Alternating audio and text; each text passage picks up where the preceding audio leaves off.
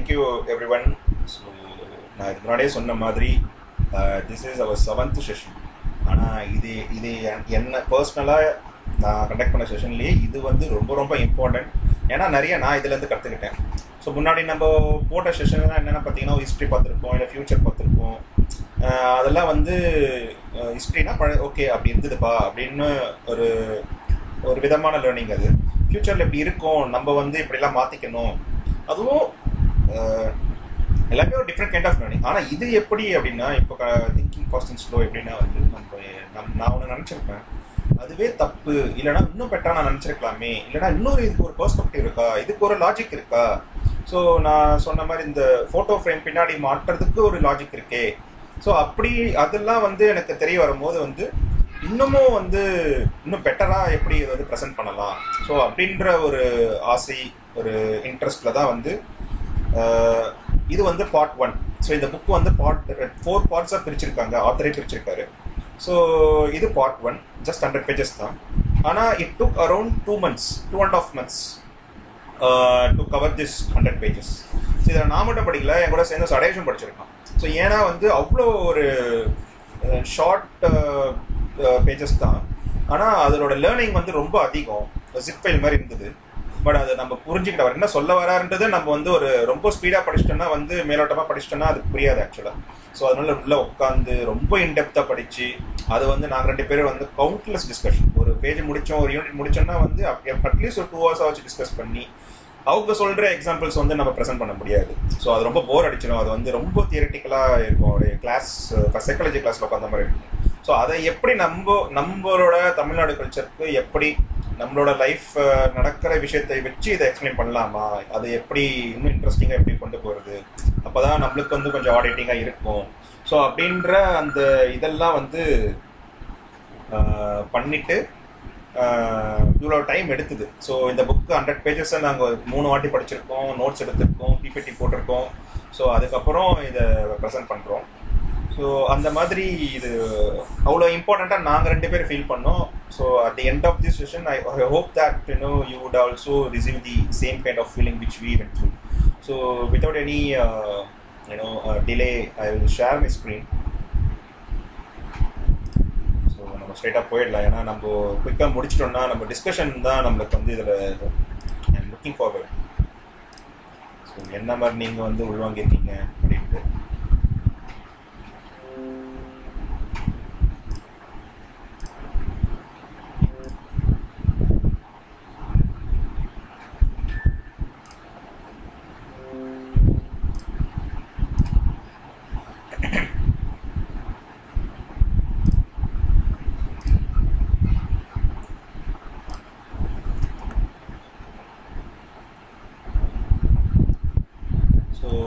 இவர் தான் author the great Nobel prize winner Daniel Kahneman so இவர் தான் இந்த புக்கோட பேர் வந்து as a said it's thinking fast and slow but one of the ரிவ்யூவில் நான் படித்தேன் name is thinking fast and slow but get the book and read it slowly அப்படின்ட்டு ஒரு ரிவ்யூ ஒன்று படித்தேன் which is very very essential and truth truth factor வாங்கி அடி line by line நம்ம வந்து பொறுமையாக படித்தோம்னா அது கொடுக்குற மீனிங்கே different so so as a side it's a part one so இன்னொரு மூணு பார்ட் நம்ம பண்ணுவோம். So how we plan is each quarter we can cover one part so that that needs that kind of effort and time to learn and then you know to get the essence of those learnings so Daniel Kahneman is again Israeli so நம்ம முன்னாடியே வந்து ரெண்டு செஷனில் வந்து Homo Deus and Homo Sapiens பார்த்துருக்கோம் is that author is Yuval Noah Harari again is also Israeli and Daniel Kahneman is a psychologist and economist அவரோட work பார்த்தீங்கன்னா predominantly on judgment and decision making so எப்படி நம்ம ஒரு decision make பண்ணுறோம் எப்படி ஒரு judgement பயாஸ்டாக எப்படி ஒரு ஜட்மெண்ட் பண்ணுறோம் எப்படி அதை நம்ம ரெக்டிஃபை பண்ணிக்கலாம்? ஸோ அதனால தான் சொன்னேன் நம்மளோட லைஃப் லெட்ஸ் லேர்ன் லைஃப்னு தான் நான் கடைசியாக போட்டேன். ஸோ அந்த அளவுக்கு வந்து இது very important so again one the Nobel prize in two thousand two for the for the economic sciences அதுவுமே இந்த புக்ல இருக்கு. அது வந்து அவர் சொன்னது வந்து ப்ராஸ்பெக்ட் தேரி அது ஃபோர்த் கட்டத்துல ஒன்று நினைக்கிறேன். Correct so let's go for the part so predominantly uh, இந்த செஷன் நம்ம வந்து புரியணும் அப்படின்னா இது ரொம்ப எசென்ஷியல் ஸோ இவர் என்ன பண்ணுறாருன்னா நம்மளோட திங்கிங்கை வந்து ரெண்டு விதமாக பிரிக்கிறாரு. So system one and system two இது வந்து அவர் காயின் பண்ண ஒரு டேர்ம் தான். ஸோ uh, இது எப்படி வேணால் நம்ம பேசிக்கலாம். எஸ் ஒன் எஸ் டூ நீங்கள் சொல்லிக்கோங்க. இல்லை எப்படி வேணால் இருக்கட்டும் ஸோ ப்ரிடாமினண்ட்டாக ஒரு ரெண்டாக ரெண்டாக பிரிக்கிறாரு. ஒன்று வந்து system one that is fast thinking system two that is slow thinking அதுதான் இதோட புக்கோட டைட்டில் பேரே அதான் திங்கிங் ஃபாஸ்டிங் ஸ்லோ ஸோ நம்ம எப்படி எந்த சிஸ்டத்துக்கு எப் எதுக்காக யூஸ் பண்ணுறோம் அப்படின்றது வந்து பண்ணுறதுக்கு ஸோ சிஸ்டம் ஒன் எப்போ யூஸ் ஆகும்னா சிஸ்டம் ஒன் வந்து என்ன அப்படின்னா நம்ம நம்ம பார்க்கறது கேட்கறது எல்லாமே வந்து it's based on system one so continuously scan our environment so அதை வச்சு நம்ம ஒரு திங்க் பண்ணுவோம். இதுதான் உண்மை அப்படின்னு நம்ம வந்து தெரிஞ்சுப்போம் ஸோ அது அதோட பார்ட் வந்து system one again system one is very fast intuition நம்ம மூஞ்ச பார்த்த உடனே இவன் இவன் நல்லவனோ? இல்லை இல்லை இவன் கெட்டவன் தான். அப்படி நம்ம ரோட்டில் போகும்போது பார்த்தோன்னா இவன் நம்ம பிக் பாக்கெட் அடிச்சிருவானோ? இவன் வந்து ரொம்ப டேஞ்சரான ஆள் பொழுதுப்பா அப்படின்னு நம்ம வந்து பல விதமாக நம்ம வந்து கணக்கு போடுவோம். அவனை முன்ன பின்ன பார்த்துருக்கவே மாட்டோம். ஜஸ்ட் அவனோட ஃபேஸ் அவனோட ஒரு பாடி ஸ்ட்ரக்சரை வச்சே நம்ம வந்து இந்த மாதிரிலாம் வந்து பண்ணுவோம். uh, one second.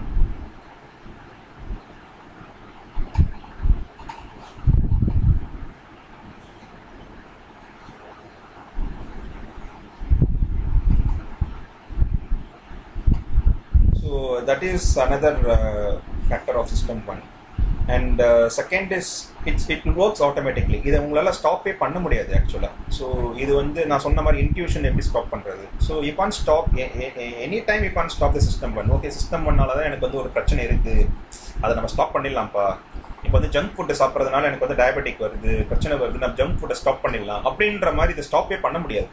ஸோ இது இதுதான் ப்ரிடாமினாக எல்லாருக்கும் ஒர்க் ஆகும் because it is evolutionary process again நான் ஒரு செவன்த் செஷன் போடுறேன். Sixth time I'm using this word evolution so எல்லா செஷன்லையுமே சொல்லிட்டு வரேன்.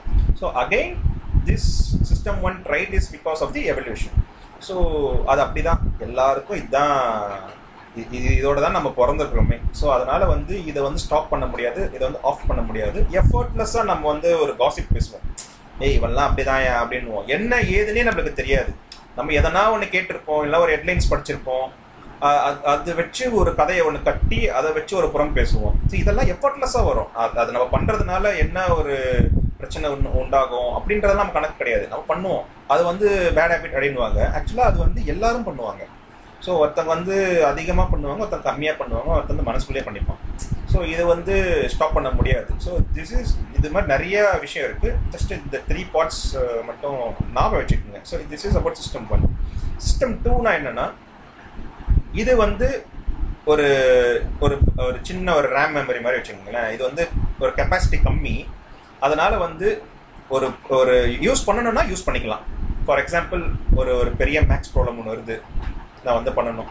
ஒரு two thousand into one one two five three equal to என்ன அப்படின்னு கேட்டோம்னா நம்ம வந்து அதை நம்ம யோசிச்சு தான் பண்ணுவோம். ஸோ அந்த டைமில் இந்த மாதிரி எப்போல்லாம் வந்து உங்களுக்கு திங்கிங் எபிலிட்டி வேணும் எதை வந்து ஒரு யோசிச்சு ஒரு டிசிஷன் எடுக்கணும் அப்படின்னு நம்ம வர டைமில் மட்டும் இந்த சிஸ்டம் டூவை யூஸ் பண்ணிக்கலாம்.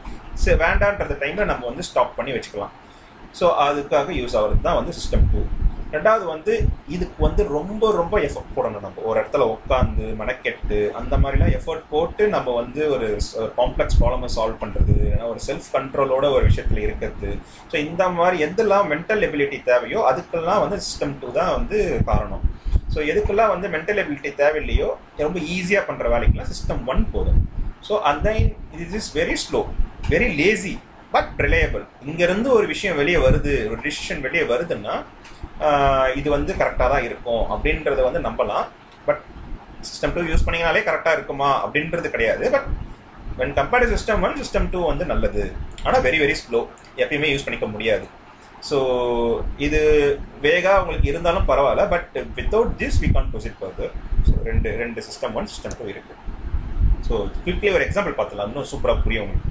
ஸோ சிஸ்டம் ஒன் பார்த்தீங்கன்னா பிரெட் அண்ட் கொஸ்டின் மார்க் போட்டோம்னா எல்லாருக்குமே பிரெட் அண்ட் நீங்கள் ஃபில் இந்த பிளாங்க்ஸ் போட்டிங்கன்னா பிரெட் அண்ட் பட்டர் அப்படின்னு சொல்லிடுவீங்க. Without any effort bread and butter தான் வரும். பிரெட் அண்ட் ஜாம் அப்படின்லாம் நம்ம சொல்லவே மாட்டோம்.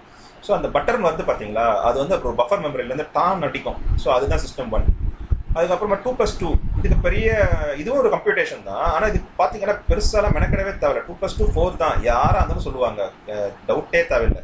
வந்து நம்ம வந்து வெரிஃபை பண்ணணுமா? ஒரு கால்குலேட்டரில் போட்டு தான் வந்து கன்ஃபார்ம் பண்ணணுமாலாம் தேவை கிடையாது. ஆனால் இதுவே ரைட் சைடில் பார்த்தீங்கன்னா one two five six plus eight seven nine five என்ன அப்படின்னு போட்டால் கண்டிப்பாக நம்மளுக்கு பேப்பர் பென் தேவை இல்லைனா கால்குலேட்டர் தேவை. இதெல்லாம் டக்குலாம் போட முடியாது. வெரி ஜீனியஸாக இருக்கணும் ஸோ அதே மாதிரி மேலே பார்த்தீங்கன்னா looking for a woman in white air so ஒரு கூட்டத்தில் போயிட்டு யார் யாருக்கெல்லாம் வந்து நிறச்ச முடியிருக்கு பாருப்பா அப்படின்னா அந்த இடத்துல நீங்கள் ஃபோக்கஸோட பார்க்கணும். டக்குன்னு அப்படியே பார்க்க முடியும் ஃபோக்கஸோட பார்த்து எத்தனை தலை இருக்கு பாரு ஒரு பத்து தலை இருக்கு அப்படின்றது அதுக்கு டைம் எடுத்து நீங்கள் ஒரு எனர்ஜி மெட்டல் எனர்ஜி போட்டு ஒரு எபிலிட்டி வச்சு அதுக்கப்புறம் தான் சொல்ல முடியும். அதுக்கே அது சிஸ்டம் டூட வேலை. அதே மாதிரி நம்ம நம்ம நம்மளுக்கே இது தெரியும். பைக் ஓட்டும் போதோ இல்லை கார் ஓட்டும் போதோ நம்ம வந்து ஒரு ஆஃபீஸ்லேருந்து வீட்டுக்கு போகிறோம் அப்படின்னா ஒரே ரூட்லேயே பல வருஷமாக ட்ராவல் பண்ணின்னு வைங்களேன் நம்ம வந்து அப்படியே மைண்டு எங்கேயோ தான் இருக்கும். ஆனால் வண்டி பாட்டு போயிட்டே இருக்கும். ஸோ அதெல்லாம் பார்த்தீங்கன்னா நம்ம சொல்லுவோம் சப்கான்சியஸ் மைண்ட்லேருந்து வருதுப்பா. நம்ம ரூட் எல்லாம் தெரியும். லெஃப்ட்னா லெஃப்ட் தெரியும். அப்படியே ஜாலியாக போவோம். அந்த drive drive car or ride bike on empty road or usual route அதெல்லாம் பார்த்தீங்கன்னா சிஸ்டமோட வேலை. இதுவே நீங்கள் ஒரு பிஸியான ரோடு இல்லைன்னா ஒரு நியூ ரூட்டுக்கு போகிறீங்க இல்லை ஒரு ரொம்ப குண்டு குழியமாக இருக்குது தண்ணியில் போகிறோம் அப்படின்னும் போது வந்து உங்களால் திங்க்லாம் பண்ண மாட்டோம். அப்படியே கேர்ஃபுல்லாக தான் போவோம் நம்ம. எங்கே விழுந்துருவோமோ இல்லை எதனா மிஸ் பண்ணிடுவோமோ கட் எதனா மிஸ் பண்ணிடுவோமோ. இப்போ அதெல்லாம் பார்த்தீங்கன்னா சிஸ்டம் டூ வந்து நம்மளுக்கு டாமினேட் பண்ண ஆரம்பிச்சிடும். இப்போ reacting to the sudden sound system வேலை அண்டர்ஸ்டாண்டிங் சிம்பிள் சென்டென்ஸ் சிஸ்டம் டூவோட வேலை. இதுவே நான் ஒரு காம்ப்ளெக்ஸான ஒரு வேர்டு யூஸ் பண்ணேன்னா நீங்கள் என்னடான்னு கூகுளில் போய் சர்ச் பண்ணுவேன் இல்லைன்னா உங்களுக்கு அந்த சென்டென்ஸே புரியாமல் போயிடும். ஸோ அப்போ அந்த எஃபர்ட் போடுறீங்க பார்த்தீங்களா என்னடா அது வேர்டு என்ன கற்றுக்கணும் அந்த வேர்டை கற்றுக்கிட்டு நம்ம எப்படி அந்த சென்டென்ஸில் வந்து யூஸ் பண்ணிக்கலாம்? அந்த மாதிரி ஒரு எஃபர்ட் போடு எதுக்கெல்லாம் நீங்கள் எஃபர்ட் போடுறீங்களோ சிஸ்டம் டூவோட வேலை. பட் ஜென்ரல் வாக்கிங் நம்ம சும்மா ஜாலியாக நடக்கும்போது பார்த்தீங்கன்னா பெருசாக வந்து நம்ம எஃபர்ட் எஃபர்ட் தலை பாட்டு போயிட்டே இருக்கும். ஆனால் நீங்கள் ஒரு வாக்கிங் போகிறீங்க இருந்து ஒரு பிரிஸ்க் வாக்கிங் போகிறீங்க இல்லைனா ஒரு ஜாகிங் போகிறீங்க ரன்னிங் போகிறீங்க அப்படின்னா நம்மளாம் டைம் செட் பண்ணிப்போம். ஓகே ஒரு கிலோமீட்டர் வந்து ஏழு நிமிஷத்தில் ஓடணும் அப்படின்னா வந்து அதுக்கு அது அதுக்கு ஒரு ஒரு மென்டல் எனர்ஜி வேணும் ஒரு கல்குலேஷன் வேணும். அப்போ இந்த இந்த ஸ்பீடில் போனால் தான் இந்த பேஸில் போனால் தான் நம்மளால் ஏழு நிமிஷத்தில் வந்து ஒரு கிலோமீட்டருக்கு வந்து கிராஸ் பண்ண முடியும். இல்லை இப்படி கம்மி ஆயிடுச்சுன்னா எட்டு நிமிஷம் ஆகிடும் இல்லை ரொம்ப ஸ்பீடாக போயிட்டோம்னா ஆறு நிமிஷத்துலேயே முடிச்சிடுவோம் இந்த மாதிரி ஒரு கால்குலேஷன் நம்ம மைண்டில் ஓடிட்டே இருக்கும். அப்போ அப்போ என்ன ஆகும்னா அதுவும் ஒரு மென்டல் எனர்ஜி தான். ஸோ அது வந்து சிஸ்டம் கூட வேலை. இல்லை அதில் எனக்கு தேவையில்ல இந்த ஏ டு பி இந்த இந்த இங்கே இடத்துல அந்த இடத்துக்கு நான் போகிறேன் ஜென்ரலாக நடந்து போகிறேன் அப்படின்னும் போது நீங்கள் திங்க் பண்ணிட்டே கூட போகலாம் கால் பண்ண நடந்துட்டு போகும். அது சிஸ்டம் ஒன்னோட வேலை. ஸோ ஐ திங்க் உங்களுக்கு புரிஞ்சிருக்கும்னு நினைக்கிறேன். சிஸ்டம் ஒன்று எப்படி சிஸ்டம் டூ எப்படி அப்படின்ட்டு. ஸோ அட்டென்ஷன் எஃபர்ட் ஸோ இது எப்படி அப்படின்னா வந்து நான் அகைன் நான் சொன்ன மாதிரி தான் கொஞ்சம் டீப்பாக உள்ளே போகும். High mental task requires more attention and effort ஏன்னா ரொம்ப ஒரு கம்ப்யூட்டரேஷனோட வேலை இல்லைன்னா வந்து நாளைக்கு எதனா நீங்கள் வந்து ஒரு காசு செலவு பண்ணி நிறையா வாங்க போகிறீங்க பொருளை வாங்க போகிறீங்க அது ஒர்த்தா இல்லையா? அது தேவையா தேவையில்லையா? ஸோ இந்த மாதிரி ஒரு மென்டல் டாஸ்க் இந்த ஸ்கூலில் போடலாமா? இந்த ஸ்கூலில் போட்டால் நம்ம பையன் நல்லா வருவானா? இந்த கிளா இந்த கோச்சிங் கிளாஸ் சேர்க்கலாமா? இது ஒர்த்து தானா? அப்படின்ற மாதிரி ஏதோ ஒரு பெர்முடேஷன் காம்பினேஷன் போட்டு பண்ணுற வேலை எல்லாமே அட்டென்ஷன் யூஸ் பண்ணணும் எஃபர்ட் போடணும்.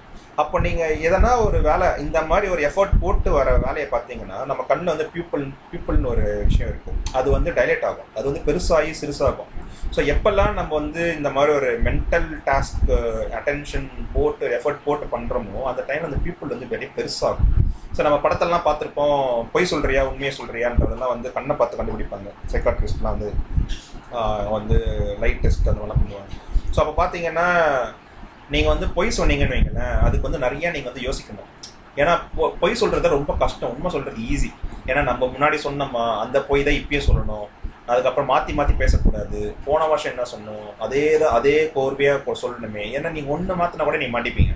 அப்போ என்ன ஆகும்னா வந்து இவ்வளோ அதுக்கு ஒரு மென்டல் எனர்ஜி தேவை. எல்லாம் யோசிச்சு யோசிச்சு கரெக்டான ஒரு பொய்யை சொல்லணும். அப்போ நீங்கள் எஃபர்ட் போடும்போது என்ன ஆகும்னா பீப்புள் வந்து டைலேட் ஆகும். ஆனால் உண்மையை சொல்லும் போது என்ன ஒன்னா பீப்புள் வந்து அதே சைஸில் தான் இருக்கும். நீங்கள் ஏன்னா உண்மையை தானே பேசுறீங்க நீ யோசிக்கலாம் தவிர டக்குன்னு நீங்கள் சொல்லிடுவீங்க. ஸோ அதை வச்சே வந்து நீ போய் சொல்றியா உண்மையை சொல்றியா எல்லாம் கண்டுபிடிப்பாங்க. இதுக்கு வந்து ஒரு தனி ஒரு படிப்பே இருக்கு இந்த பீப்புள் பேஸ் பண்ணி. ஸோ அந்த இதுதான் வந்து நான் சொல்லுவேன் people is the doorway to your soul window to your soul அப்படின்னு ஸோ இப்போ நீங்கள் கண்ணை பார்த்து பேசுன்னுவாங்களா கண்ணை பார்த்து பேசு அதுக்குள்ளே டீப்பாக போய் பீப்புளை பார்த்து பேசு. பீப்புளே சொல்லணும் நீ வந்து எப்படிப்பட்ட ஆள்? உண்மையாக பேசுறியா? பொய் சொல்கிறியா இல்லை எஃபோர்ட் போடுறியா? இல்லையான்றதெல்லாம் நீங்கள் வந்து சின்ன சின்னதாக வந்து கற்றுக்கலாம் ஸோ செல்ஃப் கண்ட்ரோல் அகைன் நான் சொன்னல இப்போ நீங்கள் வந்து அந்த எதுவாக இருந்தாலும் ஒரு செல்ஃப் கண்ட்ரோலோட இருக்கணும். செல்ஃப் கண்ட்ரோலே வந்து ஒரு மென்டல் டாஸ்க் தான். ஸோ அது சிஸ்டம் டூ வந்து டெப்ளிட் பண்ண ஆரம்பிச்சோம் சிஸ்டம் டூ நான் சொன்ன மாதிரி அது வந்து ஒரு சின்ன கெப்பாசிட்டி இருக்குது ஒரு ஒரு ஒரு ஹண்ட்ரட் பர்சன்டேஜ் இருக்குன்னா நீங்கள் செல்ஃப் கண்ட்ரோலோடு இருந்தீங்கன்னு வைங்களேன் அதுவே வந்து பர்சன்டேஜ் கம்மியாகிட்டே வரும். எவ்வளோ எவ்வளோ நீ செல்ஃப் கண்ட்ரோலோட இருக்கியோ சிஸ்டம்டோட எனர் எனர்ஜியோ சிஸ்டம்டோட கெப்பாசிட்டி கம்மியாகிட்டே வரும். ஸோ அப்போது அப்போ என்ன ஆகும்? நான் முன்னாடியே கேட்டேன் மல்டி டாஸ்கிங் பண்ணலாமா? பண்ணக்கூடாதா? அப்படின்ட்டு நான் முன்னாடியே கேட்டேன். மல்டி மல்டி டாஸ்கிங் பண்ணக்கூடாது எப்போ பண்ணக்கூடாதுன்னா வந்து ரொம்ப ஒரு முக்கியமான வேலை பண்ணுறீங்க இல்லைனா வந்து மென்டல் எபிலிட்டி எஃபோர்ட்டோட ஒரு வேலை இருக்குது அப்படின்னும் போது மல்டி டாஸ்கிங் பண்ணீங்கன்னா அது ஃபெயில் ஆகிடும் ஏன்னா ஒரு வேலையாச்சும் நம்ம உருப்படியாக செய்யணும். இப்போ வந்து நீங்கள் ஆஃபீஸ் வேலை பார்க்குறீங்க ஸ்டாலின் இப்போ இருக்கான். ஆஃபீஸ் வேலை பார்த்துட்டு இருக்கான். இப்போ வந்து இவன் செஷனும் கவனிக்கலாம்னு வச்சுக்கோங்களேன். அப்போது என்ன ஆகும்னா ஆஃபீஸ் வேலையும் ஃபிஃப்டி பர்சன்டேஜ் வந்து அவனோட சிஸ்டம் டூ வந்து அங்கே கரெக்டாக வேலை செய்தான்னு பார்ப்போம். இன்னொரு சிஸ்டம் டூவோட வேலை என்னென்னா வந்து நான் சொல்கிறத கேட்கணும். அப்போ என்ன ஆகும்னா அவன் அவனோட எனர்ஜி வந்து ரெண்டாக பிரியுது. அப்போது அவனோட ஆஃபீஸ் வேலையும் வந்து பாதி தான் நடக்கும். இங்கே கேட்குற வேலையும் பாதி தான் நடக்கும். ஸோ எதுவுமே வந்து ஒரு ஹண்ட்ரட் பர்சன்ட் ஒரு ஃபோக்கஸ் ஓரியன்டாக இருக்காது. ஆனால் எப்போ அப்போ மல்டி டாஸ்கிங் பண்ணக்கூடாதுன்னா பண்ணலாம். எப்போ பண்ணலான்னா வந்து லீஸ்ட் எஃபோர்ட் எது நான் பண்ணலாம். இப்போ வந்து ஒரு இது வந்து ஒரு முக்கியமான வேலை கிடையாதுப்பா. அப்படின்னும் போது இப்போ நம்ம வந்து பெருக்கிறோம். அதனால் வந்து பெருசாக நான் வந்து லூஸ் பண்ணிட மாட்டேன். ஒரு கான்சன்ட்ரேஷன் மிஸ் ஆனாலும் பரவாயில்ல. அப்படின்னு இப்போ நம்ம படிக்கும் போது பண்ணக்கூடாது. வேலை செய்யும் போது பண்ணக்கூடாது. முக்கியமான டெசிஷன் எடுக்கும் போது பண்ணக்கூடாது. ஒரு இப்போ நான் நாளைக்கு வந்து ஒரு டெசிஷன் எடுக்கிறேன். இந்த வேலையை செய்யலாமா வேண்டாமா? நாளைக்கு ஊருக்கு போகலாமா வேண்டாமா? அப்படின்ற ஒரு ஒரு பயங்கரமான ஒரு டெசிஷன் மேக்கிங் எடுக்கணும். அப்போ அந்த டைமில் உட்காந்து நான் ஆஃபீஸ் வேலையை யோசிச்சிருந்தேன்னு வைங்களேன் அங்கே தான் வந்து நம்மளுக்கு பிரச்சனையே உண்டாகும். அப்போ வந்து நம்ம ஒய்ஃப் கிட்ட எல்லாம் சண்டை போடுவோம். இல்லை ஒய்ஃப் வந்து நம்ம கிட்ட சண்டை போடுவாங்க. எப்போ நான் வந்து மென்டல் அவங்க ஆல்ரெடி வந்து ஒரு ஒரு ஒரு பிரச்சனையிலையோ இல்லைன்னா ஒரு வேலையிலையோ பிஸியாக இருக்கும்போது நீ இன்னொரு வேலையை கொடுத்தேன்னு வையன் மென்டலி ஒரு எஃபர்ட் எஃபர்ட்ஃபுல் டாஸ்க் ஒன்று கொடுத்தீங்கன்னா அங்கே வந்து அவங்களோட சிஸ்டம் டூ வந்து ஆல்ரெடி கெப்பாசிட்டி போய் ஓவர் ஃப்ளோ ஆகிற நேரத்தில் தான் வந்து சிஸ்டம் ஒன் வந்து டாமினேட் பண்ண ஆரம்பிச்சிடும். எப்போ சிஸ்டம் டூ வந்து ஹண்ட்ரட் பர்சன்டேஜ் வந்து கெப்பாசிட்டி வந்து கம்ப்ளீட் ஆயிடுச்சோ ஃபுல் ஆயிடுச்சோ அந்த இடத்துல வந்து சிஸ்டம் ஒன் டாமினேட் பண்ண ஆரம்பிச்சோம் சிஸ்டம் ஒன் தான் உங்களால் ஆஃப் பண்ண முடியாதுன்னு நான் சொல்லிட்டேன். அது வந்து ஈஸியாக வெளியே வரும். அப்போ என்ன ஆயிடும்னா நான் சொல்லிட்டேன் உங்களுக்கு வந்து செல்ஃப் கண்ட்ரோலோட வேலை வந்து சிஸ்டம் டூட வேலை தான் செல்ஃப் கண்ட்ரோல் அப்போ செல்ஃப் கண்ட்ரோலோட நீங்கள் இருக்கணும்னா சிஸ்டம் டூட கெப்பாசிட்டி அங்கே ஹண்ட்ரட் இரு ஹண்ட்ரட் ஆகிடக்கூடாது எப்போ அது ஹண்ட்ரட் ஆகுதோ அப்போ செல்ஃப் கண்ட்ரோல் உங்களுக்கு கையில் இல்லை. ஏன்னா சிஸ்டம் டூ வந்து ஃபுல் ஆயிடுச்சு. அப்போ சிஸ்டம் ஒன் வந்து டாமினேட் பண்ணும்போது என்ன ஆகும்னா அங்கே தான் நம்ம வந்து கத்த ஆரம்பிக்கிறோம். நம்ம வந்து திட்டுறோம் அடிக்கிறோம் எல்லா விஷயமும் அப்போ தான் ஸ்டார்ட் ஆகுது. ஸோ இன் ஷார்ட் அப்போ லீஸ்ட் எஃபர்ட் வந்து மல்டி டாஸ்க் பண்ணலாம். அதே மாதிரி இப்போ வந்து நம்ம வந்து நம்ம எல்லாம் எல்லாருமே பண்ணியிருப்போம். ஒரு விஷயம் நம்ம வந்து கண்ணாடியை பார்த்துக்கிட்டே இருப்போம். ஸ்டேர் பண்ணிக்கிட்டே இருப்போம். ஒரு வெளியில் போகும்போதோ இல்லை எங்கேயோ நம்ம வந்து உத்து பார்த்துக்கிட்டே இருப்போம். ஆனால் நம்ம வேற எங்கேயும் திங்க் பண்ணிட்டு தான் இருப்போம். ஆனால் எதிரெண்டில் பார்க்குறவங்கன்னா என்னடா அந்த பையன் நம்மளை குறுகுறுன்னு பார்க்குறானே அப்படின்லாம் யோசிப்பாங்க. ஸோ அது என்னன்னா நம்ம ரொம்ப ஃபோக்கஸ்டாக திங்க் பண்ணும்போது என்ன ஆகும்னா நம்மளுக்கு வந்து ஒரு டெம்பரரி டெஃப்னஸ் அது காது கேட்காம போயிடலாம் இல்லைனா வந்து பிளைண்ட்னஸ் நம்ம வந்து பார்ப்போம் ஆனால் நம்ம கண்ணில் எதுவுமே தெரியாது. நம்ம அதை தான் பார்க்குறோன்றது எக்ஸ்டர்னலாக ஒரு மறுபடி தேர்ட் பர்சன் போனால் தெரியும் வந்து ஏதோ ஒன்று பார்த்துக்கிட்டு இருக்காண்டான்னு ஆனால் நம்ம என்ன ஃபுல்லாக வேற ஏதோ திங்க் பண்ணிட்டு இருக்கோம் அப்போ என்ன ஆகுன்னா அந்த டெம்பரரி டெஃப்னஸ் அண்ட் பிளைண்ட்னஸ் எல்லாருக்கும் உருவாகும். நான் எல்லாருமே கேள்விப்பட்டிருக்கோம் வந்து அம்மா இல்லைனா ஒய்ஃப் யாருன்னா சொல்லியிருப்பாங்க எனக்கு நான் பேசுறது காது கேட்குதா இல்லையா? அப்படின்னு கத்துவாங்க. அப்போ என்னன்னா நம்ம வேற ஏதோ திங்க் பண்ணிக்கிட்டு இருப்போம். ஆனால் அவங்க ஏதோ ஒன்று சொல்லிட்டு இருப்பாங்க. நம்ம வந்து ஆனால் தலை ஆடிக்கிட்டே இருப்போம் அவங்க கேட்குற மாதிரி. ஆனால் ஒரு கட்டத்தில் என்ன ஆகணும் ஏன்னா நான் காது கேட்குதா இல்லையா? நம்ம குழந்தைக்கெல்லாம் இருக்கும். குழந்தைலாம் அழுவும் அப்படியே வந்து ஒரு விஷயம் வந்து பண் அவங்களுக்கு வேணும்னும் போது அவங்க கத்தி அழுவாங்க. அப்போ என்ன ஆகும்னா அவங்க சிஸ்டம் டூ ஃபுல் ஆயிடுச்சுன்னு அர்த்தம். சிஸ்டம் டூ ஃபுல்லாக ஆயிடுச்சு அப்படின்னா வந்து டெம்பரரி பிரைட்னஸ் அண்ட் டெஃப்னஸ் வரதுக்கு வாய்ப்பு இருக்கு. அப்போ அழுவும் போது நம்ம வந்து எந்த விஷயம் நம்ம வந்து குழந்தைக்கு சொல்லி வந்து அப்பீஸ் பண்ண நினைச்சாலும் குழந்தைக்கு காதே கேட்காது. டெம்பரரியா அந்த குழந்தை வந்து செவிடாயிடும். அப்போ நீ என்னத்தை தான் நீ வந்து சொன்னாலும் அந்த அது வந்து அவங்களோட பிரெயினுக்கு போகவே போகாது. அந்த டைம் என்ன ஆகும்னா நம்மளும் வந்து கடுப்பாகி அடிக்க ஆரம்பிப்போம். ஏன்னா நம்மளோட சிஸ்டம் டூ ஃபுல் ஆயிடும் அப்போ குழந்தையோட சிஸ்டம் டூ ஃபுல் ஆயிடுச்சு நம்மளோட சிஸ்டம் டூ ஃபுல் ஆயிடுச்சு ரெண்டு பேருக்கும் சிஸ்டம் ஒன் டாமினேட் ஆயிடும். நம்ம வந்து பெரியவங்கன்றதுனால நம்ம வந்து அடிக்க ஆரம்பிச்சிருவோம். குழந்தைக்கு வந்து ஏன் அடி வாங்குறோம்? அவங்க என்ன பேசுறாங்க? எதுக்காக கத்துறாங்க? எதுவுமே குழந்தைக்கு தெரியாது. தெரியாமையே அதை அடி வாங்கிட்டு இருக்கோம் அப்போ இந்த நேரத்தில் என்னன்னா இந்த சைக்காலஜியை புரிஞ்சுக்கிட்டோம்னா ஓகே குழந்தைக்கு வந்து சிஸ்டம் டூ ஃபுல் ஆயிடுச்சு. இப்போ நம்ம என்ன பேசினாலும் அந்த குழந்தைக்கு ரீச் ஆகாது. அப்போ என்ன பண்ணலாம்னா அதை எதனா வந்து தாஜா பண்ணி அதை வந்து சிஸ்டம் சிஸ்டம் டூவை கொஞ்சம் கெப்பாசிட்டி வர வரைக்கும் அதை வெயிட் பண்ணுவோம். ஒன்ஸ் அது காம் ஆயிடுச்சுன்னா அப்போதான் நம்ம சொல்றதை கேட்கும். அப்படின்ற இந்த சைக்காலஜி இந்த லாஜிக் நம்ம புரிஞ்சுக்கிட்டோம்னா அப்போ எந்த குழந்தைகிட்டயும் நம்ம வந்து கட்டுப்பாக்க வேண்டிய அவசியம் இல்லை. அதே மாதிரி நம்ம எதனா வேலை செய்யும் போது ஒய்ஃப் புரிஞ்சுக்கணும். ஓகே இவர் வேலை செய்யறாரு அப்போ சிஸ்டம் டூ வந்து ஆக்குபைடா இருக்கு. அப்போ நம்ம இந்த இம்பார்ட்டன்ட் டிசிஷன் மேக்கிங்கோட இந்த வேலையை வந்து இவருக்கு இப்போ தர தேவையில்லை. அவர் கொஞ்சம் காம் ஆகட்டும் அவர் கொஞ்சம் ஃப்ரீ ஆகட்டும். இல்லை நான் வந்து இந்த இந்த நான் இதுதான் எனக்கு இம்பார்ட்டன்ட் வேலை. கொஞ்ச நேரம் வந்து உங்கள் வேலையை ஸ்டாப் பண்ணி வைங்க இங்கே வாங்க. அந்த மாதிரி உங்களுக்கு சைக்காலஜி புரியணும். அப்போனா சிஸ்டம் டூ அப்போ அங்கே கட் ஆகிட்டு அவரோட சிஸ்டம் டூவோட வேலை ஃபுல்லாக நீங்கள் சொல்கிற வேலைக்கு கன்வெர்ட் ஆகும். அப்போ என்ன ஆகுனா இந்த மல்டி டாஸ்கிங் பண்ணாமல் ஒரு வேலைக்கு ஹண்ட்ரட் பர்சன்டேஜ் வந்து செலுத்தலாம். அந்த மாதிரி நம்ம வந்து ஒரு கிவ் அண்ட் டேக் பாலிசி மாதிரி ரெண்டு பேருமே வந்து புரிஞ்சுக்கணும். ஒன்று ஒய்ஃப் வேலையில் இருந்தாங்க அப்படின்னா அந்த குழந்தைய வந்து ஓகே வேலையில் இருக்கா? அப்போ குழந்தைய விட்டால் வந்து பிரச்சனை ஆகிடும் நம்ம வந்து கொஞ்சம் ஃப்ரீ ஆகட்டும். அது வரையும் நம்ம குழந்தைய பார்த்துப்போம். இந்த மாதிரி புரிஞ்சு எல்லாரும் பண்ணிங்கன்னா பிரச்சனை வரத்துக்கு வாய்ப்பே கிடையாது. ஆனால் இதில் பெரிய விஷயம் என்னன்னா நான் சொன்ன மாதிரி இந்த சிஸ்டம் டூ வந்து வெரி லேசி அண்ட் ஸ்லோ அதனால வந்து டப்புலாம் நம்ம வந்து சிஸ்டம் ஒன்று வந்து டாமினேட் பண்ணிட முடியாது யூசிங் சிஸ்டம் டூ ஸோ இதுக்கு வந்து இயர்ஸ் ஆஃப் ப்ராக்டிஸ் தேவை. பட் இந்த அட்லீஸ்ட் இந்த தியரிட்டிக்கல் நாலேஜ் நம்மக்கிட்ட இருந்ததுன்னா நம்ம we can start at least so இது அடுத்த இதுதான் அட்டென்ஷன் எஃபர்ட் ஸோ அடுத்தது பார்த்தீங்கன்னா lazy control so as I said system two has limited resource so இது எப்படி நம்ம வந்து கண்டுபிடிக்கலாம் அப்படின்னா வந்து நீங்கள் வாக்கிங் போங்க. ரெண்டு ஃப்ரெண்ட்ஸோட வாக்கிங் போங்க. வாக்கிங் போகும்போது நீங்கள் பேசிக்கலாம். என்னடா நேற்று என்ன நடந்தது எப்படி இருந்தது இந்த மாதிரிலாம் பேசும்போது உங்களால அவங்களால வந்து பதில் சொல்ல முடியும். ஆனா டக்குன்னு அவங்களுக்கு வந்து டுவெண்ட்டி த்ரீ டு செவன்டி எவ்வளோ சொல்லுப்பா அப்படின்னு சொன்னா ஒன்று அவங்களுக்காக பதில் சொல்ல முடியாது. இல்லைன்னா அவங்க நடக்கிறத நிறுத்திட்டு அவங்க வந்து யோசிக்க ஆரம்பிப்பாங்க. இது கண்டிப்பா நடக்கும். நடந்துகிட்டே ஒருத்தரால வந்து இருபத்தி மூணு இன்ட்டு எழுபத்தெட்டு எவ்வளோடா அப்படின்னு கேட்டா அவங்களால ஆன்சரே பண்ண முடியாது. ஏன் அப்படின்னா நான் சொன்ன மாதிரி வாக்கிங் வந்து ஒரு ஒரு பேஸ்ல போகணும். அந்த பேஸில் நீங்க கண்டினியூவாக போகணும் அப்படின்னா அகைன் செல்ஃப் கண்ட்ரோல் தேவை. அந்த செல்ஃப் கண்ட்ரோல் எங்கேருந்து வருது? சிஸ்டம் டூலேருந்து வருது. System two already limited resource சொல்லிட்டேன். ஸோ ஆல்ரெடி ஆக்குப்பை ஆயிடுச்சு. ஏன்னா உங்களை அந்த பேஸ்லயே போகணுன்றது வந்து சிஸ்டம் டூட வேலை. அங்க போயிட்டு இருபத்தி மூணு டு எழுபத்தெட்டுன்னு நீ கேட்டீங்கன்னா அதுக்கே அதுவும் சிஸ்டம் டூவோட வேலை. ஸோ என்ன ஆகுது? ஆல்ரெடி அங்கே ஃபுல்ஃபில் ஆயிடுச்சு அந்த கெப்பாசிட்டி அப்போ இதர் அவங்க வந்து ஸ்டாப் பண்ணிட்டு இந்த மேக்ஸை போடணும். இல்லைன்னா அவங்க வாக்கிங் பண்ணணும். ஸோ ரெண்டுத்துல ஏதாவது ஒன்று தான் பண்ண முடியும். ஸோ இதை பேஸ் பண்ணி நீங்கள் வந்து சிஸ்டம் டூ வந்து லிமிடெட் ரிசோர்ஸ் தான் அப்படின்னு நீங்கள் வந்து முடிவு பண்ணிக்கலாம். Self control also take up sleep system two இதை ஆல்ரெடி நான் சொல்லிட்டேன். ஸோ செல்ஃப் கண்ட்ரோல் கண்டிப்பாக சிஸ்டம் டூட வேலை. ஸோ செல்ஃப் கண்ட்ரோலை நீங்கள் விட்டுட்டீங்கன்னா அங்கே தான் உங்களுக்கு பிரச்சனை ஸ்டார்ட் ஆகும். யாருமே வந்து காம் பர்சன் கிடையாது இங்கே இப்போ ரொம்ப தன்மையான பையன் கைண்டான பர்சன் அப்படிலாம் கிடையாது. அவன் வந்து சிஸ்டம் டூ வந்து எப்பயுமே வந்து ஒரு பஃபர் வச்சுக்கிட்டே இருக்கான்னு அர்த்தம். என்னைக்கு அவனுக்கு அந்த சிஸ்டம் டூ ஃபுல்லாக ஃபில் ஆகுதோ அவனும் பிரச்சனை பண்ண ஆரம்பிப்பான். ஸோ இது வந்து நீங்கள் நீங்கள் பார்க்கும்போது மேபி அவன் வந்து சிஸ்டம் டூ ஃப்ரீயாக இருக்கும்போது அவன் வந்து காமாக இருந்திருப்பான். அதை வச்சு நீங்கள் ஒரு முடிவு பண்ணாதீங்க. இதையும் நான் ஃபர்தராக நான் சொல்கிறேன் எப்படி இவன் வந்து காமான பர்சன் இவன் வந்து ரொம்ப ரக்டான பர்சன் எப்படி நம்ம வந்து ஒரு ஒரு கன்க்ளூஷனுக்கு வரோம். அதுவும் வந்து சிஸ்டம் டூனோட வேலை தான். நம்ம ஃபர்தராக பார்ப்போம். ஸோ செல்ஃப் கண்ட்ரோல் மறந்துடாதீங்க சிஸ்டம் டூவோட வேலை. ஸோ ரெண்டு பேரும் கிவ் அண்ட் டேக் பாலிசியில் செல்ஃப் கண்ட்ரோலை வந்து விடாமல் வேலையை முடிச்சிங்கன்னா you can have peace so law of least effort so convince you perform the least effort task எப்பயுமே இது இது அகைன் நான் சொல்லிட்டேன் இது எவல்யூஷனரி ப்ராசஸ்னு ஸோ உங்கள் உங்கள் உங்கள் கண் முன்னாடி ரெண்டு வேலை இருக்குது ஒன்று தூங்கலாம் இல்லைனா வந்து படிக்கலாம்.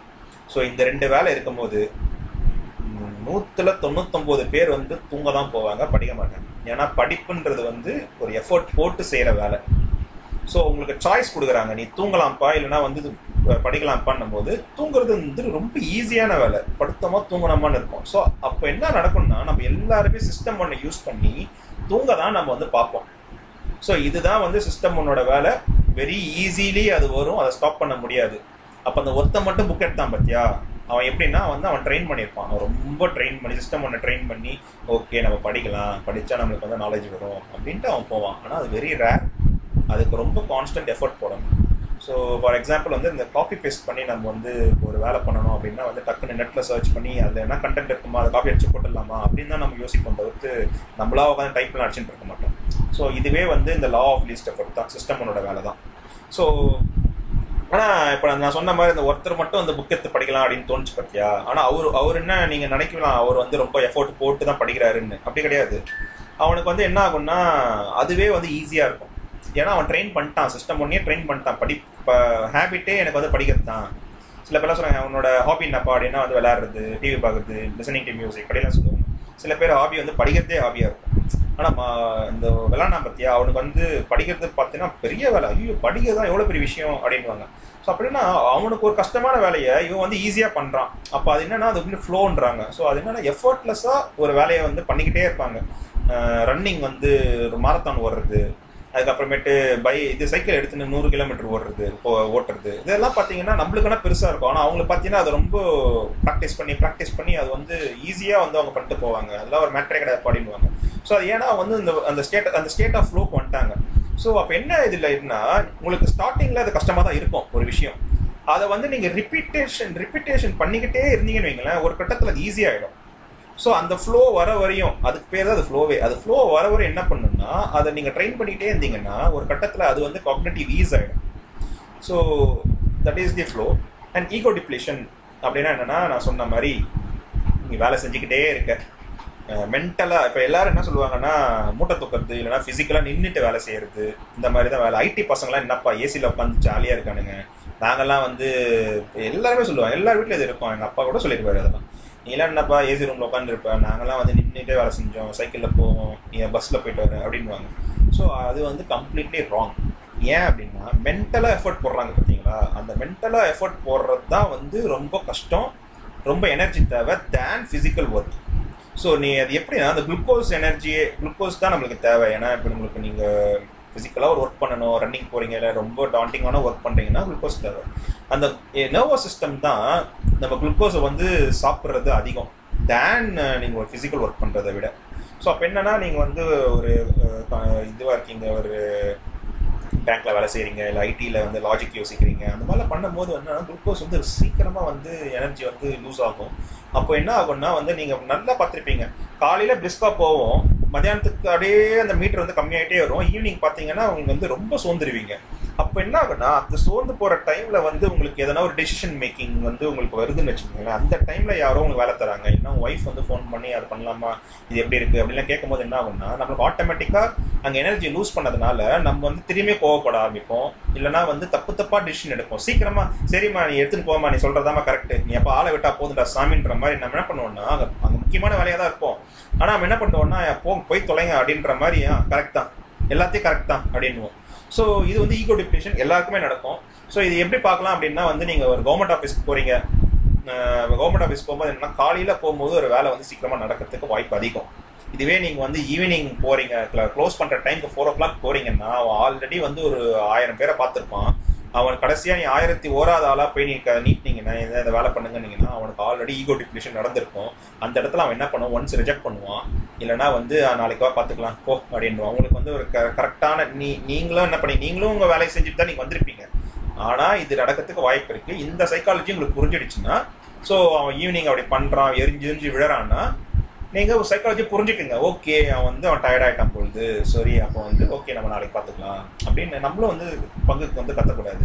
ஸோ அப்போ என்ன பண்ணலாம்னா பேசிக்காக காலையிலே போயிட்டு வேலையை வாங்கிடலாம். யாராக இருந்தாலும் சரி இப்போ நீங்கள் ஒரு டெக்னிக்கல் லீடராக இருக்கீங்க மேனேஜராக இருக்கீங்க அப்படின்னா ரொம்ப நீங்கள் வந்து இந்த ஆம்சானோட சிஇஓ எடுத்து பாருங்களேன் ஓனர் எடுத்து பாருங்கள் அவரே சொல்லுவார் எனக்கு ரொம்ப பயங்கரமான டெசிஷன் மேக்கிங் எனக்கு பண்ணணும் அப்படின்னா நான் தூங்கி எட்டு மணி நேரம் தூங்கி எழுந்து ஃபஸ்ட்டு வேலையை எனக்கு அதாக தான் இருக்கும் ஏன்னா வந்து ஃப்ரெஷ்ஷாக இருப்பார் அவர் எடுக்கிற டிசிஷன் வந்து கரெக்டாக இருக்கும். அப்போது மீட்டிங்ஸ்லாம் பார்த்தீங்கன்னா வந்து மார்னிங் வைக்கிறது தான் கரெக்டு நம்ம வந்து லஞ்சுக்கு அப்புறம் இல்லைனா வந்து போ இதெல்லாம் ஒரு அஞ்சு மணிக்கு மேலே ஆறு மணிக்கு மேலே வைக்கிறதெல்லாம் வந்து it's not a good way to have a meeting so that is the ego depletion for you and as I said self control ரொம்ப ரொம்ப முக்கியம். ஸோ இது பேரண்டிங்க்கு உதவும். ஸோ யாருன்னா குழந்தை வச்சுருக்கீங்க இல்லை வந்து இனிமேல் கல்யாணம் பண்ணிக்க போகிறீங்க அப்படின்னா வந்து குழந்தைங்களுக்கு வந்து செல்ஃப் கண்ட்ரோலை வந்து ப்ராக்டிஸ் பண்ணணும். சீக்கிரமாகவே ஏர்லி டேஸில் ப்ராக்டிஸ் பண்ணிங்கன்னா it aids in cognitive ability ஏன் அப்படின்னா நான் ஆல்ரெடி சொல்லிட்டேன் சிஸ்டம் டூ வந்து செல்ஃப் கண்ட்ரோலுக்கு அதுக்கப்புறம் கம்யூனிட்டிவ் எபிலிட்டிக்கு ரெண்டுத்துக்குமே உதவும். ஸோ நீங்கள் செல்ஃப் கண்ட்ரோலை நீங்கள் வந்து ப்ராக்டிஸ் பண்ணிகிட்டே இருந்தீங்கன்னா இட்ஸ் ப்ரொபோஷனேட்டில் அப்போ என்ன ஆகும்னா அது வந்து கம்யூனிட்டிவ் எபிலிட்டியும் உங்களுக்கு வந்து இன்க்ரீஸ் ஆகிட்டே இருக்கும். நீங்கள் வந்து அவங்கள வந்து அப்படியே படிப்பு சொல்லி தந்தால் தான் கம்யூனிட்டிவ் எபிலிட்டி வரும்ன்றது அவசியம் கிடையாது. செல்ஃப் கண்ட்ரோல் வச்சே நீங்கள் வந்து ஒரு கக்னேட்டிவ் எபிலிட்டியை வந்து இம்ப்ளிமெண்ட் பண்ணலாம். ஸோ ப்ரைமிங் நெக்ஸ்ட்டுக்கு போகிறோம் ஸோ இப்போ இந்த பிக்சரை பாருங்கள் ஸோ ஃபஸ்ட்டு பிக்சரில் வந்து பன் இருக்குது செகண்டில் வந்து ஒரு ஆரஞ்ச் ஜூஸ் இருக்குது தேர்டில் வந்து ஒரு சீஸ் இருக்குது ஸோ இப்போது இப்போ வந்து எஸ்ஓ இது வந்து ஃபில் இந்த பிளாங்க்ஸ் போட சொன்னீங்கன்னா ஓபியஸாக இப்போ ஒரு நூறு பேருக்கு சொன்னீங்கன்னா ஒரு தொண்ணூறு பேருக்கு டக்குன்னு ஞாபகம் வர ஒரு வேர்ட் பார்த்தீங்கன்னா சூப்பு தான். ஏன் அப்படின்னா வந்து அதுதான் அந்த ப்ரைமிங் ஏன்னா இந்த ஃபஸ்ட்டு மூணு பிக்சர் காமிச்சது எல்லாமே ரிலேட்டட் டு தி ஃபுட் அப்போ ஃபுட்டு காமிச்சிட்டு இது என்னடா? அப்படின்னு கேட்டால் வந்து சூப் அப்படின்னு சொல்லுவாங்க. ஏன்னா சூப்புமே வந்து நம்ம வந்து ஃபுட் ஓரியன்ட் ஒரு வேர்ட் ஸோ இதுதான் வந்து ப்ரைமிங் எஃபெக்ட் ஸோ அசோசியேட் பண்ணுவோம் நம்ம வந்து. வேர்ட்ஸ் ஆர் ஐடியாஸ் இருக்கட்டும் இல்லை பிக்சர்ஸ் இருக்கட்டும். ஸோ நம்ம பார்த்துட்டோன்னே என்ன ஆகும்னா இப்போ வந்து இந்த அப்போ எப்படி உங்களுக்கு ரிலேட் ஆகும்னா அப்போ இந்த மூணுமே வந்து ஃபுட்டு அப்போ வந்து இப்போ எஸ்ஓ டேஷ் பி அப்போ அந்த ஃபுட்டில் என்ன இருக்கும்? ஓகே சூப்பாக தான் இருக்கணும். அப்படின்ற அந்த மெமரிஸ் எல்லாம் கலெக்ட் பண்ணி எடுத்துகிட்டு வந்துட்டு அது வந்து உங்களுக்கு வந்து காட்டும். இல்லை இப்போ நான் இதை காமிச்சிருந்தா என்ன இருக்கும்? டவல் ஆர் ஷவர் ஷாம்பு இதுக்கு முன்னாடி இந்த பிக்சர் பதில் இது காமிச்சிருந்தேன்னா இதே அசோசியேட்டிவ் மெக்கானிசம் யூஸ் பண்ணி நீங்கள் சோப்புன்னு சொல்லியிருப்பீங்க. ஸோ இது இதுதான் ப்ரைமிங் எஃபெக்ட்னுவாங்க ஸோ நம்ம எதை வந்து நம்ம ஃபஸ்ட்டு வந்து காட்டுறோமோ அதை வச்சே யோசிக்கிறது. ஸோ இதுதான் நான் முன்னாடி சொன்ன எக்ஸாம்பிளுக்கு சொன்னேன். ஸோ நம்ம வந்து பார்த்த உடனே வந்து இவன் கெட்டவன் இவன் நல்லவன் அப்படின்னு நம்ம ஏன் திங்க் பண்ணுறோம் அப்படின்னா வந்து நம்மளுக்கு வந்து ஒரு மெமரிஸ் இருக்கும். ஸோ இந்த மூஞ்சி இந்த ஃபேஸ் கட்டு இந்த இந்த கலர் ஆஃப் இந்த ஸ்கின் டோனு இந்த ஹைட்டு இந்த வெயிட்டு இப்படி இருந்தால் வந்து நம்ம படத்தெல்லாம் பார்த்துருப்போம். இவன் வந்து வில்லனா தாண்டா இருப்பான். இவன் வில்லனா இவன் அப்போ என்னன்னா இந்த படம் நம்ம நிறைய பார்க்குறோம். நம்ம நாடகம் பார்க்குறோம். அப்படின்னும் போது என்ன ஆயிடுதுன்னா ஒருத்தங்களை வந்து நம்ம ஸ்டாம்ப் பண்ணிடுறோம். இவன் வந்து நல்லா வந்தான்ப்பா இந்த மாதிரி ரக்டா இருந்தா இவன் வந்து கெட்ட வந்தான்ப்பா அப்படின்றோம் அப்ப என்னன்னா நம்ம வந்து ஒரு ஈஸியா அப்ரோச் பண்ணவே முடியாது. அவங்க நல்லா தான் இருப்பாங்க. அவங்க நம்ம முன்ன பின்னே பார்த்துருக்க மாட்டோம். ஆனாலும் நம்ம நம்ம மனசுல என்ன இருக்கும்னா வந்து இவனுக்கு வீடு கட்ட வீடு தரக்கூடாது. இவனை பார்த்தாலே சரியில்லை மூஞ்சே மூஞ்சியே சரியில்லை. இவன் வந்து சரி இருக்க மாட்டான். அப்படின்னு ஒரு கால்குலேட் பண்ணுவோம். எல்லாருமே பண்ணுவோம். ஸோ அதுக்கு காரணமே வந்து ப்ரைமிங் எஃபெக்ட் தான். ஸோ நம்ம நம்ம மனசுலேயே வந்து சில words ideas and pictures and movies பார்த்து நம்ம ஒரு மெமரி பண்ணி இதோட வேலை எல்லாமே சிஸ்டம் பண்ணுது ஸோ சப்போஸ் அப்போ நம்ம நம்ம எல்லாருக்குமே தெரியும். காலையில் எழுந்த உடனே ஒரு நல்ல மியூசிக் கூட எழுந்துங்க நல்ல விஷயத்த கேளுங்க. அப்போ இது கேட்டாதான் வந்து உங்கள் டே ஃபுல்லாகவே நல்லா இருக்கும். அதுதான் சொல்லுவாங்க. காலையில் எழுந்துட்டு நீங்கள் வந்து ரன்னிங் போங்க. சன்ரைஸ் பாருங்கள் நல்ல க்ரீன்ஸ் பாருங்கள் ஸோ அப்போ வந்து காமாக இருக்கும். நேச்சரோடு இருந்தீங்கன்னா உங்கள் டே வந்து நல்லா இருக்கும் அப்படின்வாங்க அது ஏன் பார்த்தா அது அது ப்ரைமிங் ப்ரைமிங் எஃபெக்ட் தான். ஸோ நீங்கள் ஒரு மெலடி சாங்ஸோட கேட்குறீங்க நல்ல ஒரு மோட்டிவேஷனல் சாங்கோட ஏந்துக்கிறீங்க அப்படின்னா அந்த ப்ரைமிங் என்ன ஆகும்னா அந்த மெமரியில் போயிட்டு அந்த டே ஃபுல்லாகவே உங்களை வந்து ஒரு மோட்டிவேட் பண்ணிக்கிட்டே இருக்கும். இதுவே நீங்கள் எழுந்துக்கும் போதே ஒரு அப்படியே பயங்கரமான ஒரு கட்டுப்பான மொமெண்ட்டில் ஏந்துக்கிறீங்கன்னு வைங்களேன். டச்சா அப்படின்னு ஏந்திக்கிட்டு பார்க்குறதெல்லாம் வந்து கீழே கொட்டுது தட்டி விடுறாங்க பையன் கதறான் அப்புறம் அம்மா வந்து எழுந்த உடனே திட்டுறாங்க. இந்த மாதிரி நம்ம இதுவும் ஒரு ப்ரைமிங் தான். இது வந்து நெகட்டிவ் ப்ரைமிங் அப்போ என்ன ஆகும்னா டே ஃபுல்லாகவே கட்டுப்பாக போகும். ஏன்னா நீங்கள் ஸ்டா நீங்கள் டேவே ஸ்டார்ட் பண்ணுறதே எந்த மாதிரி ஸ்டார்ட் பண்ணுறீங்க ஸோ இது எல்லாமே நம்மளுக்கு தெரியும். ஆனால் இதுக்கு பின்னாடி இருக்கிற சைக்காலஜி இதுதான். ஸோ அப்போ நீங்கள் வந்து ஒரு பனானாவை பார்த்தீங்கன்னா உங்களுக்கு மனசில் டக்குன்னு எல்லோன்னு ஞாபகம் வரும். ஏன் ஞாபகம் வருது? பனானாக்கு எல்லாருக்கும் என்ன சம்மந்தம் அப்படின்னா நம்ம சம்மந்தம் படிச்சுக்கிட்டோம். ஏன் இது எல்லோவில் இருக்குது அப்படின்னு. அப்போ என்ன ஆகுனா எதை பார்த்தாலுமே வந்து நம்ம குழந்தைக்கு அதானே சொல்லி தருவோம். டே அந்த பனானா வந்து எல்லோ வருது பத்தியா? அப்போ இதுவும் எல்லோ தானே? அப்படின்னு நம்ம இந்த அசோசியேட் பண்ணியே தான் நம்ம சொல்லி தருவோம். ஏ ஃபார் ஆப்பிள் அப்படின்னு சொல்லுவோம். அப்போ ஏ ஃபார் வந்து அவக்கடோன்னு யாருமே சொல்லி கொடுத்ததில்லை. அப்போ ஏன் அப்போ ஆப்பிள் பார்த்தா ஏன் ஞாபகம் வருது? ஆனால் வந்து அவக்கடை பார்த்தா ஏன் ஏன் ஞாபகம் வரமாட்டுது ஸோ இதுதான் காரணம். அப்போ என்னன்னா நம்ம அசோசியேட் பண்ணிக்கிட்டோம். ஆப்பிள்னா ஏ பால்னா பி அப்படின்னு அசோசியேட் பண்ணி நம்ம வந்து சொன்னதுனால இது ஞாபகம் வருது. ஆனால் பிஸ்கட் வந்து பி ஞாபகம் வராது. ஸோ அப்போ ஒரு ஒரு இதுக்கும் நம்ம வந்து ஒரு அசோசியேட் பண்ணிக்கிட்டு ஒரு ப்ரைமிங் பண்ணிக்கிட்டு நம்ம வச்சுருக்கோம். ஸோ அப்போ என்னென்னா வந்து ஸ்மைல் பண்ணணும். ஒருத்தங்கிட்ட நம்ம க்ரீட் பண்ணி பேசும்போது யாருன்னா பார்க்குறாங்க இல்லைன்னா வந்து அதுக்கு தான் நம்ம வந்து ஸ்மைல் பண்ணி பேசணும். அப்போ ஸ்மைல் பண்ணி பேசும்போது என்ன ஆகும்னா இந்த ப்ரைமிங் எஃபெக்ட் வந்து இந்த சைக்காலஜி யூஸ் பண்ணி ஓகே இவர் நல்லவர்ப்பா? நல்லா நம்ம வரவேற்கும் போதே நல்ல ஸ்மைலிங்காக அவர் வந்து வரவேற்கிறாரு. நம்ம நாடி நாடிங் எண்டிங் வந்து தலையை வந்து முன்னும் பின்னமா ஆட்டிக்கணும் அப்போ வந்து லிசன் பண்றாரு. நம்ம பேசுறது வந்து நல்லா கேட்கறாரு சிரிச்சுக்கிட்டே கேட்கறாரு அப்படின்றதெல்லாம் வந்து என்னன்னா சைக்கலாஜிக்கலா வந்து சப்கான்சியஸ் மைண்ட் அவங்களுக்கு ஓடும். இப்ப நல்லா சிரிச்சுக்கிட்டே நம்ம பேசுறதெல்லாம் லிசன் பண்றாரு. காமா கைண்டா இருக்காரு. அப்போ வந்து இவர் நல்லவர் தான். அப்படின்ற அந்த அவங்களோட ரிஜிஸ்டர் ஆயிடும். இதுவே நீ வந்து அவங்க பேசும்போது வந்து ஃப்ரோன் பண்ணிக்கிட்டு அந்த மாதிரி பார்த்துக்கிட்டு சைடு வைஸில் ஷேக் பண்ணிக்கிட்டு இல்லை இல்லை நெகட்டிவாக இல்லை ஒரு மூஞ்சி சுறு சுறுசுறுப்பாக ஒரு சுருங்கின மாதிரி வச்சுருந்தேன்னு வையன். அவங்க வந்து கண்டுபிடிச்சிருவாங்க இந்த சுடு சுடு கொள்ளுது இந்த பேசுறது பிடிக்கல கொள்ளுது அப்படின்ட்டு நம்ம கட் பண்ணிட்டு போயிடுவாங்க. செகண்ட் டைம் நீங்கள் வந்து மீட் பண்ணால் கூட அந்த ஃபர்ஸ்ட் இம்ப்ரெஷன் பெஸ்ட் இம்ப்ரெஷன்ல அப்போ என்ன ஆகும்னா அவங்க வந்து உங்களை ஈஸியாக வந்து அப்ரோச் பண்ண மாட்டாங்க. ஸோ இந்த சைக்காலஜி நீங்கள் புரிஞ்சுக்கிட்டீங்கன்னா ஸோ இது வந்து ஒர்க் அவுட் ஆகும். அகைன் உங்களை ஏமாத்தணும்னு எவனா ஒருத்தன் நினைச்சான்னு வைங்களேன் அவனும் இந்த சைக்காலஜி யூஸ் பண்ணி உங்களை வந்து கவர் பண்ணுவான். ஸோ உங்களை ஏமாத்தணும்னு வந்துட்டான். அப்போ வந்து உங்க இல்லைன்னா வந்து எதனா ஒரு ப்ராடக்ட்டை விற்கணும் அப்படின்ற ஒரு சேல்ஸ் கை வரா அப்படின்னா அவன் வந்து இந்த மாதிரி ஸ்மைல் பண்ணுவான் நாட் பண்ணுவான் காமாக கைண்டாக இருப்பான். ஏன் அப்படின்னா வந்து அவன் வந்து ரெக்டாக அவன் வந்து மூஞ்சி சொல்லிச்சுன்னு இருந்தானா அவன் ப்ராடக்டால விற்க முடியாது. ஸோ அப்போ இந்த சைக்காலஜி அவனும் யூஸ் பண்ணுவான். ஆனால் அந்த அதை அதை வந்து நம்ம விழுந்துடக்கூடாது. ஸோ ரெண்டு பேருக்குமே தெரியணும். எப்போ விழக்கூடாது இல்லை எப்போ வந்து அதை யூஸ் பண்ணணும். அப்படின்னு இந்த சைக்காலஜி புரிஞ்சாதான் நம்மளால வந்து ஒரு லைஃப்பை லீட் பண்ண முடியும். ஸோ அதுக்காக தான் இந்த ப்ரைமிங் எஃபெக்ட் அண்ட் அகைன் நான் முன்னாடியே சொன்னேன் எதுக்காக வந்து ஃபோட்டோ ஃப்ரேம் மாட்டணும்? அப்படின்ட்டு. சூப்பராக எல்லாருமே சொன்னீங்க ஒரு ஒரு பாயிண்ட் சொன்னீங்க. அது பின்னாடி என்ன சைக்காலஜி அப்படின்னா இப்போ சப்போஸ் இந்த இதில் பார்த்தீங்கன்னா நம்ம எல்லாருக்குமே தெரியும் ஒரு கவர்மெண்ட் ஆஃபீஸ்க்கு மேலே வந்து காந்தி தாத்தாவோட ஃபோட்டோ இருக்கு சுபாஷ் சந்திர போஸோட ஃபோட்டோ இருக்கும். ஸோ அப்போ ஏன் அப்படின்னா வந்து இப்போ நீ லஞ்சம் பற்றி பேசணும். அப்போ என்ன ஆகும்னா காந்தி பார்த்தேன் ஏன் ஆகா லஞ்சம் வாங்கக்கூடாது அவர் பார்க்குறாரு அப்படின்னு. இல்லைன்னா ஒரு ஒரு சாமி ஃபோட்டோ நம்ம மாட்டோம்னு நம்ம வந்து தப்பாக யோசிச்சா கூட ஆ சாமி நம்மளை பார்க்குறாங்கப்பா கண்ணை குத்திருப்பா அப்படின்ற ஒரு ஒரு பயம் வந்துக்கிட்டே இருக்கும். அப்போ அதனால தான் என்னென்னா இந்த ஃபோட்டோ ஃப்ரேம்ஸ்லாம் மாட்டுறாங்க. இல்லை நம்ம நம்மளோட தாத்தா ஃபோட்டோ இல்லை நம்ம அப்பா ஃபோட்டோ போடும்போது சே நம்ம தப்பு பண்ணுறோமே அப்பா நம்மளுக்கு என்ன சொல்லி கொடுத்துருக்காரு? இதெல்லாம் பண்ணக்கூடாதுன்னு சொல்லி கொடுத்துருக்காருல்ல. ஸோ அப்பாவோட சாந்தி அடையாது. ஸோ அந்த மாதிரிலாம் அப்பா வந்து நம்மளை மன்னிக்க மாட்டார். தாத்தா நம்மளை மன்னிக்க மாட்டார். ஸோ இந்த மாதிரிலாம் வந்து நம்மளுக்கு வந்து மனசுக்குள்ள வந்து ஒரு சப்கான்ஷியஸ் மைண்டில் ஓடிக்கிட்டே இருக்கும். So chances of doing wrong thing or doing ill deeds வந்து கம்மி. ரொம்ப கண்ட்ரோல் ஆகும். ஸோ இதுதான் again it's a priming effect அவங்க வந்து உங்ககிட்ட எதுவும் பேச போகிறது கிடையாது. அவங்களாம் இறந்து போயிட்டாங்க. ஸோ ஆனால் என்ன ஆகும்னா ஆஸ் யூ செட் அவங்களோட ஒரு மெமரிஸ் இருக்கும். அவங்க கற்றுக் கொடுத்த ஒரு வேல்யூஸ் இருக்கும். அவங்க அந்த வேல்யூவோட நடந்திருப்பாங்க. அதனால தான் அவங்க லீடர்ஸ் ஆகிருக்காங்க ஸோ அப்போ என்ன ஆகும்னா நம் நம்ம வந்து மறந்துடுவோம் இந்த ஃபோட்டோலாம் பார்க்கலன்னா மறந்துடுவோம் நம்ம. ஒரு கட்டத்தில். அதனால தான் வந்து பார்த்தீங்கன்னா இதெல்லாம் வந்து ஃபோட்டோ ஃப்ரேம்ஸ்லாம் வச்சுருப்பாங்க. So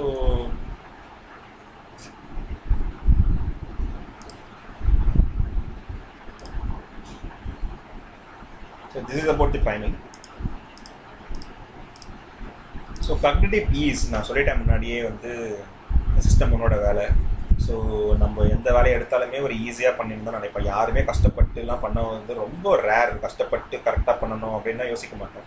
ஸோ அப்போது எப்படின்னா வந்து ரிப்பீட்டட் எக்ஸ்பீரியன்ஸ் ஆர் வந்து இப்போ நான் பிபிடி போடுறேன். இதே வந்து க கிளியராக ஒரு டிஸ்பிளே வச்சு ஒரு பிக்கர் ஃபாண்ட் யூஸ் பண்ணி போட்டால் தான் அவங்களுக்கு வந்து ஈஸியாக வந்து கன்வே ஆகும். நான் என்ன போட்டிருக்கேன் அப்படின்னு. அதுக்கப்புறம் ப்ரைம்ட் ஐடியா ஸோ இதுக்கு முன்னாடியே ஸ்டார்ட் பண்ணுறதுக்கு முன்னாடியே நான் வந்து உங்களுக்கு சம்மரி ஒன்று சொன்னேன். ஸோ அப்போ உங்களுக்கு ஒரு ஐடியா இருக்கும். ஓகே இதை பற்றி தான் சொல்ல போகிறான் அப்படின்னு. இல்லை நான் எதுவுமே சொல்லாமல் ஒரு வேகாக வந்தீங்கன்னு வைங்களேன். அது புரியாது. அப்படின்னா ஏதோ சொல்ல வரானே அப்படின்ட்டு உங்களுக்கு வந்து நீங்கள் நான் சொல்கிறத கேட்குறத விட நீங்கள் ஏதோ ஒன்று யோசிச்சுட்டு இருப்பீங்க ஸோ அப்போ என்ன ஆகும்னா வந்து சரியாக கன்வே ஆகாது. ஸோ ஈஸ் உங்களுக்கு இருக்காது. ஸோ அதே மாதிரி குட் மூடில் இருக்கணும். இப்போ நீங்கள் ஆல்ரெடி டென்ஷனில் இருக்கீங்க. ஐயோ மேனேஜர் வந்துருவானா? இல்லைனா வந்து யாருனா வந்துருவாங்களா? இல்லை டைம் ஆகுது அடுத்தது வேலைக்கு போகணுமே. அப்படின்னு நீங்கள் எதனா ஒரு ஒரு ஒரு ஒரு பரபரப்பில் இருந்தீங்கனாலும் நான் சொல்கிறது வந்து புரியாது. எப்படா முடிப்பான் அவன்? அப்படின்றதா இருக்கும். ஸோ இதெல்லாம் இல்லாமல் ஸோ இதெல்லாம் நான் சொன்னது ரிப்பீட்டட் எக்ஸ்பீரியன்ஸ் இந்த ப்ரைம் ரேடியோ குட் மூட்லாம் இருந்ததுன்னா நீங்கள் வந்து ஈஸியாக இருப்பீங்க. ஸோ ஈஸியாக இருந்ததுன்னா என்ன நடக்கும்ன்றது அந்த கான்சிக்வன்சஸ் ஸோ அது என்னன்னா உங்களுக்கு வந்து ஃபீல்ஸ் ஃபெமிலியர் ஓகே நான் சொல்ல சொல்ல எக்ஸாம்பிள் சொல்ல சொல்ல ஆமாம்ல கரெக்ட் தானே அப்படின்னு நீங்கள் ஃபெமிலியராக இருப்பீங்க. இல்லைனா வந்து கரெக்ட் தான் இவன் சொல்கிறது கரெக்ட் தானே அப்படின்னு நிற்பீங்க ஆமாம் super feels good and feel effortless எஃபர்ட்லெஸ்ஸாக ஒரு வேலையை செய்வீங்க. ஸோ அதுதான் அந்த கம்யூனிட்டி வீஸோட வேலை. ஸோ அப்போ என்ன நடக்கும் அப்படின்னா ஸோ நான் சொன்ன மாதிரி இந்த நீங்கள் பிபிடி ப்ரெசென்ட் பண்ணுறீங்க இல்லை பேப்பர் ப்ரெசென்ட் பண்ணும்போது நீங்கள் சொல்ல நினைக்கிறத வந்து கதை கதையாக சொல்லாமல் ஒரு கோல்டு ஃபாண்ட்டில் போட்டு ஹை குவாலிட்டி பேப்பரில் பிரிண்ட் நீங்கள் வந்து புக்கு வாங்குறீங்கன்னா கூட ஹை குவாலிட்டி பேப்பரில் வாங்குனீங்கன்னா படிக்க தோணும். வா சூப்பராக இது படிச்சிடலாம் இதுவே வந்து ஒரு ஜெராக்ஸ் காப்பி போட்டு ஒரு ஒரு பேட் குவாலிட்டி பேப்பரில் போட்டிங்கன்னா அது படிக்க தோணாது. ஏன்னா இதெல்லாமே சப்கான்ஷியஸ் மைண்டில் உங்களுக்கு வந்து விளையாடும். சிஸ்டம் ஒன்னோட வேலை இதெல்லாம். கலர்ஃபுல்லாக இருந்ததுன்னா படிக்க தோணும். இல்லைனா இதுவே வந்து பிளாக் அண்ட் ஒயிட்டில் இருந்ததுன்னா அகைன் வந்து உங்களுக்கு ஒரு தட்டும். ஸோ அது வந்து கக்னேட்டிவ் ஸ்ட்ரெயினாக மாறும். அப்புறம் ரைமிங்காக எழுதிங்கன்னா நல்லாயிருக்கும். அதனால தான் கவிதைலாம் எல்லாருக்கும் பிடிக்கும். அப்புறம் ஈஸி வேர்ட்ஸாக இருக்கணும். நான் பார்த்தேன்னா எனக்கு புரியணும். நான் உட்காந்து சும்மா டிக்ஷனரியில் உட்காந்து அந்த டெஃபினேஷன் என்ன மீனிங் என்ன அப்படின்றதெல்லாம் இல்லாமல் பார்த்தாலே புரியணும். ஸோ அது அதுவும் வந்து ஒரு டெஃபினட்டிவ்லி ஸோ இதெல்லாம் இருந்ததுன்னா உங்களுக்கு ஈஸியாக இருக்கும். இட்ஸ் ஆல் மெமரி இல்யூஷன் இது இல்லைனாலும் உங்களுக்கு வந்து மேட்ரு புரியும். ஆனால் நீங்கள் எஃபர்ட் போடணும். ஸோ ஸோ இப்போ இந்த ரைட் சைடில் பாருங்கள் ஒரு அஞ்சு பேரை நான் போட்டிருக்கேன். கந்தன் லோகநாதன் டேவிட் அப்புறம் வெங்கடேஷ் பிரபு தாமோதரஸ் அண்ட் வேலு ஸோ டக்குன்னு அதை எடுத்துட்டேன். இப்போ உங்களுக்கு எந்த பேர் ஞாபகம் இருக்குது இந்த அஞ்சு பேரில் எந்த பேர் ஞாபகம் இருக்கு? ஸோ சொல்ல தேவையில்ல. ஸோ அஞ்சு பேர் ஞாபகம் இருக்கும் எப்படின்னா வந்து மேபி உங்களுக்கு வந்து ஞாபகம் வெங்கடேஷ் பிரபு ஞாபகம் இருக்கலாம். இல்லைன்னா வந்து துரைசிங்கம் ஞாபகம் இருக்கலாம். ஏன் அப்படின்னா வந்து இது இது ரெண்டுமே வந்து நம்ம டக்குன்னு ரிலேட் பண்ணிக்கலாம் வந்து ஒரு ஆக்டர் ஆக்டர் பேர் இல்லைன்னா ஒரு டேரக்டர் பேரோட ரிலேட் பண்ணிக்கலாம். ஸோ ஏன் அப்படின்னா வந்து நம்ம முன்னாடியே கேள்விப்பட்ட பேர் இதெல்லாம். ஸோ இதுவே வந்து அண்ணன் லோகநாதன்ன்றதெல்லாம் வந்து ஒரு புது பேராக இருந்தது. எல்லாம் ஒரு எதனா ஒரு ஃபாரின் நேம் ஆத்தரோட நேம் டேனியல் கேன்மேன் அப்படின்னு சொன்னால் அதெல்லாம் ஞாபகம் இருக்காது. ஏன்னா அந்த பேரை நம்ம கேள்விப்பட்டிருக்க மாட்டோம். ஸோ இதுவே வந்து ஒரு காக்னிட்டிவ் பீஸ் கேள்விப்பட்ட பேர் நம்மளுக்கு பரிச்சயமான பேர் இதெல்லாம் இருந்தாலே நம்ம வந்து ஒரு டைம் பார்த்தாலே போதும் நமக்கு வந்து ஒரு ஞாபகம் வரும். ஸோ அதுவே ஒரு இல்யூஷன் ஆஃப் ரிமெம்பரிங் தான். ஸோ இது வேர்டாக இருக்கலாம் பிக்சராக இருக்கலாம். ஸோ இது எல்லாமே சிஸ்டமோட வேலை. இதெல்லாம் இல்யூஷன் தான் மாய தான். ஸோ இப்போ அகைன் இன்னொரு ஒரு sentence moon is white milk is white புத் is white all rices are white அப்படின்னு போட்டிங்கன்னா ஆல் ரைசஸ் ஆர் ஒயிட் கரெக்டாக தப்பா? அப்படின்னா நீங்கள் வந்து ஒரு ஒரு செகண்டில் நீங்கள் யோசிப்பீங்க கரெக்ட் தானே? கரெக்டாக தானே இருக்கணும் அப்படின்னு யோசிப்பீங்க. டக்குன்னு இப்படி சொடுக்கு போகிற நேரத்தில் அது கரெக்டுன்னு உங்களுக்கு தோணிட்டு அதுக்கப்புறம் திரும்பி யோசிக்க ஆரம்பிப்பீங்க. கரெக்டாக தப்பா? இவன் கொஞ்சம் வெள்ளமான ஆள் தான் இவன் கொஞ்சம் நம்ம கரெக்டாக சொல்லிடணும் அப்படின்னும் போது யோசிக்கும் போது ஏன் ரெட் ரைஸ் இருக்குது ஏன் பிளாக் ரைஸ் கூட தான் இருக்குது அப்படின்னு அவனை யோசிக்க ஆரம்பிப்போம். ஆனால் நீங்கள் வந்து ஃபஸ்ட்டு நீங்கள் கரெக்டாக தான் இருக்கும்னு யோசிச்சிங்க பார்த்தீங்களா அதுதான் சிஸ்டமோட வேலை. ஆனால் வந்து திரும்பி பேக் அடிச்சு ஓகே கொஞ்சம் யோசிச்சு தான் பதில் சொல்லணும் பொழுது அப்படின்னு நீங்கள் யோசிக்க ஆரம்பிக்கிறீங்க பார்த்தீங்களா அது சிஸ்டம் டூவோட வேலை. ஸோ இதுதான் சிஸ்டமான சிஸ்டம் டூ நீங்கள் ஒன்ஸ் நீங்கள் சிஸ்டம் டூ யோசிக்காம ஆமாண்டா அப்படின்னு நீங்கள் போட்டிங்கன்னு வைங்கன்னா அது தப்பாயிடும். இதுதான் நம்ம வந்து அந்த எம்சிக்யூலலாம் நம்ம வந்து என்ட்ரன்ஸ் எக்ஸாம் எழுதும் போதெல்லாம் மல்டிபிள் சாய்ஸஸ் கொஸ்டின்ஸ்லாம் யூஸ் பண்ணும்போது நம்ம ரொம்ப சிஸ்டம் ஒன்னை வச்சு நம்ம எந்த கொஸ்டின்ஸ்லாம் ஆன்சர் பண்ணுறோமோ நம்ம லெத்தாஜிக்காக இருப்போம். ஏ கரெக்டாக தான்டா இருக்கும் அப்படின்னு. அவங்க விளையாடிருப்பான் ஒரு டிஸ்ட் வச்சிருப்பான். அதை நம்ம உன்னிப்பாக கவனிச்சு நம்ம சிஸ்டம் டூ யூஸ் பண்ணி திங்க் பண்ணி ஆன்சர் பண்ணணும். நம்ம வந்து ஒரு வேகத்தில் இல்லை டைம் இல்லைன்றத நேரத்தில் வந்து டக்குன்னு எதனா வந்து அடி இங்கி பிங்கி பங்கு போட்டு அடிக்கிறது இது கரெக்டாக தான் இருக்கும் அப்படின்னு நம்ம ஒர்க் அவுட் பண்ணாமல் அடிக்கிறது இது எல்லாமே சிஸ்டம் ஒன்னோட வேலை. ஸோ ஃபெமிலியராக ஃபெமிலியராக இருக்கிறத வந்து நம்ம வந்து கரெக்டாக நம்புவோம். அதுக்கப்புறம் அது ஒரு பயாஸ் டிசிஷன் எடுப்போம். சரி நல்லா வந்தாண்டா இருப்பான் ரொம்ப கெட்டவனா தான்டா இருப்பான் அப்படின்னு ஒரு பயாஸ்டாக டிசிஷன் எடுப்போம். அப்புறம் அந்த மார்க்கெட்டிங் அட்வர்டைஸ்மெண்ட்டுக்கு வந்து ரொம்ப fall for the marketing and uh, இது வந்து ரிப்பீட் பண்ணணும்னு அவசியம் கிடையாது. ஏன்னா ஒரு கீ ஃபேக்டரை வச்சு கூட நம்ம வந்து மக்களை வந்து அந்த இல்யூஷன் வச்சு ஏமாற்றலாம் ஸோ ஒரு விஷயத்த நம்ம வந்து ப்ராமினெண்ட்டாக போட்டுட்டு நீங்கள் நியூஸ் பேப்பர்லாம் எடுத்து பார்த்தா தெரியும் அட்வர்டைஸ்மெண்ட்லாம் பெருசு பெருசாக இருக்கும். அது வந்து டக்குன்னு கண்ணு இழுக்கும். ஸோ அப்போ நீங்கள் யோசிக்கணும் ஓகே இந்த மாதிரி அவன் போடுறான் அப்படின்னாலே வந்து இது ஒரு மார்க்கெட்டிங் தான். நம்ம இதை வந்து விழுந்துடக்கூடாது. ஸோ வீடு வாங்கணும்னு நினச்சா நமக்கு ஃபஸ்ட்டு ஞாபகம் வருதுன்னு பார்த்தீங்கன்னா மூணே மூணு கம்பெனி பேர் தான் ஞாபகம் வரும். ஏன் மீதி பேர்லாம் ஞாபகம் வரலன்னா இவன் இந்த மூணு பேர் உங்களுக்கு ரிப்பீட்டடாக வந்து அட்வர்டைஸ்மெண்ட் கொடுத்துக்கிட்டே இருக்கான். அருண் எக்ஸல்லோ அதுக்கப்புறம் அடுத்தது வந்து ஸ்ரீராம் அப்படின்னா வந்து உங்களுக்கு ஞாபகம் இருந்துகிட்டே இருக்குன்னா அவன் பில் போர்டு வச்சிருப்பான் அவன் வந்து நியூஸ் பேப்பரில் வந்து காமிச்சிக்கிட்டே இருப்பான். ஸோ அப்போ என்ன பண்ணா நம்மளுக்கே வந்து சப்கான்சியஸ் மைண்டில் வந்து ஓகே நம்ம வீடு வாங்கினா இதில் தாண்டா வாங்கணுன்ற மாதிரி நம்மளுக்கு வந்து தள்ளி விட்டுருவாங்க.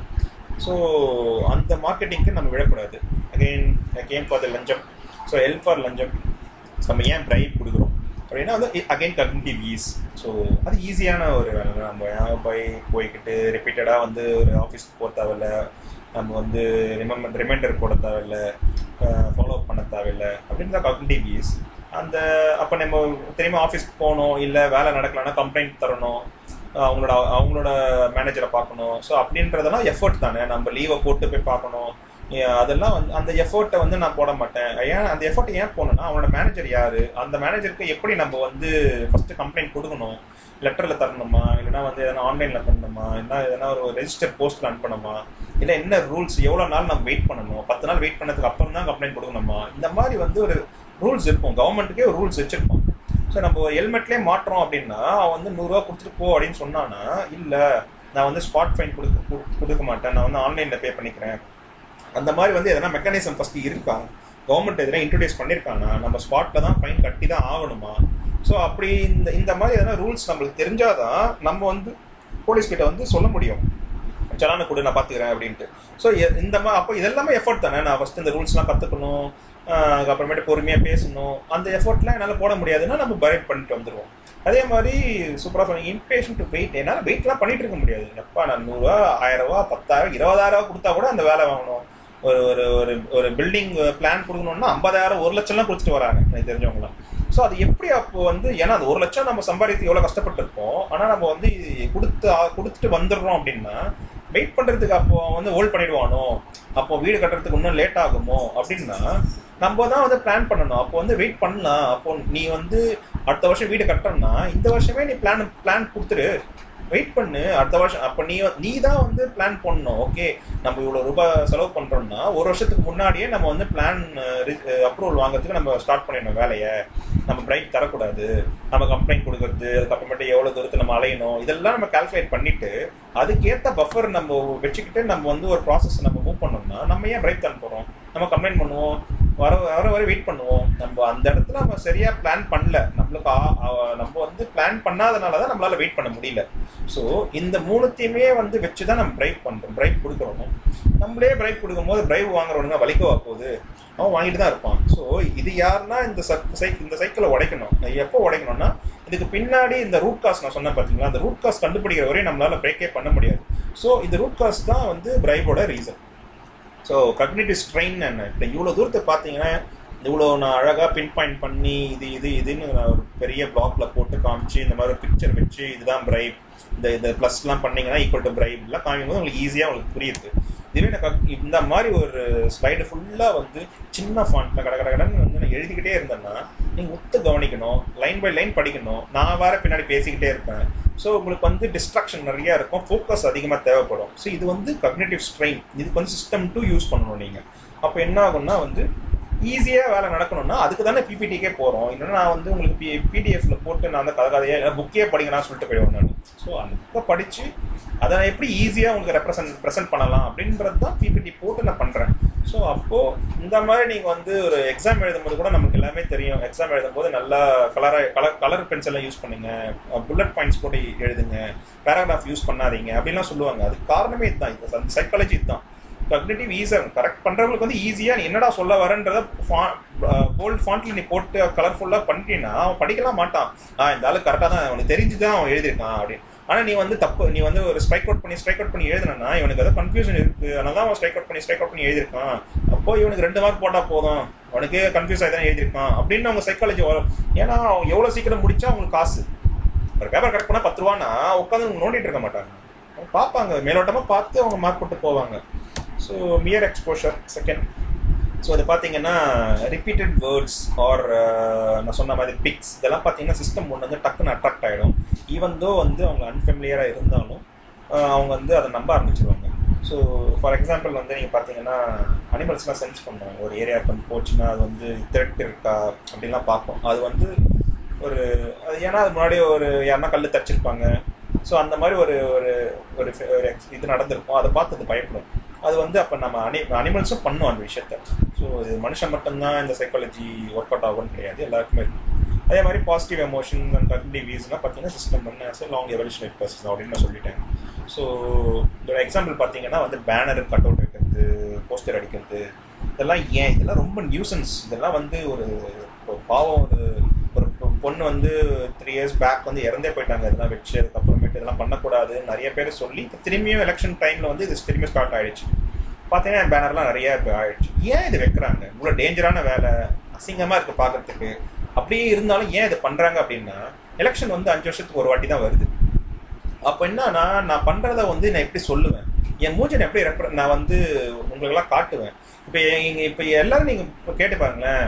நம்ம ஊர் எம்எல்ஏ யார்ரா அப்படின்னு கேட்டால் பாதி பேர் முக்காசி பேர் யோசிப்பான் எம்எல்ஏ பேர் என்ன? அந்த எம்எல்ஏ எப்படி இருப்பாரு?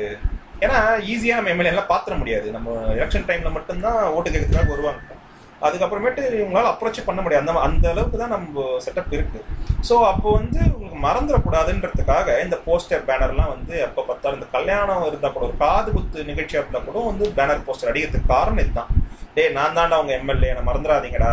நான் வேலைலாம் செய்ய மாட்டேன். ஆனால் இந்த மாதிரி நான் சோப் காமிச்சிக்கிட்டே இருப்பேன். அப்படின்னு வந்து மியர் எக்ஸ்போஷர் காமிச்சிக்கிட்டே இருப்பாங்க. ஸோ உங்களை ரிஜிஸ்டர் பண்ணி நீ வந்து இது நின்று நீ பார்த்து இவங்களை ரிஜிஸ்டர் பண்ணணும்னு அவசியம் கிடையாது. நீங்கள் அப்படியே வண்டியில் போகும்போதே உங்களுக்கு உங்களை சப்கான்சியஸ் மைண்டில் வந்து உங்களுக்கு ரெஜிஸ்டர் ஆகிட்டே இருக்கும்.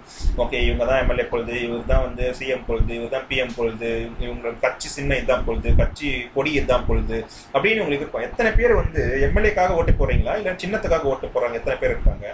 நான் வந்து பிரைம் மினிஸ்டருக்காக ஓட்டு போடுறேன்ப்பா அப்படின்னு நிறைய பேர் என்னோட ஃப்ரெண்ட்ஸ்லாம் சொல்லுவாங்க. டேய் பிரைம் மினிஸ்டர் எப்போ உனக்கு வேலை செய்ய போறாரு? எம்எல்ஏ தானே உனக்கு வேலை செய்ய போறாரு. அப்சர்டா இருக்கு.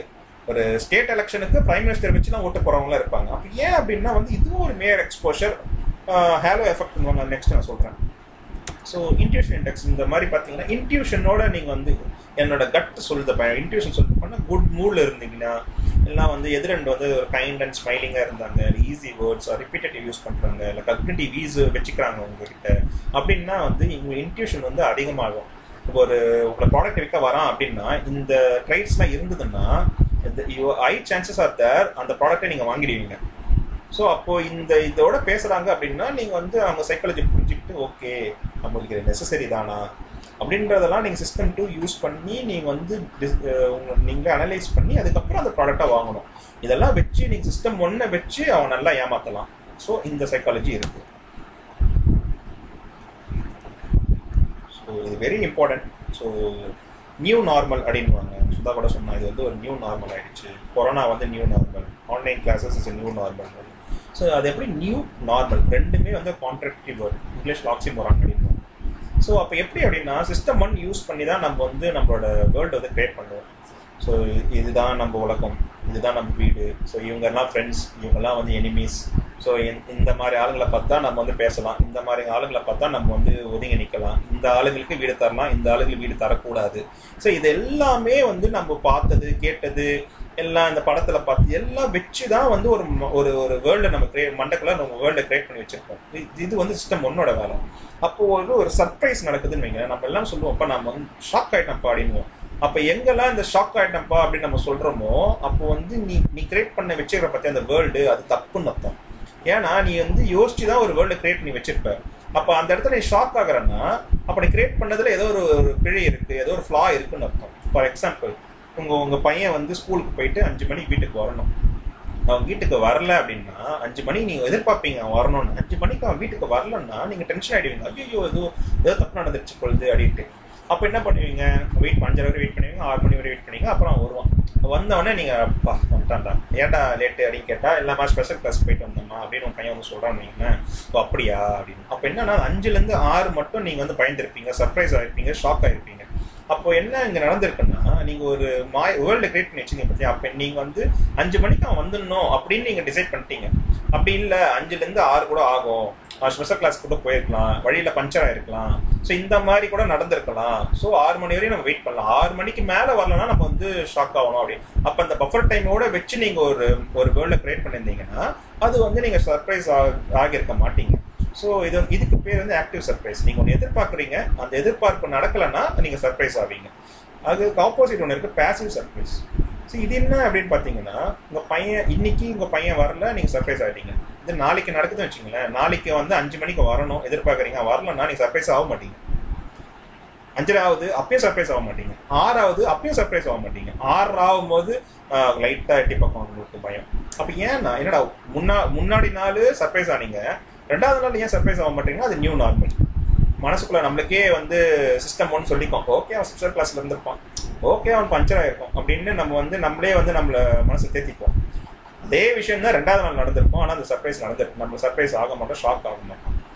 இது பேசிவ் சர்ப்ரைஸ் ஆனால் இங்கே ஒரு ஃப்ளா இருக்குது சப்போஸ் உங்கள் பையன் வந்து இதை வந்து புரிஞ்சுக்கிட்டான். ஓகே அம்மா வந்து டென்ஷன் ஆக மாட்டாங்க அப்பா டென்ஷன் ஆக மாட்டாங்க. நம்ம என்ன வேணால் பண்ணலாம். அஞ்சுல இருந்தாரு நம்ம என்ன வேணால் பண்ணலாம். என்ன வேணால் பண்ணிவிட்டு நம்ம வந்து ஸ்பெஷல் கிளாஸில் இருந்தோம்னு சொல்லிக்கலாம். அப்படின்னு அவன் ஏமாற்ற ஆரம்பிக்கிறதுக்கு சான்சஸ் இருக்குது ஸோ ஆக்டிவ் சர்ஃபேஸும் தப்பு பேசிவ் சர்ஃபேஸும் தப்பு. ஏன் அப்படின்னா சிஸ்டம் ஒன்று வச்சு நீங்கள் மாடல் கிரியேட் பண்ணி பார்த்தீங்கன்னா அதுவே வந்து இட்ஸ் ஃப்ளா ஃப்ளா இருக்கிறதுக்கு சான்சஸ் அதிகம். அப்போ இதெல்லாம் வந்து இப்போ பையன் வரல அப்படின்னா ஸ்பெஷல் கிளாஸ் சொல்கிறான்னா நீங்கள் உடனே டீச்சர் கால் பண்ணி கேட்கணும் என்ன டீச்சர் ஸ்பெஷல் கிளாஸ் தானா உண்மைதானா அப்படின்னு நீங்கள் கிராஸ் வெரிஃபை பண்ணணும். அப்போ வெரிஃபை பண்ணாதான் அவன் சொல்கிறது உண்மையாக பையன் தெரியும். இல்லை பிளைண்டாக உங்கள் பையன் வந்து உங்கள் பையன் தப்பே சொல்ல மாட்டான் அப்படின்னா அதுவும் ஒரு மேயர் எக்ஸ்போஷர் தான். அது ஒரு காக்னிட்டிவ் ஈஸ் தான். ஏன் உங்க பையன் தப்பு சொல்லக்கூடாது? ஏன் அவங்க வந்து பொய் சொல்ல பொய் சொல்றதுக்கு சான்சஸ் இல்லையா? ஏன் நீங்க பிளைண்டா நம்புறீங்க? அப்படின்றதெல்லாம் பயாஸ் தானே. ஸோ எல்லாமே சிஸ்டமோட வேலை தான் அப்போ முழுக்க முழுக்க நீங்க சிஸ்டம் ஒன்றை வச்சு கம்யூனிட்டி வீஸ் வச்சு போனீங்கன்னா அந்த தப்பு நடத்துக்கு நிறைய வாய்ப்பு அதிகம். ஸோ டவுட் படுங்க. டவுட் படுறதுல வந்து ஐயோ என் பையனை தப்பு சொல்ல எப்படி நினைக்கிறது? அப்படின்லாம் நீங்க கேட்கக்கூடாது. டவுட் பட்டு நீங்க கிளாரிஃபை பண்ணி ஆமா கரெக்டாக இருந்தால் விட்டுட்டு போயிட்டே ஸோ இந்த மாதிரி ஹாஃப் பேக்ட் இன்ஃபர்மேஷன் நம்ம வந்து அறகுறையா ஒரு இன்ஃபர்மேஷன் வந்து பார்க்கறது கேட்கறது எதுவுமே வந்து தீர விசாரிக்காமல் ஒரு கதையை கட்டுறது. அந்த கதையை கட்டிட்டு அதையே வச்சு காசிப் பண்ணுறது இல்லை வந்து பரப்புறது. இந்த வேலை எல்லாமே சிஸ்டமோட வேலை தான். ஸோ இப்போ நாளைக்கே வந்து ஊசி குத்துறாங்க ஒருத்தரே ஒருத்தர் இறந்துட்டாங்க அப்படின்னா ஐயோ வேக்சின் தப்பு பொழுதுறா அப்படின்னு ஒரு கதையை கட்டி எல்லாருக்கும் பரப்பி விடுவோம். ஸோ அந்த ஆள் ஏன் செத்தான்? அவனுக்கு முன்னாடி எதனா பிரச்சனை இருந்ததா? ஸோ இந்த மாதிரிலாம் வந்து யார் இன்வெஸ்டிகேட் பண்ணி சொல்லணும்னா அது கவர்மெண்ட் சொல்லணும் இல்லை நியூஸ் ஏஜென்சி சொல்லணும். ஸோ அது அவங்களோட வேலை. பட் அவங்க சொல்ல மாட்டாங்க இல்லை ரீச் ஆக மாட்டுதோ என்னவோ. பட் அது வந்து அந்த அந்த பறவை பார்த்தீங்கன்னா அந்த நியூஸை வச்சு நம்ம வந்து ஒரு கதை கட்டுவோம். அந்த கதையை கட்டி அதை நம்ப ஆரம்பிப்போம். அது எல்லாமே சிஸ்டமோட வேலை. எப்போ நம்புவோம் அப்படின்னா அந்த சிஸ்டம் டூ வந்து சிஸ்டம் ஒன் வச்சு கதை கட்டுச்சு பார்த்தீங்களா அதை வந்து ஆமாம் அப்படின்னு அது சொல்லிடுச்சுன்னா நம்ம வச்சுக்குவோம். அங்கே தான் பிலீஃப் சிஸ்டம் உட்காரும் இதை இதை வச்சு தான் நம்ம வந்து கன்க்ளூஷன் பண்ணுவோம். பயாஸ்டு இதெல்லாமே அப்படின்னு நான் சொல்லிட்டேன். So men system two is full நீங்கள் வந்து கமர்ஷியல் ஆர் ஃபேக் நியூஸ் வந்து நம்ப ஆரம்பிப்பீங்க.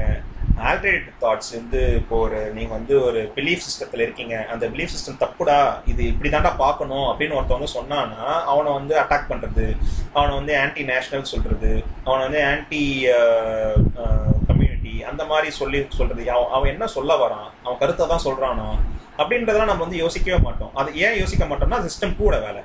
சிஸ்டம் ஒன்னை வச்சு நீங்கள் ஒரு கதை கட்டிட்டீங்க. சிஸ்டம் ஒன் ஒன்னை வச்சு நீங்கள் ஒன்றும் ஒரு பிலீவ் பண்ணிட்டீங்க. அப்போது அது தப்புடான்னு ஒருத்தன் வந்து சொன்னான்னா அது சிஸ்டம் டூவை வச்சு மட்டும்தான் நீங்கள் திங்க் பண்ண முடியாது அவன் என்ன சொல்ல வரான் அப்படின்ட்டு. ஆனால் நம்ம அதை பண்ண மாட்டோம். நம்ம பண்ணாமல் என்ன பண்ணுவோம்னா அவனை அட்டாக் பண்ணுறது அப்புறம் believing blindly without any reasoning ஒரு விஷயத்த நான் அப்படியே பிலீவ் பண்ணுவோம். ஒருத்தனை பார்த்து பிலீவ் பண்ணுறது அதுக்கப்புறம் டிஃபெண்ட் பண்ணுறது ஸோ இதுதான்டா. அப்படின்னு சொல்லி டிஃபெண்ட் பண்ணுறது ஸோ அதுக்கப்புறமேட்டு இப்போ ஒரு மழை பெய்யுது நாளைக்கு வந்து ஹெவி ரெயின் வருது ஸ்டாம் வந்து ஒரு புயல் உருவெடுக்குது அப்படின்னு சொன்ன உடனே நம்மளுக்கு என்ன ஞாபகம் ஐயோ ஐயோ சம்பரபாக்கம் மாதிரி வந்துடும் பொழுது ரெண்டாயிரத்தி பதினஞ்சு மாதிரி வெள்ளம் வந்துடும் பொழுதுன்னு நினைப்போம். ஏன்னா இ- அனை அப்பதான் புயல் புயலே ஒன்றும் வந்திருக்காது. அப்பதான் சொல்லுவோம் புயல் வரத்துக்கு அறிகுறி இருக்குன்னு ஆனால் நம்ம எல்லாரும் சொல்லுவோம் ஐயோ ஐயோ வந்துருச்சு பொழுதுன்னு கதை கட்டுவோம். ஏன்னா இது எல்லாமே மனசுல இருக்கு. ஸோ இந்த சிஸ்டம் ஒன்று என்ன பண்ணுன்னா அன்ரியலிஸ்டிக்காக வந்து முன்னாடி நடந்த மெமரிஸ் எல்லாம் கொண்டு வரும் அது. ஏன்னா ஃப்ளட்டு ஃப்ளட்டை வச்சு ப்ரைமிங் எஃபெக்ட்டை வச்சு அது வந்து செப்பர பக்கத்தை வந்து கொண்டு வரும். அண்ட் ஆரோ எஃபெக்ட்னா என்னென்னா வந்து ஒரு ஒரு ஆளை பார்த்தா வந்து அந்த ஆளை அப்படியே அப்படியே ஃபுல்லாக நம்புறது. ஏய் இந்த ஆள் தான்டா என் தலைவன்டா என் தப்பே செய்ய மாட்டான்டா செய்யறதெல்லாம் என் நல்லதுக்கு தான்டா அப்படின்னு நம்புறது. என்னன்னா அது மாதிரி tendency to like and dislike everything about a person அவனுக்கு அவரை அவனை பத்தி தெரியலனாலும் நம்புறது. அப்போ என் தலைவன் வந்துட்டானா ஊரு நல்லா ஆயிடும்டா அப்படின்ற மாதிரி. ஏன் அப்படின்னா அந்த இம்ப்ரெஷன் கொடுத்துருப்பாங்க. First impression the best impression அவர் வந்து ஒரு படத்துல நல்லா டைலாக் பேசியிருப்பாரு. இல்லைன்னா வந்து உங்களுக்கு எதனா நல்லது பண்ணியிருப்பாரு. ஸோ அதை வச்சு இந்த ஆள் நல்லா வந்தான்டா அப்படின்னு ஸ்டாம்ப் குத்திடுவோம். இது எல்லாமே ஆலோ எஃபெக்ட் இது இதோட வேலையை அகைன் சிஸ்டம் ஒன் தான் வந்து இந்த வேலையை பண்ணுது. ஸோ அப்போ எதனாலனா அப்படின்னா ட்ரெஸ்ஸிங் வெல் இதுதான் நான் சொன்னேன் இன்டர்வியூலாம் போறீங்கன்னா ட்ரெஸ் வந்து நல்லா பண்ணிட்டு போங்க. பிரைட் கலரில் போட்டு போங்க. அப்படின்னா வந்து ஒரு பத்து பேர் இன்டர்வியூ பண்ணுறேன் அப்படின்னா வந்து நீ பத்தாவது ஆளாக வரும்போது நான் ஆல்ரெடி ஈகோ டிப்ரேஷன் நம்ம முன்னாடியே சொன்னேன் ஈகோ டிப்ரேட் ஆயிடும். எனக்கு எனர்ஜியாக போயிருக்கும். அந்த டைமில் நீங்கள் வந்து ஒரு ஒரு நல்ல ட்ரெஸ் இல்லாமல் ஒரு மாதிரி கசங்கி போட்டு நீங்களும் வந்து ஈகோ டிப்ரேட் ஆகி வந்தீங்கன்னா நான் உன்னை ரிஜெக்ட் பண்ணிட்டு போயிட்டே இருப்பேன். உங்களுக்கு பத்து கொஸ்டின் கேட்குற இடத்துல ரெண்டு கொஸ்டின் கேட்டு சரி போப்பா அப்படி விட்டுருவேன் இதுவே நீங்கள் வந்து என்னை இம்ப்ரெஸ் பண்ணுற மாதிரி ஒரு ட்ரெஸ் வெல் பண்ணிட்டு நல்ல ஒரு லாங்குவேஜ் கனெக்டோட வந்தீங்கன்னா அப்படி நான் என்னதான் சோர்வாக இருந்தாலும் ஓகே இந்த பையன் ஏதோ இருக்கும் பொழுது கொஞ்சம் கேட்டு தான் பார்ப்போமே அப்படின்னு என் மனசு தோணும். அதனால தான் நம்ம வந்து இன்டர்வியூ போகும்போதெல்லாம் நல்லா ட்ரெஸ் பண்ணிட்டு போகிறோம் ரைட்டிங் த நோன் ஆன்சர்ஸ் அதாவது எக்ஸாம் எழுதும்போது தெரிஞ்ச ஆன்சர் ஒழுங்காக எழுதுங்கடா ஃபஸ்ட்டு அதுக்கப்புறம் ஏன்னா வந்து திருத்தும் போதே வந்து நீ தப்பு தப்பாக எழுதியிருந்தீங்கன்னா வந்து நீ உனக்கு எதுவுமே தெரியாதுன்னு நான் வந்து ஸ்டாம்ப் பண்ணிடுவேன். இதே நீ நான் ரெண்டு எக்ஸாம் ரெண்டு கொஸ்டின் ஒழுங்காக எழுதி மூணு எக்ஸாம் பண்ணலனாலும் நீ chances of getting pass mark is high so இது எல்லாமே ஆலோ எஃபெக்ட் தான். So spending based on brand value பிராண்டுக்காக ஒரு ஆப்பிள் ஃபோன் தான் வாங்குவேன் ஒரு லட்சம் திங்க் போடுறது பார்த்தீங்கன்னா அந்த பிராண்டு அவன் ஆப்பிள்லாம் நல்லா இருக்கும்பா அப்படின்ட்டு போகிறது இந்த ஃபோனாக நல்லா இருக்காதுப்பா அப்படின்னு சொல்கிறது அப்புறம் voting based on celebrity value சொன்ன மாதிரி பிரைம் மினிஸ்டரை வச்சு ஓட்டு போடுவாங்க. ஏன்னா அந்த பிராண்ட் வேல்யூ அங்கே இருக்கும். அதுக்கப்புறம் attract towards kind and smiling faces இதெல்லாம் முன்னாடியே சொல்லிட்டேன். ஸோ இது எல்லாமே காரணம் வந்து ஆலோ எஃபெக்ட் தான். So again what you see is all there is கண்ணில் பார்க்குறது வந்து நம்பிடும். எது சிஸ்டம் ஒன் நம்பும் ஸோ அதுக்கு பின்னாடி என்ன குவாலிட்டி ஆஃப் டேட்டா இருக்கா? எதுனா வந்து ரிசர்ச் பண்ணியிருக்காங்களா அது இப்போ ஒரு வேக்சின் வருது அப்படின்னா அந்த வேக்சினுக்கு அந்த வேல்யூ என்ன? அதுக்கு பின்னாடி என்ன ஒர்க் போயிருக்கு? என்ன டேட்டா இருக்குது அதெல்லாம் நம்ப மாட்டோம். வந்துருச்சுப்பா போடுப்பா அப்படின்னு நம்ம போடுவோம். ஸோ அப்போ வந்து நம்ம வந்து சிஸ்டம் டூ வச்சு யோசிக்கணும் என்ன டேட்டா இருக்குது அப்படின்றதெல்லாம் பண்ணணும். சிஸ்டம் ஒன்னுனா அந்த மார்க்கெட்டிங் பண்ணுறதுலேயே நம்ம விழுந்துருவோம். ஸோ அது பண்ண பார்க்கறது நம்பிடுவோம். First objective is very very important இது நல்ல தாண்டா போடுறா நம்ம ஊர் அது அப்படின்னு நம்ம வந்து நம்ம தமிழன்டா தமிழ்டா அப்படின்னு சொன்னால் நம்ம நம்பிடுவோம். ஸோ அந்த மாதிரி அந்த அப்ஜெக்டிவ் போடுறோம் தெரியுமா? அந்த எவ்வளோ தூரத்தில் நம்ம ஸ்ட்ராங் அப்ஜெக்டிவ் போட்டு ஒரு ஸ்டோரியை சொல்கிறோமோ அவ்வளவும் வந்து நம்புறதுக்கு வந்து சான்சஸ் அதிகம். ஸோ இது பார்த்தீங்கன்னா அதான் சொன்னேன் வீடு வாங்குறதுல ஏன் நம்ம கிரேசியாக இருக்கும் அப்படின்னா வீடு இப்போ அம்மா அப்பா யாரும் ஃப்ரெண்ட்ஸ் சொல்கிறாங்க மச்சான் வீடு வாங்கிடுறா அப்படின்னு சொன்னாங்க அதெல்லாம் சொல்லுவாங்க. செம்ம எக்ஸ்பெக்டேஷன் இது வந்து குட் ரிட்டர்ன்ஸ் இருக்கும். நீ வந்து ஒரு ஐம்பது லட்ச ரூபா போட்டிங்கன்னா ஒரு பத்து வருஷத்துலேயே வந்து உனக்கு ஒரு கோடி ரூபா வந்துடும் அப்புறம் அது வந்து அது வாடகைக்கு விட்டால் அது உனக்கு செகண்ட் இன்கம் தானே. அது வந்து நீ டேக்ஸ்க்கு வந்து நீ வந்து யூஸ் பண்ணிக்கலாம். டேக்ஸ் பெனிஃபிட் இருக்கும். அப்புறம் வந்து செக்யூரிட்டி இருக்கும். நீ வந்து வே- வேற இடத்துலலாம் போட்டீங்கன்னா பாண்டில் போட்டினா போயிடும். மியூச்சுவல் ஃபண்ட்ஸில் போட்டீங்கன்னா இறங்கிடும். இதுனா அப்படியே இருக்கும். செம்ம டபுள் ரிட்டர்ன் எடுக்கலாம். இந்த மாதிரி அப்ஜெக்டிவ் நீ கேட்கறது எல்லாமே உனக்கு வந்து அப்படியே தூண்டும். ஆ வாங்கிடலாமா அப்போ நம்ம? அப்படின்னு தூண்டும். ஆனால் இதுக்கு பின்னாடி என்னென்ன கஷ்டம்லாம் பட போகிறோம் இருபத்தஞ்சு வருஷம் இஎம்ஐ கட்டணுமே. அப்போ நம்மளுக்கு இன்னைக்கு வேலை இருக்குது நாளைக்கு வேலை இருக்குமா? அப்போ ஐம்பது லட்சம் செலவு பண்ணால் ஒரு கோடி ரூபா வருமா? அதுக்கு எப்படி என்ன என்ன ஃபேக்டர்ஸை வச்சு அவன் ஒரு கோடி ரூபான்னு சொல்கிறான் எப்படி எதெல்லாம் வச்சு இது வந்து இவ்வளோ தூரத்துக்கு வளரும்ன்றது அது அது எப்படி? இதுவரை இல்லை அவங்க அவங்க அப்பா வாங்குறது பத்தி இப்போ வந்துருச்சுன்னா அவங்க அப்பா காலம் வேற அந்த இடத்துல பூம் இருந்தது. அது அந்த ஃபேக்டர்ஸே வேற. அப்போ இந்த இடத்து அப்போ அந்த ஃபேக்டர்ஸ் இப்போ வந்து செல்லுபடி ஆகுமா ஆகாதா? இப்போ இங்கே சேச்சுரேஷன் வந்துருச்சா வரலையா? இந்த மாதிரி ஒரு திங்கிங் ப்ராசஸ் போகிறது எல்லாமே சிஸ்டம் கூட வேலை. ஆனால் நம்ம என்ன பண்ணுவோம்? மோஸ்ட்லி சிஸ்டம் ஒன்னை வச்சு இந்த அப்ஜெக்டிவ்ஸ்லாம் வச்சு நம்ம வந்து ஒரு பூரிப்பில் நம்ம போடுற இன்வெஸ்ட்மெண்ட் தான் வீடு. ஸோ இதோட டவுன்ஃபால் என்ன அப்படின்னா வந்து ஓவர் கான்ஃபிடன்ஸ் நம்ம ஓவர் கான்ஃபிடன்ஸ் இருப்போம் நம்ம பார்க்கறதெல்லாம் கரெக்ட் தான்டா அப்படின்னு ஓவர் கான்ஃபிடன்ஸ் தான் வீடை வாங்குறது. ஸோ அப்புறம் வந்து ஸ்ட்ராங்காக பிலீவ் பண்ணுவோம். ஒரு கோடி ரூபா வந்துருண்டா அப்படின்னு மித்து அந்த அந்த மித்துலேயே இருப்போம். இல்லடா ஒருத்தன் வந்து இதெல்லாம் மச்சான் வா- வாங்காதடா. அதெல்லாம் வந்து சொன்னால் வந்து அவனே வந்து அசிங்கப்படுத்துறது. ஏ உனக்கு என்னடா தெரியும்? குழைக்க தெரியாதாடா நீ? அப்படின்னு சொல்கிறது ஸோ இந்த இந்த ஓவர் கான்ஃபிடன்ஸ் ஆகும். ஃப்ரேமிங் ஒரு விஷயம்னா வந்து இது வந்து ஒ- ஒரு விஷயத்த வந்து ஒரே ஆங்கிள்லேயே பார்க்கறது. இன்னொரு ஆங்கிளில் பார்க்கவே மாட்டோம் நம்ம. சப்போஸ் ஒரு டென் பர்சன்டேஜ் ஆஃப் அப்படின்னு சொன்னால் நம்ம போய் வாங்கிடுவோம். அப்பா பத்து பர்சன்ட் ஆஃப்டா அப்படின்ட்டு. ஆனால் அது ஒரிஜினல் ரேட் என்ன? போன மாதம் பார்த்துருந்தீங்கன்னா அது நூறுரூவா இருந்திருக்கும். இப்போ நூற்றி பத்து ரூபா நூற்றி இருபது ரூபா வச்சு பத்து பர்சன்ட் ஆஃப் போட்டிருப்பான். ஸோ அது அந்த ஒரு டிஃப்ரென்ஸ் பார்க்கறது கிடையாது. என்ன இருக்குன்னு பார்க்கறது கிடையாது. அதே மாதிரி வீடு வாங்குறோம் அப்படின்னா ஐம்பது லட்ச ரூபா கொடுத்து வீடு வாங்கி இஎம்ஐ வந்து நாற்பதாயிரம் ரூபா மாசம் கட்டுவோம். ஆனால் இருபதாயிரத்துக்கு வீடை வந்து வாடகைக்கு விடுவோம். அப்போ நம்மளுக்கு கண்ணுக்கு என்ன தெரியும்னா இருபதாயிரம் வந்து செகண்ட் இன்கம் வருது பார்த்தியா அப்படின்னு தான் நம்ம மனசில் இருக்கும். ஆனா நீ நாற்பதாயிரம் ரூபாய் இஎம்ஐ கொடுத்துட்டு இருப்ப பாத்தியா? அது கணக்குலேயே வராது. ஸோ அப்போ என்ன காம்பவுண்ட் இன்ட்ரெஸ்ட் போட்டு நீ நீ கடைசியா அந்த காம்பவுண்ட் இன்ட்ரெஸ்ட்னா என்ன? அதுல எவ்வளவு தூரத்துக்கு நம்ம லூஸ் ஆக போறோம்? அந்த க- இருபத்தஞ்சு வருஷத்துக்கு நீ காம்பவுண்ட் இன்ட்ரெஸ்ட் போட்டேன்னா அது ஐம்பது லட்ச ரூபா நீ வந்து ஐம்பது லட்சம் கொடுக்க மாட்டேன் நீ வந்து எண்பது லட்ச ரூபா கொடுத்துருப்ப. அப்போ எண்பது லட்ச ரூபாய்க்கு நீ வந்து அந்த இருபது வருஷம் கழிச்சு நீ அந்த வீடை வித்தினா அப்போ அப்போ ஒரு கோடி ரூபா வித்தினா உனக்கு ப்ராஃபிட் என்ன? இருபது லட்சம் தான் உனக்கு ப்ராஃபிட் அப்போ அப்போ நீ வந்து எண்பது லட்சம் அப்போ வேற எதுலையா நீ இன்வெஸ்ட் பண்ணியிருந்தீங்கன்னா எவ்வளோ ரிட்டர்ன்ஸ் வரும்? இந்த மாதிரி கால்குலேஷன்ஸ் யாருன்னா பண்ணாங்களா? நிறைய கிடையாது. அதே மாதிரி நைன்டி பர்சன்டேஜ் சக்ஸஸ் அப்படின்னு சொன்னால் உங்களுக்கு ஒரு குறிப்பு வரும். ஆ செம்ம. நைன்டி ஒரு ஆப்ரேஷன் பண்ணால் நைன்டி பர்சன்ட் சக்ஸஸாக போயிடலாம் அப்படின்னு. ஆனால் அதே டாக்டர் வந்து டென் பர்சன்டேஜ் ஃபெயிலியர் ஆகும்பா அப்படின்னு சொன்னான்னா உங்களுக்கு பயம் வந்துடும் ஐயோ டென் பர்சன்டேஜ் ஃபெயிலியரா அப்படின்ட்டு. இல்லை ரெண்டு பார்த்தீங்கன்னா ரெண்டுமே ஒன்று தான் ஸோ அப்போ என்னன்னா இந்த மாதிரி பாசிட்டிவாக எது சொல்கிறோமோ அப்போ அதுதான் சொல்கிறாங்க உங்களுக்கு வந்து இருபதாயிரம் ரூபா வாடகை வந்துடும்ப்பா அப்படின்னு சொன்னால் நீ வீடு வாங்கிடுவேன் ஸோ இது இது வந்து ஃப்ரேமிங் ஸோ அப்போ வந்து ஒரு விஷயத்த வந்து எப்படி மார்க்கெட்டிங் பண்ணுறாங்கன்றது தான் மேட்டர் ஸோ இது இந்த நம்பர்ஸ் வச்சு நிறைய விளாடலாம் இதெல்லாம் வந்து அடுத்தடுத்த பார்ட்ஸில் நம்ம பார்ப்போம். ஸோ இது வந்து to start with what you see is all about all all there is so இந்த மாதிரி ஜட்ஜ்மெண்ட் பண்ணுறது பயாஸ்டாக ஒரு ஜட்ஜ்மெண்ட் பண்ணுறது ஸோ கொஸ்டின்ஸ் பார்த்தீங்கன்னா ஹவு ஹாப்பி ஆர் யூன்னு கொஸ்டின் போட்டோம்னா நம்ம வந்து இப்போ எப்படி இருக்கும் அப்படின்னு நம்ம வந்து இந்த மூடு இந்த இந்த மொமெண்ட்டில் நான் ஹாப்பியாக இருக்கேனா இல்லையான்னு நம்ம சொல்லுவோம். ஆனால் நம்ம வந்து ஜென்ரல் ஓவராலாக நம்ம ஹாப்பியாக இருக்கோமா இல்லையா? அப்படின்லாம் பார்க்க மாட்டோம். ஒரு பனிஷ்மெண்ட் இந்த இந்த க்ரைமுக்கு என்னடா பனிஷ்மெண்ட் தரலாம்னு கேட்டிங்கன்னா நீ வந்து ஒரு அஞ்சு வருஷம் ஜெயிலில் போடலாம்டா அப்படின்னு காமனாக சொல்ல மாட்டேன். இந்த அந்த பனிஷ்மெண்ட் பண்ணது யார்? சப்போஸ் உங்கள் அப்பா தான் அந்த பனிஷ்மெண்ட் பண்ணியிருந்தாருன்னா தர சான்சஸ் ஆர் த ஓகே பழிச்சு போ விட்டுலாண்டா ஃபர்ஸ்ட் டைம் ஏதோ தெரியாமல் பண்ணிட்டாரா அப்படின்னு கூட சொல்லலாம். இதுவே வேற யாருன்னா ஒரு எக்ஸ்வைசி ஏதோ ஒரு ஸ்ட்ரேஞ்சர் பண்ணியிருந்தானா அவனை போட்டு தாக்கடா அவனை அவன் ஜெயிலில் போடுறான் அவனை போலீஸை பிடிச்சி கொடுத்துட்றா அப்படின்னு சொல்லுவோம். ஸோ ஒரே பனிஷ் ஒரே கிரைம் தான் பண்ணியிருப்பாங்க. ஆனால் நீ ஆளை பார்த்து நீ வந்து மாற்றுவ ஸோ இது எல்லாமே சிஸ்டம் உன்னோட வேலை. ஸோ ஆளை பார்த்து மாற்றுறது பயாஸ்டாக இருக்கிறது வந்து ஜட்ஜ்மெண்ட் பண்ணுறது எல்லாமே சிஸ்டம் சிஸ்டம் வேலை. ஸோ அகெயின் ரிலீஜியன் ஆகட்டும் நேஷ்னலிசம் ஆகட்டும் ஸோ அதுக்கு அதோட அது பயாஸ்டாக இருக்கிறது. இந்த- இந்த பண்ணால் ஓகேப்பா இதை பண்ணிட்டாங்க. ஆனால் இன்னொரு ஒரு ரிலீஜன் பண்ணியிருந்தாங்கன்னா அட்ரா அவனை அப்படின்னு சொல்கிறது அவனை கட்டுப்பேற்றுறது அது மாதிரி அவனோட தப்பு மட்டுமே சொல்கிறது இன்னும் ரெண்டு தப்பு சொல்லாமல் இருக்கிறது இதெல்லாம் வந்து பாலிடிக்ஸ் ஆனால் அந்த பாலிடிக்ஸை பார்த்து நம்ம வந்து நம்மளோட திங்கிங்கையும் வந்து மாடிஃபை பண்ணக்கூடாது பட் அது நடக்கும் because of system one so அது வந்து எவல்யூஷனரி ப்ராசஸ் நான் சொல்லிட்டேன் அது அப்படிதான் நடக்கும். பட் நம்ம வந்து புத்திசாலித்தனமாக சிஸ்டம் டூ யூஸ் பண்ணி ஒரு விஷயத்தை திங்க் பண்ணி அது வந்து தப்பு தான் அப்படின்னு நம்ம வந்து கன்க்ளூட் பண்ணக்கூடாது திங்க் பண்ணி கன்க்ளூட் பண்ணணும். So with this I will finish my PPT so that we can go for the question decision so self criticism அப்படின்னா வந்து அந்த செல்ஃப் கிரிட்டிசிசம் வேலை யார் பண்ணுவாங்கன்னா சிஸ்டம் டூ பண்ணுவாங்க. ஸோ நீ நீ பண்ணுறது கரெக்டாக தப்பான்னு நீ செல்ஃப் கிரிட்டிசைஸ் பண்ணிக்கணும். ஸோ அப்போ சிஸ்டம் டூ நீ யூஸ் பண்ணணும். ஆனால் சிஸ்டம் டூ ஸ்லோ அண்ட் லேசின்னு சொல்லிட்டேன். ஸோ அது வந்து அவ்வளோ சீக்கிரத்தில் வந்து யூஸ் பண்ண மாட்டோம். பட் அதுக்கு எஃபோர்ட் போட்டு அதை நம்ம வந்து ப்ராக்டிஸ் பண்ணி நம்ம அப்பப்போ சிஸ்டம் டூ யூஸ் பண்ணி செல்ஃப் கிரிட்டிசைஸ் பண்ணணும். ஆனால் இப்போ எப்படி அது நடக்குது அப்படின்னா இப்போ சிஸ்டம் ஒன்னை வச்சு நம்ம ஒரு கதை கட்டியிருப்போம். அதை வந்து நம்ம கிரிட்டிசைஸ் பண்ணாதான் வந்து அது கரெக்டாக தப்பான்னு நம்ம வந்து சொல்ல முடியும். ஆனால் நம்ம என்ன பண்ணுவோம்னா ஒரு ஒரு தப்பு பண்ணிட்டீங்கன்னு வைங்களேன் அந்த தப்பை வந்து டிஃபெண்ட் பண்ண தான் பார்ப்பீங்க.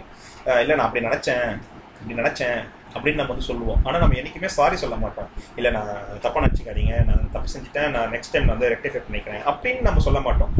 நம்ம ரியலைஸ் பண்ணாதான் அப்படி சொல்லுவோம். ஆனால் நம்ம என்ன பண்ணுவோம்னா நம்ம ஈவன் தான் நம்ம ரியலைஸ் பண்ணாலும் இல்லை நான் அப்படி நினச்சதுனால பண்ணியிருப்பேன் அது ஒன்றும் பிரச்சனை கிடையாது அப்படின்னு தான் நம்ம சொல்லுவோம். ஸோ சிஸ்டம் டூவை நம்ம யூஸ் பண்ணுறோம் ஆனால் எப்படி யூஸ் பண்ணுறோம்னா அதை சிஸ்டம் ஒன் பண்ண விஷயத்த டிஃபெண்ட் பண்றதுக்காக யூஸ் பண்றோமே தவிர்த்து அதை நம்ம கிரிட்டிசைஸ் பண்ணி நம்மள நம்மளே திருத்திக்கணும் ஒரு அப்பாலஜிக் பண்ணணும் அந்த மாதிரிலாம் எதுவுமே நம்ம பண்றது இல்லை so we search for the information and arguments mostly constant to the information that is consistent with existing belief ஒரு பிலீஃப் நீ ஒரு நம்பிட்ட அப்படின்னா அந்த நம்பிக்கையை வந்து அது தப்பா கூட இருக்கலாம்ல. ஸோ ஆல்ரெடி வியூ வைக்கிறவங்க வந்து நீ யோசிச்சு ஆமா நம்ம கரெக்டாக தானே சொல்றேன் நான் அப்போ நம்ம நம்பது தப்பு தான் பொழுது. ஓகே அதை விட்டுடலாமே. அப்படின்னு நான் ஒரு எட்டு எட்டு மணி நேரம் தூங்கலன்னா உனக்கு பிரச்சனை வரும்டான்னு நான் போன செஷன் சொல்றேன். ஆனா எனக்கு ப்ரிடாமினா என்ன வந்ததுன்னா யாரெல்லாம் இப்போ எட்டு மணி நேரம் தூங்க முடியும்? அஞ்சு மணி நேரம் தூங்கினாலே போதும்ப்பா நான் நல்லா தானேப்பா இருக்கேன். அப்படின்னு சொல்றாங்க. அப்போ ஒருத்தர் ரிசர்ச் பண்ணி ஒரு பண்ணி இவ்வளோ தூரம் தூங்கணும் அப்படின்னு சொன்னதெல்லாம் வந்து அவன் மண்டையில ஏறாம சிஸ்டம்கிட்ட யூஸ் பண்ணி இல்லைங்க அதெல்லாம் கரெக்ட் தாங்க. அதெல்லாம் யாராலங்க பண்ண முடியும்? அப்படின்னு சொல்றாங்க. ஸோ சிஸ்டம் ஒன் நீ தப்பு பண்ற. ஆனா அது தப்பு பண்ணதை சிஸ்டம் டூ வச்சு டிஃபெண்டும் பண்ணிக்கிற ஸோ அதுதான் ப்ரிடாமினா நடக்குது.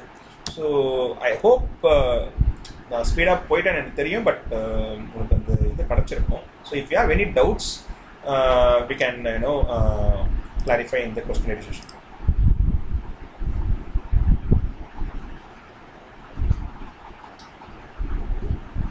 so one ah Booma சொல்றா. ஆ ஃபர்ஸ்ட் டைம் கூகுள் செஷன் பார்க்கணும். ரொம்ப ஹாப்பியா இருக்கு தேங்க்ஸ்டா தேங்க்ஸ் நல்லா எஃபர்ட் போட்டு நீங்க அதாவது பரவாயில்ல அந்த பவர் பாயிண்ட்லாம் போட்டு சூப்பரா பண்றீங்க நல்லா இருக்கு. எனக்கு இது ஒரே டவுட் என்னன்னா இந்த சிஸ்டம் ஒன் டூ சொல்றோம்ல இது வந்து left side brain right side பிரெயினா இல்ல அது இல்லையா? இல்ல இல்ல சொல்லி. இல்ல அதான் டவுட் எனக்கு. Left side brain right side brain தான் வந்து நம்ம சிஸ்டம் ஒன் டூன்னு சொல்றோமா? இல்ல பிரெயினே வந்து நம்ம இந்த திங்ஸ் எல்லாம் யோசிச்சா சிஸ்டம் ஒன் இந்த திங்ஸ் எல்லாம் யோசிச்சா சிஸ்டம் டூ டிஃபரன்ஷியேட் பண்ணி பேசுறோமா? இல்ல இது வந்து நீ நீ வந்து சைன் இது வந்து லெஃப்ட் சைடுனா சிஸ்டம் ஒன் சிஸ்டம் டூன்னு கிடையாது.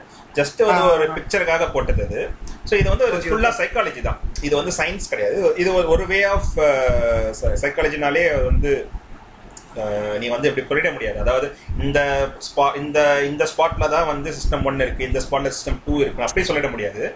இது வந்து. அவங்க அவங்க வந்து ரிசர்ச் பண்ணி ப்ரிடாமினா இப்படிதான் திங்க் பண்றாங்க. மனுஷன் இப்படிதான் திங்க் பண்றாங்க. ஸோ இது இந்த ஒ- ஒரு ஒரு வகையில போடலாம். இந்த பார்ட் எல்லாம் ஒரு வகையில போடலாம் அப்படின்னு இவரே காயின் பண்ணி இந்த சிஸ்டம் ஒன் சிஸ்டம் டூன்னு பிரிச்சு வச்சிருக்காரு. ஸோ அப்போ அந்த ரிசர்ச்சோட எண்டில் தான் பார்த்தீங்கன்னா சிஸ்டம் ஒன் வந்து ரொம்ப இன்ட்யூஷன் ரொம்ப சீக்கிரமா படாலும் விட்டுருவோம் நம்ம. சிஸ்டம் டூக்கு ஆ. வந்து நம்ம திங்க் பண்ணி பொறுமையா உட்காந்து ஆறாம உட்காந்து யோசிக்கணும். அதுக்கு கெப்பாசிட்டி கம்மி.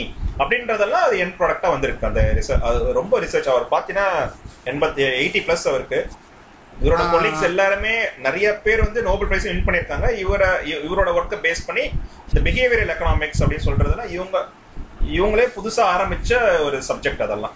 ஸோ ஸோ இதெல்லாம் வெரி டெப்த் இன் டெப்த்தாக நம்ம போய் படிக்கணும். பட் இதெல்லாம் ஒரு பேசிக்கா நம்ம தெரியணும் okay okay okay yeah hi Bhupathi hi Kargi? கேக்குதா? Ah good good first time உங்களோட லைவ் செஷன் கேக்குறேன். நல்ல effort Bhupathi thank you, thank நல்லா இருக்கு. பிபிடியோட நீங்க எக்ஸ்பிளைன் பண்ற விதம் மோர் தென் தட் நம்ம என்ன படிக்கிறோமோ அதை ஷேர் பண்ணிக்கிறோங்கிற ஒரு thought that's very good intention way to go Bhupathi Thank you. ஒ- ஒரு இது ஜஸ்ட் அ தாட் என்ன யோசிச்சிருந்தேன்னா இந்த மாதிரி நம்ம சிஸ்டம் ஒன் சிஸ்டம் டூ எல்லாமே சொல்றாங்கல்ல. எப்பவுமே எனக்கு தோணும் இந்த சைக்காலஜி வந்து நிறைய இந்த சிஸ்டம் சிஸ்டம் டூ ரொம்ப சைக்காலஜிக்குள்ள போயிட்டோம்னா. சே ஃபார் எக்ஸாம்பிள் ஒருத்தர் இத பத்தியே யோசிச்சுட்டு இருக்காங்க. சிஸ்டம் ஒன் இப்படி இருக்கு? சிஸ்டம் ஒருத்தவங்க இப்ப சிரிச்சு பேசுறாங்க. என்னடா இவங்க சிரிச்சு பேசுறாங்க? இவங்கள நம்பலாமாண்டா? இந்த மாதிரி ஒரு சர்க்கிள்குள்ள போய் ரொம்ப நிறைய இன்டர்பிரிட்டேஷன்ஸ்ல. நம்ம மைண்ட் வந்து. Will it go into the interpretations அப்படி பாத்தீங்கன்னா அப்ப சில பேர் வந்து அத மாதிரி யோசிச்சு பேசியிருக்க மாட்டாங்க ஆனா நம்ம வந்து நம்ம சைக்காலஜி நிறைய படிச்சு படிச்சு படிச்சு. நம்மளோட பிரெயின் நிறைய இன்டர்பிரட் பண்ண ஆரம்பிச்சு. ரிலேஷன்ஷிப்ஸ் ஸ்ட்ரெயின் ஆகிறதுக்கு வாய்ப்பு இருக்கு அந்த who's talking he might not even be talking in that sense but we might be interpreting in a way because we have uh, think thought or learned about these things so much Correct. So ரொம்ப படிக்கிறதும் ஒரு சில கொஞ்சம் நம்ம pinch of சால்ட்டோட தான் எடுத்துக்கணும். இல்லையா? எல்லாத்தையுமே. நம்ம இதை நான் இதை நான் ஐ வில் யூனோ எக்ஸ்பிளைன் இவரே சொல்லியிருக்காரு. இந்த ஆத்தரோட பாயிண்டே நான் சொல்றேன் ஆக்சுவலாக ஸோ இது என்னோட வியூ கிடையாது ஆத்தரோட வியூ ஸோ டிஸ்க்ளைமர் போட்டார் very beautifully you told that so it's it is very obvious இது ஃபேக்ட் தான். ஸோ இவ்வளோ பேசிட்டோம்னா நம்ம வந்து டவுட் படுறதுக்கு சான்சஸ் அதிகம்.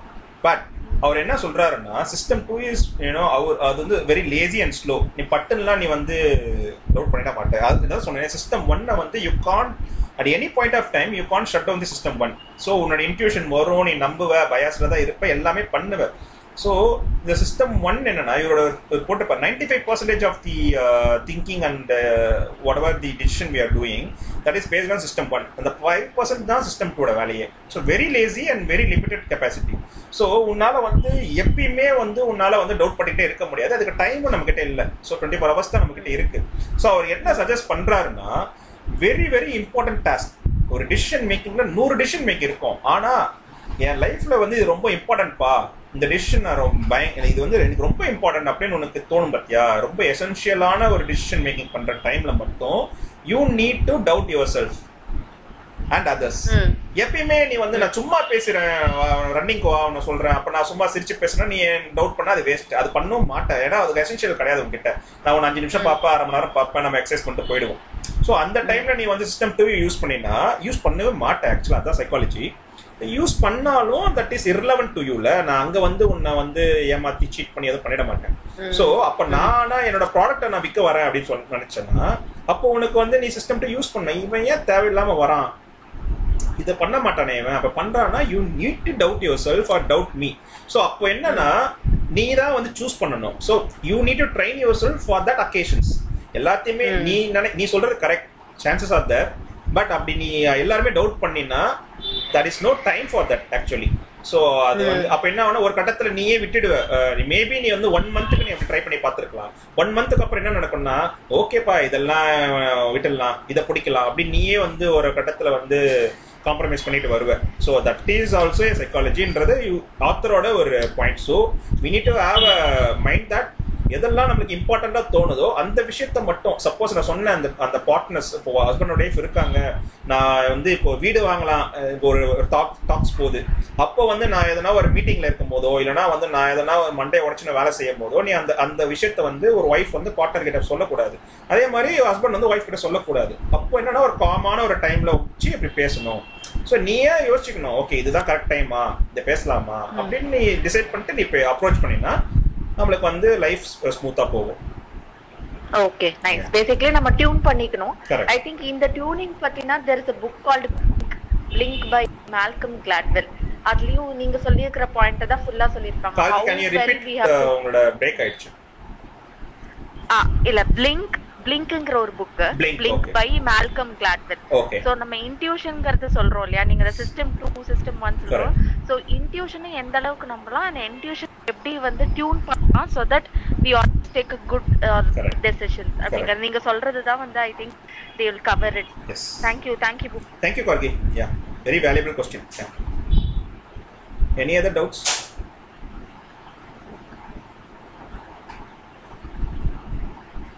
Yeah Sudha Bhupathi இப்போ சிஸ்டம் டூ வந்து இப்ப நம்ம அஹ், குழந்தை வந்து சிஸ்டம் டூ லாஸ் பண்ணிடுச்சு.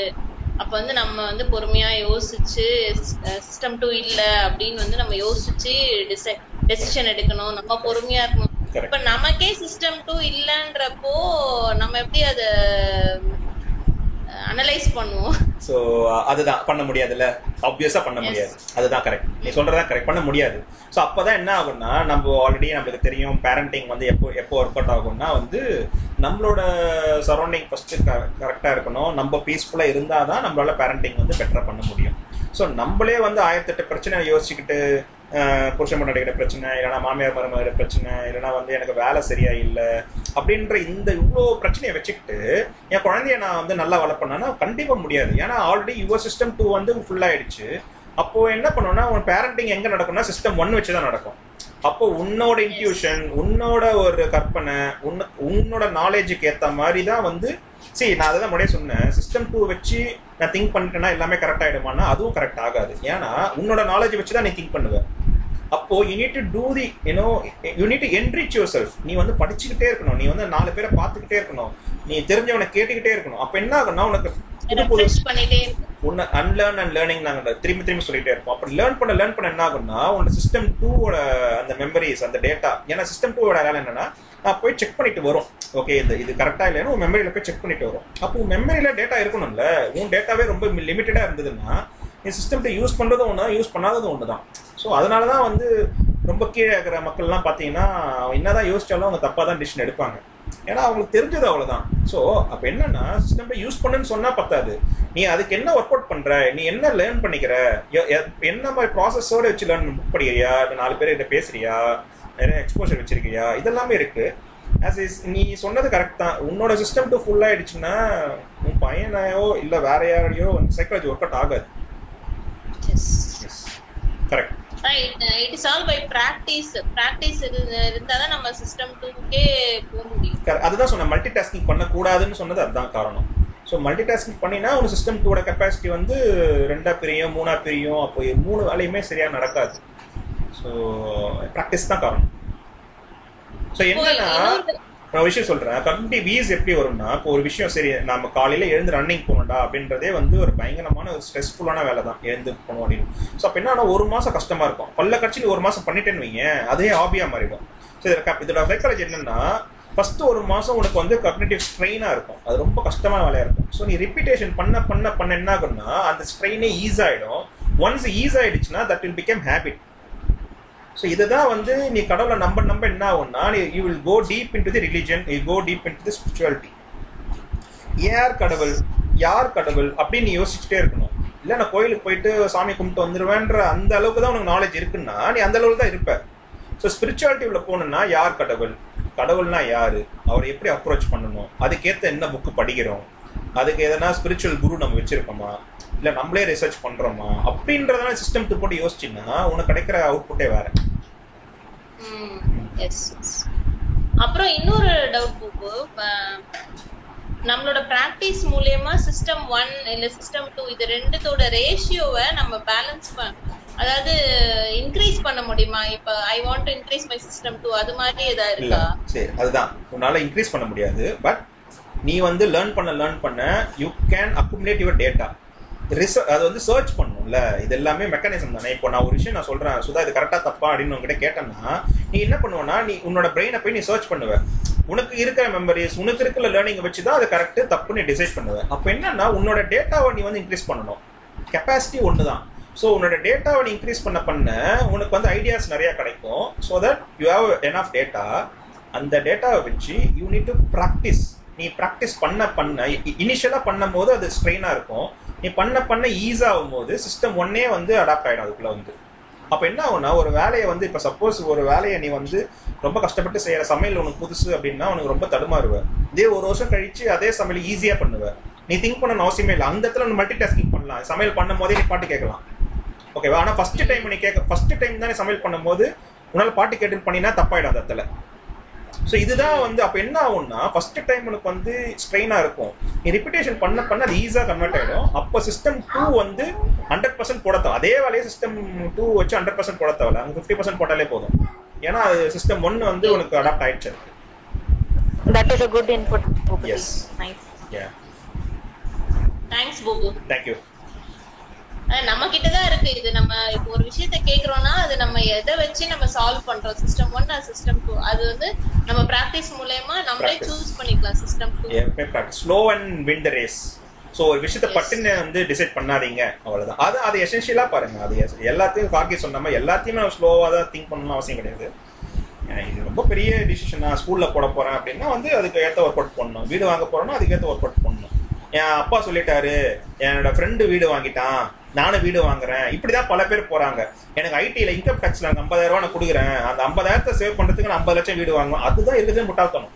ஏன்னா பாதி பேர் ஏன்டா வீடு வாங்குற கேட்டா இன்கம் டேக்ஸ் உதவுண்டா அப்படின்னு சொல்றவன் தான் அதிகம்.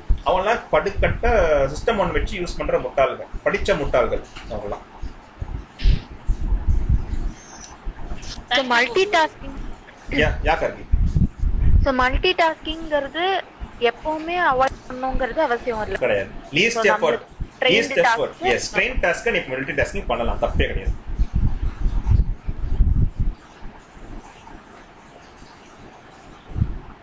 Any other doubts hello boss வணக்கம். ஏய் வணக்கம்டா. சூப்பர்டா. தேங்க்ஸ் தேங்க்ஸ் பாஸ் ஐ நான் உங்ககிட்ட சொன்ன மாதிரி இந்த வாட்டி ஜாயின் பண்ணுறேன்னு பண்ணிட்டேன் yes so thank you so much thanks for coming ரொம்ப ரொம்ப வருஷத்துக்கு அப்புறமா நீங்க பேசுறது லைவா கேட்டேன். Thanks thanks I know I know நீங்க எவ்வளவு இதுக்கு பின்னாடி கஷ்டப்பட்டிருக்கீங்க அப்படின்னு சொல்லி. So it's all eye eye openers so thank you. என்ன ஒரே ஒரு குயிக் கொஸ்டின் மற்றதெல்லாம் நான் பாயிண்ட் நோட் பண்ணேன். இப்போ இந்த சிஸ்டம் ஒன்னும் ப்ரீ கன்சீவ் நோஷன்ஸும் ஒன்னா எஸ் இது சேம் எஸ் கரெக்டா எஸ் ஓகே ஓகே ஓகே ஏன்னா இப்போ வந்து நீங்க சொன்னது பார்த்தா இப்போ நமக்கு வந்து ப்ரீ கன்சீவ் நோஷன்ஸ் வந்து எல்லா இடத்துலயும் லைஃப்ல இன்ஃப்ளூயன்ஸ் பண்ணுது. ஏதாச்சும் ஒன்று போனா எனக்கு தெரியும் இப்படி தாண்டா இருக்கும். அவாய்டே பண்ண முடியாது அவாய்டே பண்ண முடியாது. ஆமா அதுதான். ஸோ அது ஒன்று இருந்தது.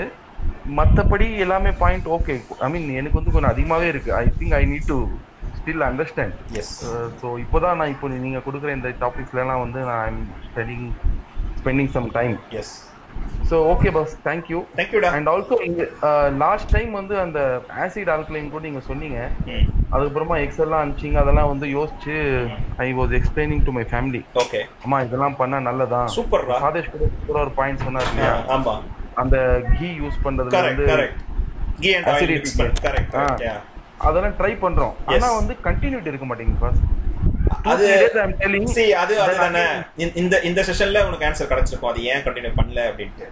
So yeah that is again strain தான் உனக்கு. எனக்கு கஷ்டம். உடனே வந்து மாத்தேன் அவங்க அம்மாலாம் வந்து பல வருஷமா என்ன யூஸ் பண்ணிருப்பாங்க அவனுக்கு திடீர்னு கொண்டு போயிட்டு நீ வந்து ஒரு டாபிக்கே இல்லை ஒரு ஒரு டாஸ்க்கை நீ போடுற அப்படின்னா செம்ம கஷ்டம் அது.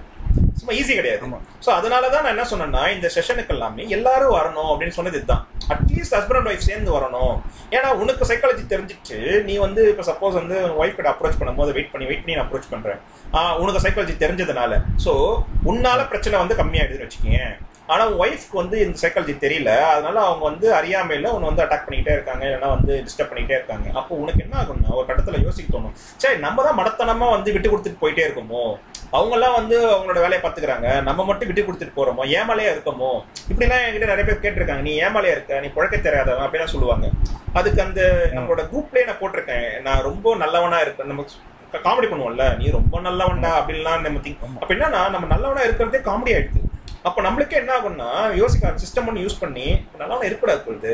நம்மளும் லஞ்சம் கொடுத்துட்டு போயிடலாம் பொழுது. நீ ஒன்பது மாசம் ஒரு விஷயத்த வெயிட் பண்ணி வாங்குற. அவன் வந்து ஒரே நாள்ல லஞ்சம் கொடுத்து போறான். இதுல யார் நல்லவன் யார் கெட்டவன்? யாரு புத்திசாலி யார் வந்து ஏமாளி? அப்போ ஆக்சுவலா இப்போ இந்த. கட்டத்துல வந்து புத்திசாலிங்கிறதே வந்து நீங்க சீக்கிரமா வேலை பார்த்துட்டா தான் அப்படிதானே அப்படிதானே உலகம். இருக்கு. அப்படிதான் உலகம் ஆயிடுச்சு. அப்ப என்னன்னா. அப்போ நான் என்ன சொல்றேன்றது உனக்கு இம்பார்ட்டன்ஸ் கிடையாது. ஆனா உன் ஒய்ஃப் அதே விஷயத்த சொல்லிட்டாங்கன்னு வையேன். அங்கதான் நம்மளுக்கு குத்த ஆரம்பிச்சிடும். ஓகேயா நீ ஏமாளிப்பா அப்படின்னு. நான் சொன்னா வந்து நான் தேர்ட் பர்சன் என்னை வந்து நீ அவாய்ட் பண்ணிட்டு போயிடலாம். அப்போ அதுக்கு தான் சொன்னேன் இந்த சைக்காலஜி இந்த பேசிக்ஸ் ஆஃப் இந்த இந்த கேள்வியோட குரூப்போட அஜெண்டா என்னன்னா பேசிக்ஸ் ஆஃப் எவ்ரி திங் தெரிஞ்சிருக்கணும். அப்போ அது வந்து உன் குடும்பத்தோட நீ கத்துக்கிட்டீங்கன்னா அட்லீஸ்ட் உன் குடும்பம் நல்லா இருக்கும்ல. நீ பண்றதை வந்து அவங்க புரிஞ்சுப்பாங்க. இதுக்காக தான்ப்பா பண்றான் இவன் நல்லா தான்ப்பா பண்றான். அவர் சொன்னார்ல அந்த புக்ல சொன்னார்ல அப்படின்னு ஒய்ஃப் புரிஞ்சுக்கிட்டாங்கன்னா உனக்கு அவ்வளவா குத்தாது நான் என்னவோ பேசிட்டு போறேன். நீ என்ன அவாய்ட் பண்ணிடலாம். ஆனா உன் ஒய்ஃப் அவாய்ட் பண்ண முடியும் உங்க அப்பா அம்மா அவாய்ட் பண்ண முடியாது. அதனால தான் நான் சொல்லுவேன் வந்து அட்லீஸ்ட் பார்ட்னரோட வாங்க அப்படின்னு சொல்றது அதுதான். பேரண்டிங்ல அதுதானே? பேரண்டிங்லும் உன்னால வளர்த்துற முடியாது. வைஃப் நார்த் இந்தியன் இல்ல இல்ல. நீ சொல்லுன்ற தமிழ் பின் பாயிண்ட் பண்ணி உனக்கு சொல்லல நானு. நான் வந்து என்ன சொல்றேன்னா. நீ எக்ஸ்பிளைன் பண்ணிக்கோ. யா நீ இந்த புக்கை வந்து உங்களுக்கு ப்ரெசென்ட் பண்ணு. நான் என்னன்னா நான் சொல்றது வந்து டென் பர்சன்டேஜ் கூட கிடையாது இந்த கண்டென்ட் இப்போ ஆல்ரெடி வி ஆர் இன்னும் இன்னொரு இன்னும் சம்மரி ஆஃப் சடேஷ் இருக்கு இன்னும். So please wait for another ten minutes so அவனோட அஹ், அவனோட பாயிண்ட்டை கேளுங்க. வெரி ஹெல்ப்ஃபுல் ஃபார் ரீடிங் நீங்கள் எப்படி ஒரு ஒரு புக்கை படிக்கணும்? நான் ஸ்கூலில் சொல்கிறேன் அதெல்லாம் அவன் ஆல்ரெடி பண்ணியிருக்கான். அது அவனுக்கு தெரியாமையே பண்ணியிருக்கான். இந்த புக்கு படிக்கும் போது இதுதாண்டா அவன் சொல்லும் போது நான் எப்பயுமே ஒரு செஷன் பண் முடிக்கும் போது என்ன ஒரு ஸ்டார்ட் பண்ணும்போது என்ன ஆகும்னா அன்னைக்கு நாள் ஃபுல்லாக நான் வந்து ரிப்பீட் பண்ணிட்டு படிச்சிட்டு இருப்பேன். நீங்கள் ஒய்ஃபை கேட்டாங்க என்ன ரெண்டு நாளாக நீ வந்து எதுவுமே படிக்கல? பிபிடிலாம் போட்டியா இல்லையா? அப்படிலாம் கேட்டாங்க. நான் ஏன்னா என்னோட அப்ரோச்சே வேற.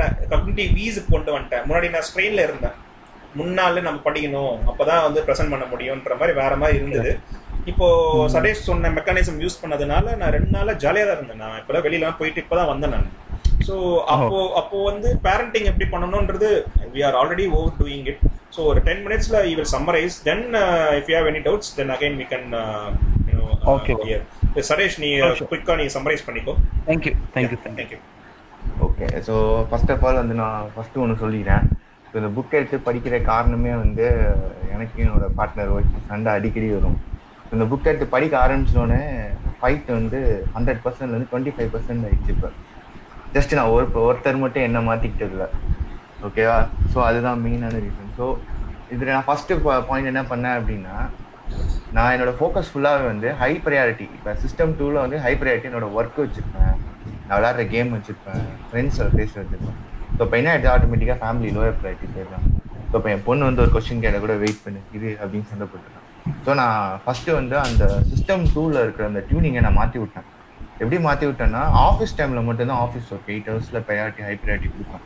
அப்போ அவங்க சொன்னாங்கன்னா எனக்கு ஆஃபீஸ் ஒர்க் இருக்குது என்னால் பண்ண முடியாது இது main after that six o'clock அந்த டைம் வந்துச்சுன்னா நான் ஐ ஸ்விட்ச் த ப்ரையாரிட்டி ஸோ இவங்க எல்லாம் ஓகே இவங்க ஃப்ரீ ஆயிட்டாங்க.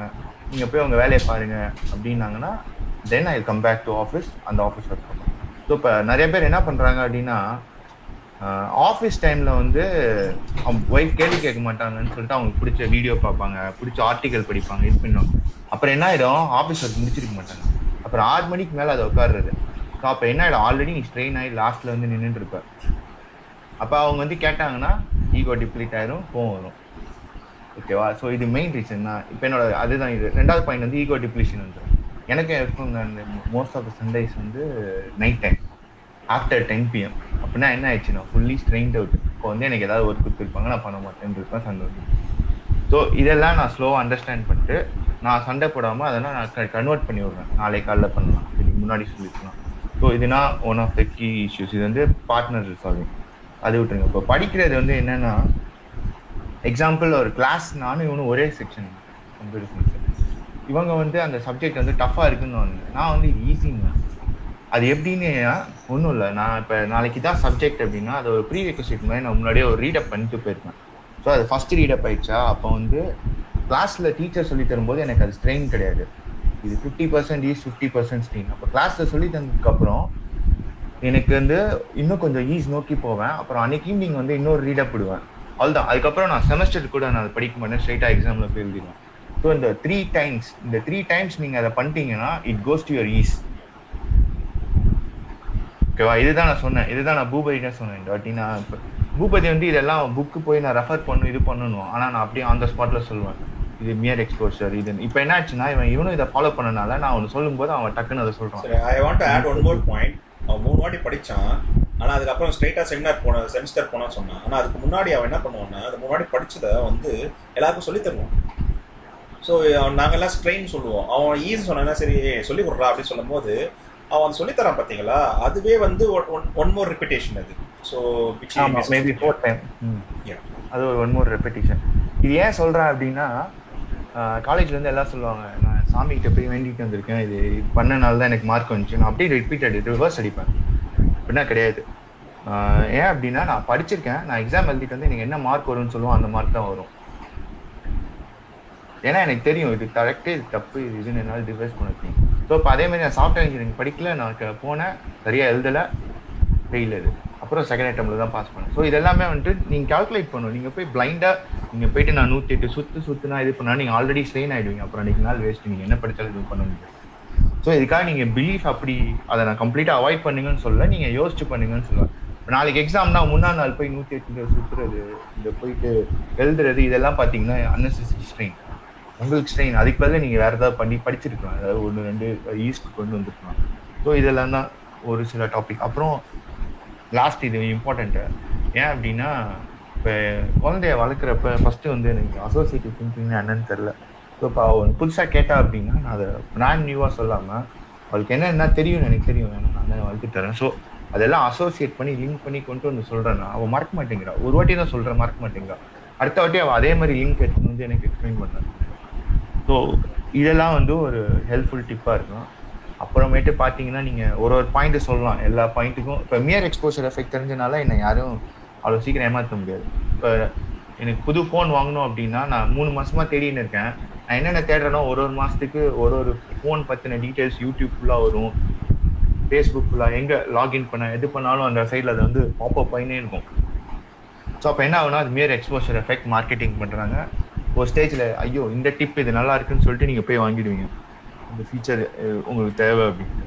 ஸோ அது மேல் எக்ஸ்போஷர் எஃபெக்ட்னு எனக்கு தெரிஞ்சனால நான் அதுக்கு விழ மாட்டேங்க. ஸோ இதெல்லாம் சில டிப்ஸ் ஸோ இன்னும் நிறைய பேசினே இருப்பேன். நான் நிறைய அப்ளை பண்ணியிருக்கேன். இது அதில் எனக்கு பெனிஃபிட் ஆயிருக்கு. ஸோ நான் இந்த த்ரீ மந்த்ஸில் இதை அப்ளை பண்ணி நான் எவ்வளோ சேவ் பண்ணியிருக்கேன் நான் சொல்கிறேன் around like forty thousand to fifty சதேஷ் and one more thing I want to வேணும் ஆட் அந்த உங்களோட ஃப்ரெண்டுக்கு வந்து நீ கடன் கொடுத்தில்ல. ஸோ அதையும் சொல்லிவிட்டு ஓ சிம்பத்தி ஓகே ஸோ இப்போ என்ன அது அப்படின்னா இந்த ஆத்தர் வந்து ரொம்ப க்ளீனாக சொல்லியிருப்பாரு. என்ன- அது வந்து அவர் சொல்லும்போது எனக்கு இதுதான் ரிலேஷன் அடிச்சுது. என்ன அப்படின்னா இப்போ ஒருத்தன் வந்துட்டு ரொம்ப சிம்பத்தியாக பேசுகிறான் எனக்கு இந்த கஷ்டம் அந்த கஷ்டம் இந்த கஷ்டம் அப்படின்னு சொல்லும்போது நீங்கள் ஆல்ரெடி சிம்பத்தியில் கீழே இறங்கிடுவீங்க. அப்படி இறங்கும்போது அவன் அப்படி சால்ட்டு அப்படி ஒன்று போட்டு விடுவான். எனக்கு இந்த ஒரு கடன் இருக்குது. நீங்கள் ஹெல்ப் பண்ணீங்கன்னா பண்ணலாம். அப்போ உங்ககிட்ட நிறையா பணம் இருந்ததுன்னா உங்களுக்கு ஐயோ ரொம்ப கஷ்டப்படுறான். ஹெல்ப் பண்ணணும்னு தோணு பண்ணிடுவீங்க. ஆனால் ஆத்தர் என்ன சொல்கிறாங்கன்னா அந்த மாதிரி ஒருத்தர் வந்து உங்கள்கிட்ட புலம்புறான் அப்படின்னா unless is your close relation or close friend you been with him you are equally sharing with each other அப்படின்னா நீங்கள் பண்ணலாம். அதை விட்டு newly phone friend new neighbour ஒரு ஃப்ரெண்டோட ஃப்ரெண்டு இப்படின்னா பசி இப்போ பிடிக்கல அந்த மாதிரி இருந்தா அவர் என்ன சொன்னான்னா சேசிங் அவே ஏன் அப்படின்னா யாரும் அப்படி பண்ண மாட்டாங்க ரியாலிட்டி அப்படி பண்ணுறாங்கன்னா he is trying to extract பண்ணி ஏன் அப்படின்னா எனக்கு ரியலாக நடந்தது இந்த இன்சிடென்ட் ஸோ இப்போ ஒரு த்ரீ இயர்ஸ் பேக் நான் ஒரு கிரிக்கெட் டீமில் ஜாயின் பண்ணேன். ஒரு சிக்ஸ் மந்த்ஸில் நல்ல ஜெல் ஆகிட்டேன் எல்லா மெம்பர்ஸோடையும் அப்போ அதில் ஒருத்தர் வந்து பயங்கரமாக புலம்புனார். எனக்கு இருபது லட்சம் கடன் அந்த கடன் இந்த கடன். எனக்கு இது ரன் பண்ண முடியல அதை ரன் பண்ண முடியல. ஸோ அப்போ அவர் அப்போ அவருக்கு சம்பளம் தேதி வந்து பதிமூணாம் தேதி எனக்கு ஒன்றாம் தேதியும் வந்துடும் ஸோ அப்பப்போ அவர் ஹெல்ப்பை கேட்பாரு நான் வீட்டுக்கு அனுப்பணும் அப்படின்ட்டு. இதெல்லாம் பண்ணின்னு இருந்தேன். சில சமயம் ஒரு பிகெஸ்ட் எக்ஸ்பென்ஸ் வருது. அது என்ன நான் ஹெல்ப் பண்ணிட்டு இருந்தேன். அப்புறம் ஒரு ஸ்டேட்ல எனக்கு தெரிஞ்சது அவர் வளரிட்டார். என்ன சொல்லிட்டாருன்னா நான் இப்பதான் டென் லேக்ஸ்க்கு ஒரு கார் வாங்கினேன் அப்படின்னு. எனக்கு அப்படியே தூக்கி அறிப்பட்டுச்சு இவ்வளோ கடன் எதுனா இருக்கு? டென் லேக்ஸ் கார் வாங்குறாரு அப்போ நம்ம தப்பான ஒரு ஹெல்ப் பண்ணிட்டு இருக்கோம். ஸோ இது பண்ணோம்னு சொல்லி அப்பையிலேருந்து நான் ஸ்டாப் பண்ணிட்டேன். இப்போ என்ன ஆச்சுன்னா அதே பர்சன் கிறிஸ்மஸ்க்கு எனக்கு காசு வேணும். ஐம்பது வேணும்னா நான் ஹெல்ப் பண்ணுறேன் அப்படின்னு. ஸோ நான் நினச்சேன் ஒரு அஞ்சாயிரம் பத்தாயிரம் கேட்பேன் அவர் ஐம்பதாயிரம் கேட்டார். எது கோவிட் சுச்சுவேஷனில் கிறிஸ்மஸ்க்கு நான் உடனே ஃபஸ்ட்டு நான் ஓகேன்ட்டேன் அப்புறமே தான் ரியலைஸ் பண்ணேன். ஒரு அனுப்புறதுக்கு முன்னாடி ரியலைஸ் பண்ணேன் நம்ம தப்பு பண்ணுறோம் திரும்ப நம்ம அந்த சிம்பத்திக்கு ஃபால் பண்ணுறோம் அப்படின்னு சொல்லிட்டு நான் சொல்லிட்டேன். ஐம்பதாயிரம் என்னால் தர முடியாது. பாஸ் கிறிஸ்மஸ்க்கு நீங்கள் அவ்வளோ செலவு பண்ணுறீங்கன்னா எனக்கு தெரில அதனால் மேக்ஸிமம் ஒரு அஞ்சாயிரம் பத்தாயிரம் தான் ஹெல்ப் பண்ண முடியும். ஸோ அவ்வளோதான் நான் கொடுத்தேன். அதையும் அவர் திருப்பி கொடுத்துட்டாரு. ஏன்னா ஆல்ரெடி சொல்லிட்டேன். இன்னைக்கு இந்த டேட்டில் தரதுன்னா கே நீங்கள் வாங்க டிலே பண்ணுறதுனா பண்ணுங்க. ஸோ இது வந்து எதுக்கு சொல்கிறேன் அப்படின்னா நம்ம இந்த மாதிரி நிறைய ஏமாந்துருவோம். அவுட் ஆஃப் சிம்பத்தி அப்படி நீங்கள் ஏமாந்துட்டு உங்களுக்கு தேவையான இடத்துல உங்கள்கிட்ட காசு இருக்காது. நீங்கள் திருப்பி அவங்கள்ட்ட கேட்கும்போது அவங்கள்ட்டையும் இருக்காது கொடுக்க முடியும் ஸோ அந்த இடத்துல நம்ம கொஞ்சம் உஷாராக இருந்தோம் ஸோ இது வந்து சிம்பத்தினால நம்ம உடனே காசு கொடுக்கணும் அது சிஸ்டம் நீ வந்து வீட்டுக்கு போ. ஒரு நாள் கழிச்சு ரெண்டு நாள் கழிச்சு சொல்கிறேன் யோசிச்சு சொல்கிறேன் நீங்கள் யோசிங்க. அதுக்கப்புறம் நீங்கள் ஹெல்ப் பண்ணுங்க. தேங்க்யூ சுரேஷ் ஆமா. ஸோ நிறைய நாங்கள் அதான் சொல்லுவோமே இந்த மாதிரி ஒரு லைஃப் லெசன்ஸ் அந்த எக்ஸாம்பிள்ஸ் நிறைய சொல்லலாம். So I think to have and overview so இது போதும். ஏன்னா அந்த புக்கில் வந்து அவங்களுக்கு எக்ஸாம்பிள்ஸ் வந்து ரொம்ப வேகாக இருக்கும். ஸோ அதை நம்மளால் ரிலேட் பண்ண முடியாது. பட் uh, அதுக்கு நாங்கள் டிஸ்கஸ் பண்ணி ஒரு இந்த மாதிரி எக்ஸாம்பிள்ஸ் போட்டு சொன்னால் இன்னும் ஒரு ஆடிட்டிங்காக இருக்கும். ஏன்னா நம்ம என்னன்னா நம்ம எல்லாம் பண்ணுறோம் எல்லாமே தெரியும். ஆனால் சைக்காலஜி தெரியாமல் மற்றவங்க ஏமாத்துறாங்களா? அப்படின்னு நம்மளுக்கு நல்லா தெரியாது. இல்லை இதனால தான் நம்ம சண்டை வருதா? அதையும் நம்ம அவாய்ட் பண்ண தெரியும் நம்ம நம்மளுக்கு நல்லா மண்டையை போட்டு உடைப்போம். ஏன் நம்ம சண்டை வருது அப்படின்னு? சிம்பிள் சைக்காலஜி தான். இது தெரிஞ்சிச்சுன்னா நம்ம அவாய்ட் எந்த இடத்துல அவாய்ட் பண்ணணும்? இதே தான் திருக்குறள்லையும் குறிப்பறிதல் நிறைய அதிகாரம் இருக்கு. ஸோ அது இல்லாமல் இன்டெப்த்தாக போய் படிச்சோன்னா நமக்கு புரியும். எதுவுமே நம்ம இம்ப்ளிமெண்ட் பண்ணுறது இல்லை because of the cognitive strain so அதுவும் வந்து சைக்காலஜி தான். So any other doubts so before we can mind up the so இன்னைக்கோட takeaway என்ன அப்படின்னு பார்த்தீங்கன்னா வந்துட்டு we are going to learn about our own biases so அந்த பயாசஸ் நம்ம தெரிஞ்சுக்கிட்டோம்னு வைங்களேன். ஸோ அப்போ என்ன ஆகும்னா we can make peace in our marriages and joint projects because human as you know we are all social animals so we need to you know spend our life with low people so தனித்தெல்லாம் வாழ்ந்துட முடியாது. So அப்படி பார்த்தீங்கன்னா வந்து I like minded பீப்புளோட வாழ்ந்தோம் அப்படின்னா life will be better but you know probability இந்த இந்த செஷன் பொறுத்தவரையுமே ப்ராபபிலிட்டி தான் நிறைய பார்க்க போகிறோம் so probability of that one is you know very bleak அப்படி இருந்தது அப்படின்னா your are lucky fellow so அப்படி இல்லை அப்படின்னா நம்ம வந்துட்டு என்ன பயாசஸ் நம்மளை சுற்றி இருக்குது நம்ம திங்கிங்கில் இல்லை மற்றவங்க எப்படி திங்க் பண்ணுவாங்க.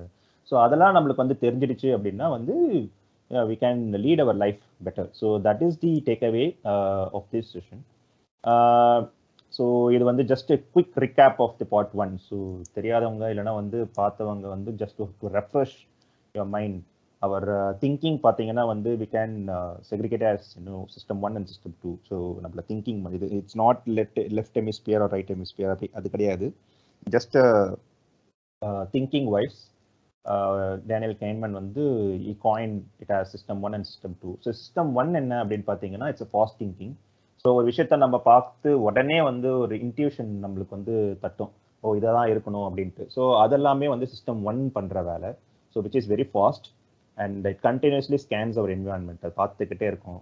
அதுக்கப்புறம் though it is fast it is error prone to error and it can be shut down so இது வந்து நம்ம ஓகே இது வந்து ஃபாஸ்ட்டாக இருக்கிற இருந்தாலும் வந்து ரொம்ப எரராக இருக்குது uh, அதனால் வந்துட்டு இதை ஸ்டாப் பண்ணிடலாம் அப்படின்னு நம்ம அப்படிலாம் வந்து சுவிட்ச் ஆன் ஆஃப் மாதிரிலாம் பண்ண முடியாது. It is always it will be dominant fellow கான்ட்ராஸ்டிங்காக system two என்ன அப்படின்னா வந்துட்டு இது வந்து கொஞ்சம் லேசி அண்ட் ஃபைனைட் ஸோ இது வந்து அப்படியே நம்ம எல்லா டைமுமே எடுத்துலாம் யூஸ் பண்ணிட முடியாது. It's very finite and it takes huge huge effort to analyse and reasoning out and complex problem solve பண்ணுறது செல்ஃப் கண்ட்ரோலோடு இருக்கிறது எக்ஸசைஸ் பண்ணுறது ஸோ இந்த மாதிரி uh, பண்ணுற வேலை எல்லாமே system two so basically rational திங்கிங்கோட வேலை எல்லாமே system two and it's very slow but very reliable then the system one so with this இது புரியலன்னா வந்து நம்மளோட ஃபர்தர் டாபிக்ஸ் வந்து புரியாது. That's why I insisted that இன்னும் please watch part one and come off so with this இன்னும் recap we can move further so this our first topic anchoring so anchoring என்றது வந்து நம்ம ஃபிக்ஸேஷன் அப்படின்னு நம்ம வந்து சொல்லிக்கலாம். So we have you know we have ஒரு own fixation on every other thing in life so அதை வந்து ரெண்டாக பிரிக்கிறாங்க. ஸோ ஆஸ் ஏன்னா சிஸ்டம் ஒன் சிஸ்டம் டூ பிரித்த மாதிரி it's again there are two parts so as adjustment அது system டூவோட வேலை அண்ட் ஆஸ் ப்ரைமிங் சிஸ்டம் ஒன்னோட வேலை. So we can see first you know system டூவோட ஆங்கரிங் எப்படி இருக்குது அப்படின்ட்டு. ஸோ இப்போ நம்ம ஒரு விஷயத்த பார்க்குறோம் அப்படின்னா வந்து we will have the fixation so அதுலேருந்து தான் we will move further so வந்து நம்மளோட situation according to the situation will move from the anchor will adjust slightly to fit in the real life so அதுதான் வந்து as adjustment அப்படின்னு சொல்கிறாங்க so for example இப்போ ஒரு ஹஸ்பண்ட் இருக்காரு அவர் வந்து ஒரு ஐ டோனில் தான் எப்பவுமே பேசுவார்.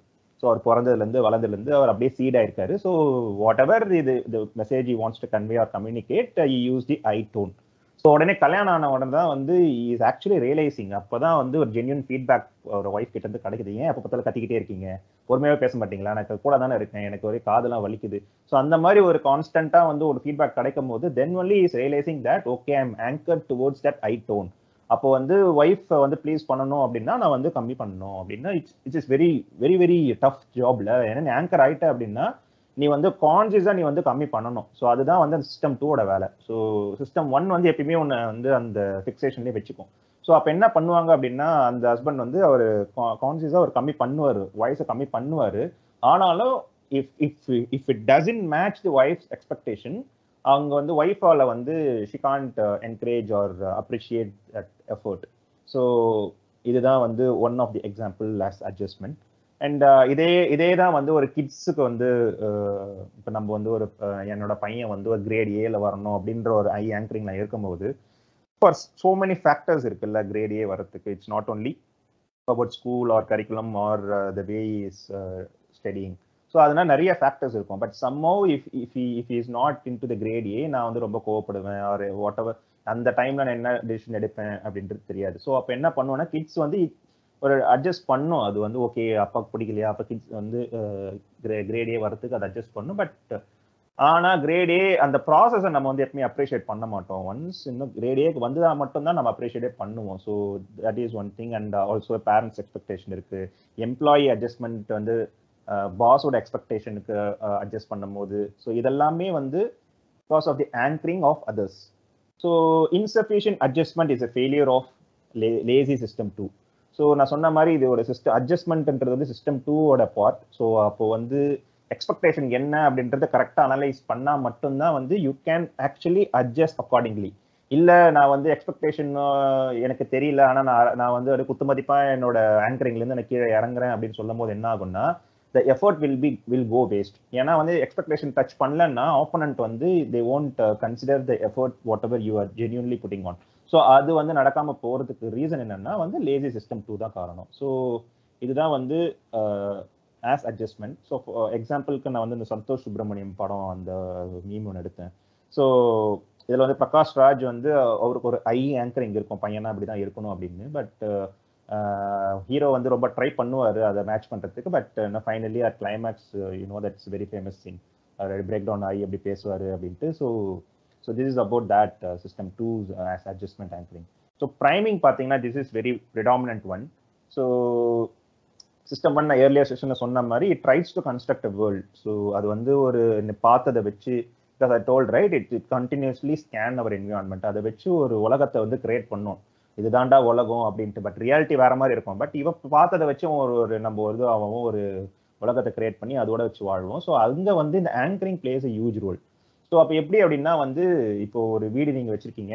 அந்த வீடை வந்து இப்போ நீங்கள் வந்து சேல் பண்ணணும். ஸோ அப்போ என்ன ஆகும்னா இப்போ சேல் பண்ணணும் அப்படின்னும் போது கவர்மெண்ட்ல ஒரு வந்து ரேட் ஒன்று ஃபிக்ஸ் பண்ணி வச்சிருப்பாங்க. உங்க ஏரியாவுக்கு இதுதான் அப்படின்னு. பட் எப்பயுமே நம்ம அதை பார்க்க மாட்டோம்ல. ஸோ வந்து நம்மளுக்கு வந்து இந்த ரியல் எஸ்டேட் ஆளுங்க வந்து என்ன ரேட் ஃபிக்ஸ் பண்றாங்களோ அதை தான் வந்து நம்ம வந்து ஆங்கர் பண்ணி வச்சுப்போம். ஸோ சப்போஸ் வந்து பக்கத்து வீட்டுக்காரன் வந்து ஒரு எயிட்டி லேக்ஸ்க்கு வித்துட்டாரு அப்படின்னா வந்துட்டு இல்லைன்னா நம்ம எதனா ஒரு புரோக்கரை கேட்போம் இது இந்த ஏரியாவுக்கு எவ்வளோப்பா போகுது அப்படின்னா அவனு சொல்ல ஒரு எயிட்டி டு நைன்ட்டி போங்க சார் அப்படின்ட்டானா நம்ம ஆங்கர் அங்கே பண்ணி விட்டுருவோம். அப்போ என்ன ஆகும்? நம்ம நைன்ட்டி லேக்ஸ் அப்படின்னு சொல்லிட்டு ஒரு சைட்லேயோ இல்லைன்னா புரோக்கர் கிட்டயோ சொல்லும் போது யாருன்னா வந்து நைன்டி லேக்ஸ் கீழே வந்து நெகோஷியேட் பண்ணும் போது வி ஒன்ட் அக்செப்ட் இட் ஏன்னா அதுதான் அங்கே ஆங்கரிங் அந்த ப்ரைம் ஆயிட்டோம். நம்ம வந்து பக்கத்து வீட்டுக்காரன் அதில் வித்துட்டான் அப்படின்னு இந்த ப்ரைமான அந்த நம்பர் நம்ம ஸ்டிக் ஆன் பண்ணுறதுனால த சிஸ்டம் டூ வந்து it can't dominate the system one ஏன்னா நான் சொன்ன மாதிரி ரேஷனல் திங்கிங் போட்டால் தான் வந்து you can do any kind of mathematics of probability okay இப்போ எயிட்டி லேக்ஸ் கேட்குறாங்க அது போச்சுன்னா என்ன மாதிரி நம்மளுக்கு ப்ராஃபிட் கிடைக்கும்?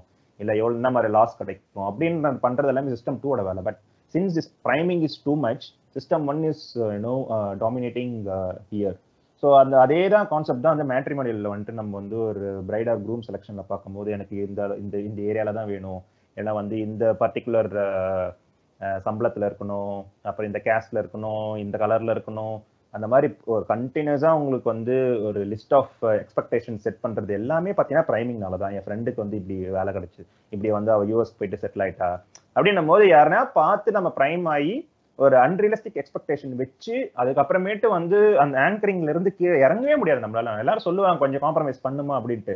பட் அந்த ஆங்கரிங் பண்ணிட்டோம் அப்படின்னா வந்துட்டு it's huge effort for system two which is finite and lazy that's why you know we always fail to do that compromise in time இதுவே வந்து ஒரு ரெண்டு வருஷம் கழிச்சு உங்களுக்கு வயசும் ஆயிடும். அந்த டைம்ல காம்ப்ரமைஸ் பண்ணும்போது என்ன ஆகும்னா that would be altogether different situation அதே மாதிரி ஸ்பெண்டிங் ஆன் லயபிலிட்டிஸ் இன்வெஸ்ட்மெண்ட் இதெல்லாம் பார்த்தீங்கன்னா இந்த அட்வர்டைஸ்மெண்ட்க்கு ஃபாலோ ஆகுறது என் ஃப்ரெண்டு வாங்கிட்டான் என் அப்பா வாங்கிட்டேன் இது பெரியப்பா பையன் வாங்கிட்டான் அப்படின்னு அதுக்குள்ளெல்லாம் போகிறது எல்லாமே பார்த்தீங்கன்னா அஸ் அ ப்ரைமிங் ஆங்கரிங் தான்.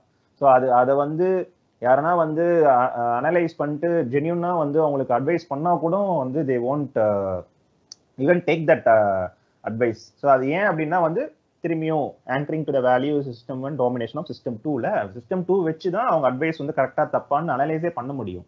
Since here this anchoring is too much system one is dominating so இதோட எக்ஸாம்பிள் பார்த்தீங்கன்னா கார்த்தி இந்த மெட்ராஸில் வந்துட்டு பொண்ணு பார்ப்பாங்க அவங்க அம்மா.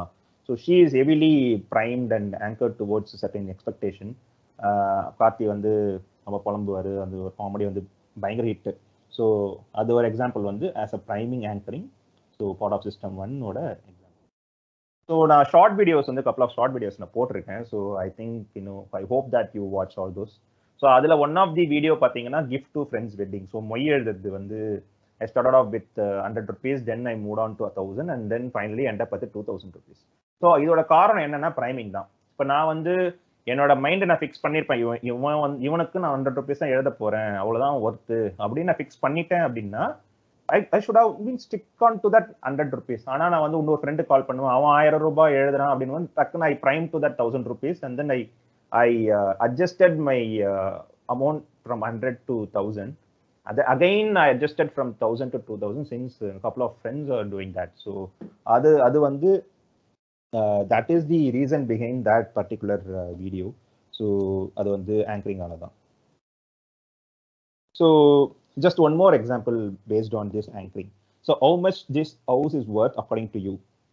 So given the area amenities design and other factors so நீங்க வீடு வாங்க போறீங்க அங்கே போறீங்க வீடை பார்க்குறீங்க ஸோ இந்த ஏரியா அம்யூனிட்டிஸ் டிசைன் அதெல்லாம் பார்த்துட்டு நீங்க ஒரு கெஸ்ட் பண்ணணும். இந்த வீடு இவ்வளோதான்டா ஒர்த் இருக்கும். அப்படின்னு நீங்க கெஸ்ட் பண்ணணும். எல்லாருமே பண்ணுவோம். ஸோ அது எப்படி அப்படின்னா இப்போ லிஸ்டிங் ப்ரைஸ் வந்து நைன்டி ஃபைவ் லேக்ஸ் இருக்கு ஓகே ஸோ வந்து போர்டு போட்டு வச்சிருக்கான். வந்து பில்டர் வந்து சொல்றான் இது வந்து நைன்டி ஃபைவ் லேக்ஸ் சார் அப்படின்றான். ஆனா நீங்க நைன்டி ஃபைவ் லேக்ஸா அப்படின்னு சுத்தி சுத்தி பார்த்துட்டு நம்ம வந்து பேசுவோம். இதுன்னு அறுபத்தஞ்சு லட்சம் தான் தேரும். நைன்டி ஃபைவ் லேக்ஸ் சொல்றான். நம்ம இதை வச்சு நெகோஷியேட் பண்ணுவோம் அப்படின்னு ஒரு டிசிஷன் எடுப்போம். ஸோ நைன்டி ஃபைவ் லேக்ஸ் சொல்றத வந்து நம்ம சிக்ஸ்டி ஃபைவ் லேக்ஸ் கன்சிடர் பண்ணி அங்கிருந்து நம்ம வந்து நெகோஷியேட் பண்ணி எப்படி டீல் போகுது அப்படின்னு பேசுவோம். அதே வீடு லிஸ்டிங் ப்ரைஸ் ஐம்பது லட்சம் இருந்ததுன்னா நம்ம என்ன ஆவரேஜ் நம்ம கெஸ் பண்றது வந்து ஃபார்ட்டி லேக்ஸ் கெஸ் பண்ணுவோம். ஸோ இது வந்து அப்போ வந்து ஒரே வீடு நைன்டி ஃபைவ் லேக்ஸ் இருந்தனால சிக்ஸ்டி ஃபைவ் லேக்ஸ் கெஸ் பண்ண வேண்டும் ஃபிஃப்டி லேக்ஸ் இருக்கிறதுனால ஃபார்ட்டி லேக்ஸ் கெஸ்ட் பண்றதோட ரீசன் என்ன பார்த்தீங்கன்னா அந்த ஆங்கரிங் தான். ஸோ இதில் என்ன அப்படின்னா பில்டர் தான் வந்து லிஸ்டிங் ப்ரைஸை செட் பண்றாரு. ஸோ அவர் தான் வந்து அப்பர் ஹேண்ட் இருக்கு. ஃபர்ஸ்ட் யார் வந்து அந்த அமௌண்ட்டை செட் பண்றா அப்படின்ட்டு. ஸோ பில்டர் வந்து செட் பண்ணிட்டனால அந்த ஆங்கரிங் அமௌண்ட்டை வச்சு அந்த வேல்யூவை பேஸ் பண்ணி தான் நம்மளோட கெஸ் வந்து இருக்கு. ஸோ இதை வந்து ஆங்கரிங் இண்டெக்ஸ் அப்படின்னு சொல்லுவாங்க. ஸோ இதை நெகோஷியேட் பண்ணணும்ல. ஸோ சிக்ஸ்டி ஃபைவ் லேக்ஸ் சொன்ன உடனே பில்டர் ஒத்துக்க மாட்டான். ஸோ அப்போ நெகோசியேஷன் ஸ்டார்ட் ஆகும். ஸோ அது எப்படி அது எந்த பேசிஸில் ஸ்டார்ட் ஆகுதுன்னு பார்த்தீங்கன்னா அந்த ஆங்கரிங் இண்டெக்ஸ் அப்படின்னு இருக்கும். It's a very simple math it's ratio of two differences express at percentage so இது வந்து இப்போ இந்த ரெண்டு லிஸ்டிங் ப்ரைஸ் இருக்குது ஸோ அறுபத்தஞ்சு லட்சம் மைனஸ் நாற்பது வந்து இருபத்தஞ்சு. லிஸ்டிங் ப்ரைஸோட டிஃபரன்ஸ் வந்து நாற்பத்தஞ்சு. ஸோ இந்த ரேஷியோட பர்சன்டேஜாக கன்வெர்ட் பண்ணும்போது ஃபிஃப்டி ஃபைவ் பர்சன்டேஜ் வந்து நிற்குது ஸோ அப்போ ஐம்பத்தஞ்சு பர்சன்ட் வந்து anchoring இண்டெக்ஸ்னா it's mo it's more than fifty so அப்போ என்ன ஆகுதுன்னா வந்து நீங்கள் நீங்கள் நிறைய ஆங்கர் ஆகியிருக்கீங்க டுவர்ட்ஸ் லிஸ்டிங் ப்ரைஸ்ன்றது தான் கணக்கு. இதுவே இந்த கால்குலேஷன் படி ஜீரோன்னு வந்திருந்ததுன்னா you're too good you're done your homework இதுக்கு முன் நீ வீடை பார்க்கறதுக்கு முன்னாடியே நீங்கள் வந்து நிறைய பேர்கிட்ட விசாரிச்சிருக்கீங்க. இந்த ஏரியா எவ்வளோ எவ்வளோ போகும். நிறைய ஃபேக்டர்ஸ் பேஸ் பண்ணி ஓகே இது நாற்பது லட்சம் தான் இதுக்கு மேலே வந்து ஒரு ரூபா கூட நான் கொடுக்க மாட்டேன் அப்படின்னு நீங்கள் ஃபிக்ஸ் பண்ணிட்டு தென் நீங்க அந்த புரோக்கர் அந்த புரோக்கரோ இல்லை பில்டர்கிட்டே போகும்போது என்ன ஆகும்னா அவன் வந்தாலும் ஒரு கோடி ரூபா சொன்னாலும் ரெண்டு கோடி ரூபா சொன்னாலும் ஐம்பது லட்சம் சொல்லியிருந்தாலும் நீங்க நாற்பது லட்சத்துல ஃபிக்ஸ் பண்ணுவீங்க உங்க மைண்ட் அதை வந்து நீங்க ஏறவே மாட்டீங்க. Because you already know what is worth அது எல்லாம் பண்றதுனா அட்வர்டைஸ்மெண்ட் தான். சும்மா ப்ராஃபிட் பார்க்குறோம் அப்படின்னு நீங்க நம்புவீங்க. அப்போ என்ன நடந்திருக்கும் அப்படின்னா இந்த டிஃபரன்சஸ் இன் தட் ரேஷியோவில் பார்த்தீங்கன்னா zero is to forty five வந்திருக்கும். அப்போ வந்து பர்சன்டேஜ் வந்து ஜீரோன்னு வந்திருக்கும். இப்போ ஜீரோன்னு வந்ததுன்னா you totally ignore the anchor you too good in that ஆனா இதுவே வந்து ஆல்டர்னேட்டா நீங்க வந்து லிஸ்டிங் பிரைஸை பேஸ் பண்ணி நாற்பத்தி தொண்ணூத்தஞ்சு லட்சம்னா தொண்ணூறு லட்சம். ஐம்பது லட்சம்னா நாற்பத்தஞ்சு லட்சம் வச்சுக்கோங்க. அப்படின்னு வந்து உங்களுக்கு ஆங்கரிங்ல டோட்டலா விழும்போது your anchoring index would be close to hundred so ninety five ninety அப்படி இருந்ததுன்னா you totally fell for that advertisement or anchor so அப்படின்றது தான் அர்த்தம். ஸோ அப்போ இதில் வந்து நீங்கள் இது மட்டும் இல்லாமல் வேற எங்கே நீங்கள் நெகோசியேஷன் பண்ணாலும் ஈவன் இந்த மார்க்கெட்டில் நீங்கள் நெகோசியேஷன் பண்ணாலும் இந்த ஆங்கரிங் இண்டெக்ஸ் வந்து ரொம்ப ரொம்ப வந்து டு பார்க்கணும். ரொம்ப வந்து டிராஸ்டிக்கா இருந்ததுன்னா you should not even do the negotiation so அது வந்து ஒர்க் அவுட்டே ஆகாது. இது வந்து கொஞ்சம் க்ளோஸராக இருந்தால் மட்டும்தான் you can proceed for the negotiation otherwise it's waste of time அப்படின்ற மாதிரி நீங்கள் வந்து you can save your time so totally up to your system two I think you know with this this you would have uh, guess have some kind of mathematical uh, thinking behind this anchoring and anchoring index. The first topic. இது வந்து ரே இது வந்து ரொம்ப ரீசெண்டாக நான் படித்த article so அப்போ பார்த்தீங்கன்னா இது வந்து ஜஸ்ட் கூகுள் நியூஸ்லேருந்து நான் எடுத்தது. ஸோ உங்களுக்கு எல்லாமே தெரியும் அந்த ஹெட்லைன்ஸ் அந்த மட்டும் வரும். We can click it and then we can go go and read the article so இதில் பார்த்தீங்கன்னா வந்து mixed Covishield and Covaxin doses வந்து ஃபர்ஸ்ட் ஷாட் வந்து கோவிஷீல்ட் அண்ட் செகண்ட் ஷாட் வந்து கோவேக்சின் அந்த மாதிரி மிக்சடாக நீங்கள் வந்து கொடுத்தா it it it is actually producing better immunity and that is from the ICMR handle இது வந்து யாரோ சொல்றது ஐசிஎம்ஆரே சொல்லியிருக்கு ஸோ அப்படின்னும் போது என்ன ஆகும்னா நம்மளுக்கு எல்லாமே தெரியும். நம்ம மக்கள்லாம் யாரும் உள்ள போய்லாம் படிச்சுட்டு இருக்க மாட்டாங்க. ஸோ நம்மளோட ப்ரிடாமினாக நான் இந்த கேள்வியை ஆரம்பிக்கும் போதே நான் ஃபர்ஸ்ட் செஷன்லேயே சொன்னேன் what is the idea begin this கேள்வி? அப்படின்னும் போது யாருமே வந்து புக் படிக்க மாட்டாங்க யாருமே வந்து ஒரு ஆர்டிக்கல் படிக்க மாட்டாங்க மீம் வாட்ஸ்அப் ஃபார்வர்ட்ஸ் இந்த மாதிரி ஹெட்லைன் ரீடிங் பண்ணிட்டு இதுதான் உண்மை அப்படின்னு சொல்லிட்டு வந்து நம்மளோட சிஸ்டம் ஒன் அந்த வேர்ல்டு கிரியேட் ஆகுது பற்றியா அதை வச்சு நம்ம வந்து கிரியேட் பண்ணி ஒரு மித்திலே வாழ்ந்துட்டு இருக்கோம். ஸோ அப்போ வந்து ஒரு லைக் மைண்டட் பீப்புள் ஒரு கம்யூனிட்டி பேஸ் பண்ணி இருக்கும் போது நம்ம வந்து பெட்டர் இன்ஃபர்மே இன்ஃபர்மேஷன் கேதர் பண்ணலாம். So that we be informative community அப்படின்னு சொல்லி தான் நான் இது பண்ணேன். ஸோ எக்ஸாக்ட்லி இதுதான் நடக்கும். ஸோ இந்த மாதிரி வந்து ப்ரிடாமினா நூற்றுல தொண்ணூத்தஞ்சு பேர் என்ன பண்ணியிருப்பான்னா அந்த ஹெட்லைன்ஸ் மட்டும் படிச்சுட்டு எல்லாருக்கிட்டையும் சொல்லியிருப்பான் இல்லைனா ஒரு மீம் கிரியேட் பண்ணி எல்லாம் அமைச்சிருப்பான் இந்த மாதிரி ஃபர்ஸ்ட் ஷாட் வந்து இது போடுங்க செகண்ட் ஷாட் இது போடுங்க சூப்பராக வந்துடும் அப்படின்ட்டு. நான் என்ன பண்ணேன்? உள்ள வந்து பூந்து படிச்சு பார்த்தா this backdrop of story study eighteen individuals இந்த மாதிரி வந்து uh, மிக்சட் டோஸ் கொடுத்தவங்களை வந்து ஸ்டடி பண்ணி தேவோட they arrived at this conclusion so இதை வந்து அவங்க வந்து ப்ரெஸ் ரிப்போர்ட்டாக கொடுத்தது வந்து எவ்வளோ அபத்தம்? இதை வந்து இது எத்தனை பேர் படிச்சிருப்பான் வெறும் பதினெட்டு பேரை வச்சு ஒரு ஸ்டடி பண்ணி ஒரு ஆர்டிக்கல் வந்து அவங்க எழுதியிருக்காங்க. அதுவும் வந்து டிஃப்ரெண்ட் டிஃப்ரெண்ட் நியூஸ் ஹேண்டில்ஸ்லேருந்து எடுத்திருக்கேன். ஏன்னா ஒரே ஒரு ஹேண்டில் மட்டும் இல்லை அப்படின்றதுனால தான். ஸோ இது எவ்வளோ தூரத்துக்கு வந்து மிஸ்இன்டர்பிரேட் பண்ணுறதுக்கு வாய்ப்புகள் இருக்கு. So this is nothing but the law of small numbers so ஒரு ஸ்மால் நம்பர்ஸ் வச்சு ஒரு கதையை வந்து கொடுத்து அதை நம்ப வைக்கிறது. அது வந்து அப்போ ஸ்மால் நம்பர்ஸை வச்சு நீங்கள் என்ன பண்ணினாலும் எக்ஸ்ட்ரீம் ரிசல்ட்ஸ் வந்து கிடைக்கிறதுக்கு வாய்ப்புகள் உண்டு. இட்ஸ் ப்ராபபிலிட்டி அதில் வந்து அப்போ ப்ராபபிலிட்டினாலே நம்மளுக்கு தெரியல you need wait for a good number of set அந்த குட் நம்பர் ஆஃப் செட் இல்லாமல் we should not go for the probability because it is prone to give you the extreme results ஒரு பயங்கர நல்லதாக இருக்கும் அப்படின்னும் இல்லை பயங்கர ஃப்ளாப் அப்படின்னு சொல்கிறதுக்கும் வாய்ப்புகள் அதிகம்.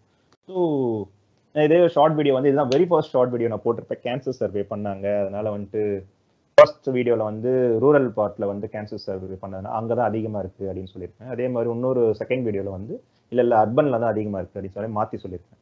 ஸோ அந்த டைமில் நிறைய பேர் எனக்கு சொன்னாங்க என்ன மாற்றி மாற்றி பேசுறியா? இல்லை தப்பாக பேசுறியா? ஒழுங்காக பாரு வீடியோ பாரு அப்படின்லாம் சொல்லிட்டு இருந்தாங்க. But the idea behind is so அப்போ என்ன அப்படின்னா வந்து ஃபர்ஸ்ட் நீங்கள் கேட்கணும் வந்து இதில் பர்சன்டேஜ்லாம் ஓகே தான். இதில் எத்தனை பேருக்கு வந்து ஸ்டடி பண்ணாங்க ஃபர்ஸ்ட் அப்படின்னு கேட்கணும் ஸோ அப்போ பார்த்தீங்கன்னா இப்போ இப்போ ஒரு அர்பனில் வந்து எத்தனாயிரம் பேர் ஒரு லட்சம் பேர் இருப்பாங்க. ஒரு வில்லேஜில் வந்து ஒரு ஆயிரம் பேர் தான் இருப்பாங்க. ஸோ இது இந்த ஒரு ரேஷியோவை வச்சு if you do a survey so இதில் எப்படி ஒரு மிஸ்இன்டர்பிரிட்டேஷன் வரும் இட்ஸ் சிம்சம் பேரடாக்ஸ் சொல்லுவாங்க நம்ம? ஓகேவா ஸோ பர்சன்டேஜாக பார்த்தா வந்து ஒரு ஒரு ஒரு ஒரு ஒரு ஸ்டோரி சொல்லும். இதுவே நீ பிரேக் டவுன் பண்ணி பார்த்தீங்கன்னா வந்து வேற ஒரு ஸ்டோரி இருக்கும். அதனால வந்து சிம்சன் பாரடாக்ஸ் இல்ல potato paradox potato paradox sorry so அப்போ வந்து இந்த மாதிரி வந்துட்டு we need to break down we need to go inside இப்போ நான் ஒரு கேள்வி கேட்டேன்னா கூட you need to ask me okay you நீ you tell me the number எனக்கு வந்து நிறைய டேட்டா தேவை. நீ கொடுக்குற கொஸ்டின் வந்து it is not it is not having any sufficient amount of data எனக்கு வேணும் அப்படின்ட்டு. ஆனால் நம்ம என்ன பண்ணுவோம்னா ஒரு கேள்வி கேட்டால் அதை வச்சு நம்ம ஒரு ஆன்சர் பண்ணுவோம். So we very rarely we will ask you know exactly இது counter question for that whatever the question it's put for so that is about the law of small numbers so இதில் பார்த்தீங்கன்னா வந்து system one அந்த lazy system two make us to believe in what we see so part ஒன்லேயே நான் சொல்லியிருக்கேன் what we see is all all there is நம்ம பார்க்கறதெல்லாம் வச்சு நம்ம நம்புவோம். அதை வச்சு தான் ஒரு கதை கட்டுவோம். ஸோ அது அதுக்குள்ள வந்து we we pay mo more attention towards content of the message than its reliability or the credibility so content வந்து எனக்கு புரிகிற மாதிரி இருக்கா? புரியுற மாதிரி இருக்கான்னு ஃபஸ்ட்டு பார்ப்பேன். அதை வச்சு எனக்கு ஒரு அசோசியேட்டிவ் திங்கிங் போட்டு ஒரு கதை கட்டுதா அப்படின்னு பார்ப்பேன். அதை வச்சு நம்புவேன். So we are pattern seekers and believers in the coherent stories so அந்த ஸ்டோரி எனக்கு வந்து ஒத்து வரல. என்னால் நம்பக்கூடிய தனமா இல்லை அப்படின்னா we won't even won't pay attention towards that whatever the statistics you are giving based on the small numbers so அதனால் பேண்டன் சீக்கிங்காக இருக்கணும். அது மாதிரி ஒரு ஒரு நல்ல ஒரு ஸ்டோரியாக இருக்கணும். And it's all about evolutionary process so இது வந்து ஸ்டாப்லாம் பண்ண முடியாது. பிகாஸ் இட்ஸ் இட்ஸ் இட்ஸ் அவன் in our DNA DNA so ஏன் அப்படின்னா வந்து நம்மளோட ஆன்சஸ்டர்ஸ் இந்த அண்டர் கேதரர்ஸ்லாம் பார்த்தீங்கன்னா வந்து அவங்க நாடோடிகள். ஸோ ஒரு ஒரு இடத்துல அவங்க வாழ்வாங்க. அந்த இடத்துல வந்து ஒரு புலி வருது சிங்கம் வருது. இந்த இடத்துல வருது.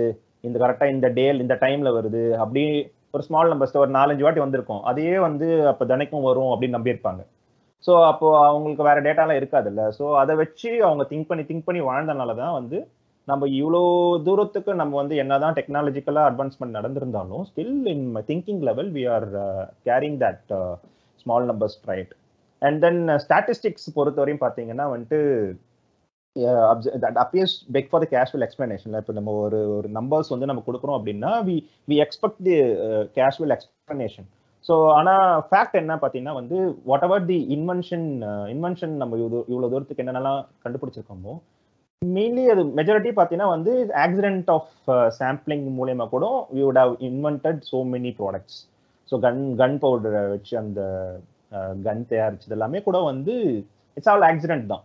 ஸோ அந்த மாதிரி நீங்க வந்து போன ஸ்லைட பார்த்துட்டீங்கன்னா பதினெட்டு பேருக்கு வந்து அவங்க அந்த மிக்சட் வேக்சின் கொடுத்துருப்பாங்க. அது வந்து வாண்டடா கொடுக்கல. அது வந்து ஒரு யூ உத்தரப்பிரதேஷ்ல வந்துட்டு தப்பா கொடுத்த ஒரு first dose Covishield second dose ஆனால் தப்பா கோவேக்சின் கொடுத்துட்டாங்க. ஸோ தப்பா கொடுத்துட்டாங்க ஓகே அவங்க அந்த பதினெட்டு பேரை நம்ம வந்து ஸ்டடி பண்ணுவோம் ஸ்டடி பண்ணி வந் அந்த அறைவான ஒரு எக்ஸ்பெரிமெண்ட் தான் அது. ஸோ இந்த மாதிரி வந்து ஆக்சிடென்ட் ஆனனால வந்து ஓஹோ பெட்டரா இருக்கா? அப்படின்னு ஒரு அரைவான ஒரு ஒரு எக்ஸ்பெரிமெண்ட் தான் அது. ஸோ அதனால வந்துட்டு எல்லாத்துக்கும் நம்ம வந்து ஒரு எக்ஸ்பிளனேஷன் வந்து எதிர்பார்ப்போம் which is our normal thinking but real லைஃப்ல அது வந்து அப்படி இருக்காது. So this is about the law of small numbers and okay and books we read since our last session so பார்த்து சிக்ஸ் வீக்ஸாக லாஸ்ட் செஷன் வந்து நம்ம ஃபர்ஸ்ட் இயர் ஆனிவர்சரி அந்த அந்த செஷன் தான் கண்டக்ட் பண்ணோம். ஸோ அதுக்கப்புறம் இதுதான் வந்து next session but in between the six weeks so என்னென்ன புக்லாம் ரீட் பண்ணியிருக்கோம் மை செல்ஃப் அண்ட் சடேஷன் பார்த்தீங்கன்னா ஸோ இந்த part two thinking fast and slow வந்து eight just eighty six pages தான்.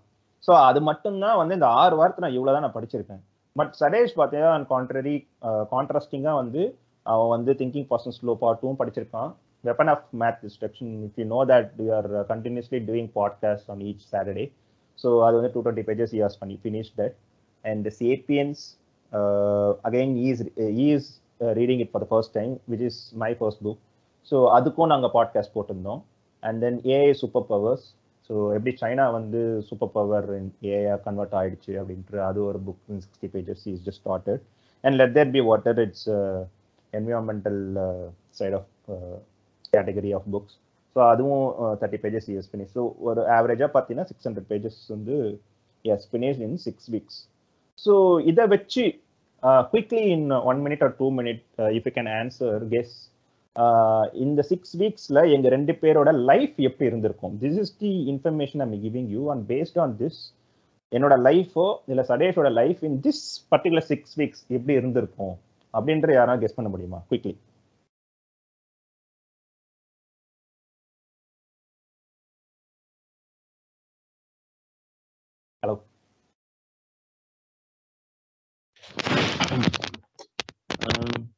Maybe Boopathi was busy with some other work அவர் வந்து just eighty six pages வந்து ஸ்பெண்ட் பண்ணியிருக்காரு Sathesh was relatively having lot of time அடிஷ்னலாக he also has the interest so he spend more time to reading book Yes, thank so you. I feel in that way Yeah, thank you, sir. Uh, Thank you, uh, Fasil.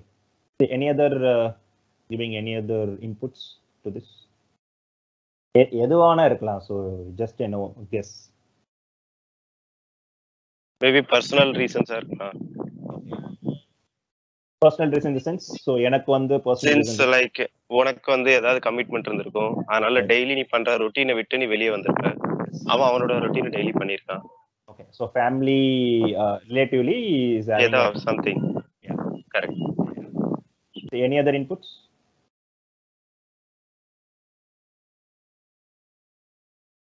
so quickly it's not waste time so quickly எது வேணா இருக்கட்டும். Just உங்களுக்கு என்ன தோணுது அது மட்டும் சொல்லிட்டீங்கன்னா then we can proceed further இது எல்லாமே வந்து நம்மளோட இன்டியூட்டிவ் ப்ரொடிக்ஷன் எப்படி இருக்குன்னு தெரிஞ்சுக்கிறதுக்கு தான் கேட்கணும். சும்மா so we can we can you know compare our thinking so next two ஒரு ஃபைவ் மினிட்ஸில் நம்ம we can compare and we can judge our self so அதனால தான் it's just a game so இதில் தப்பு ரைட் எதுவுமே கிடையாது.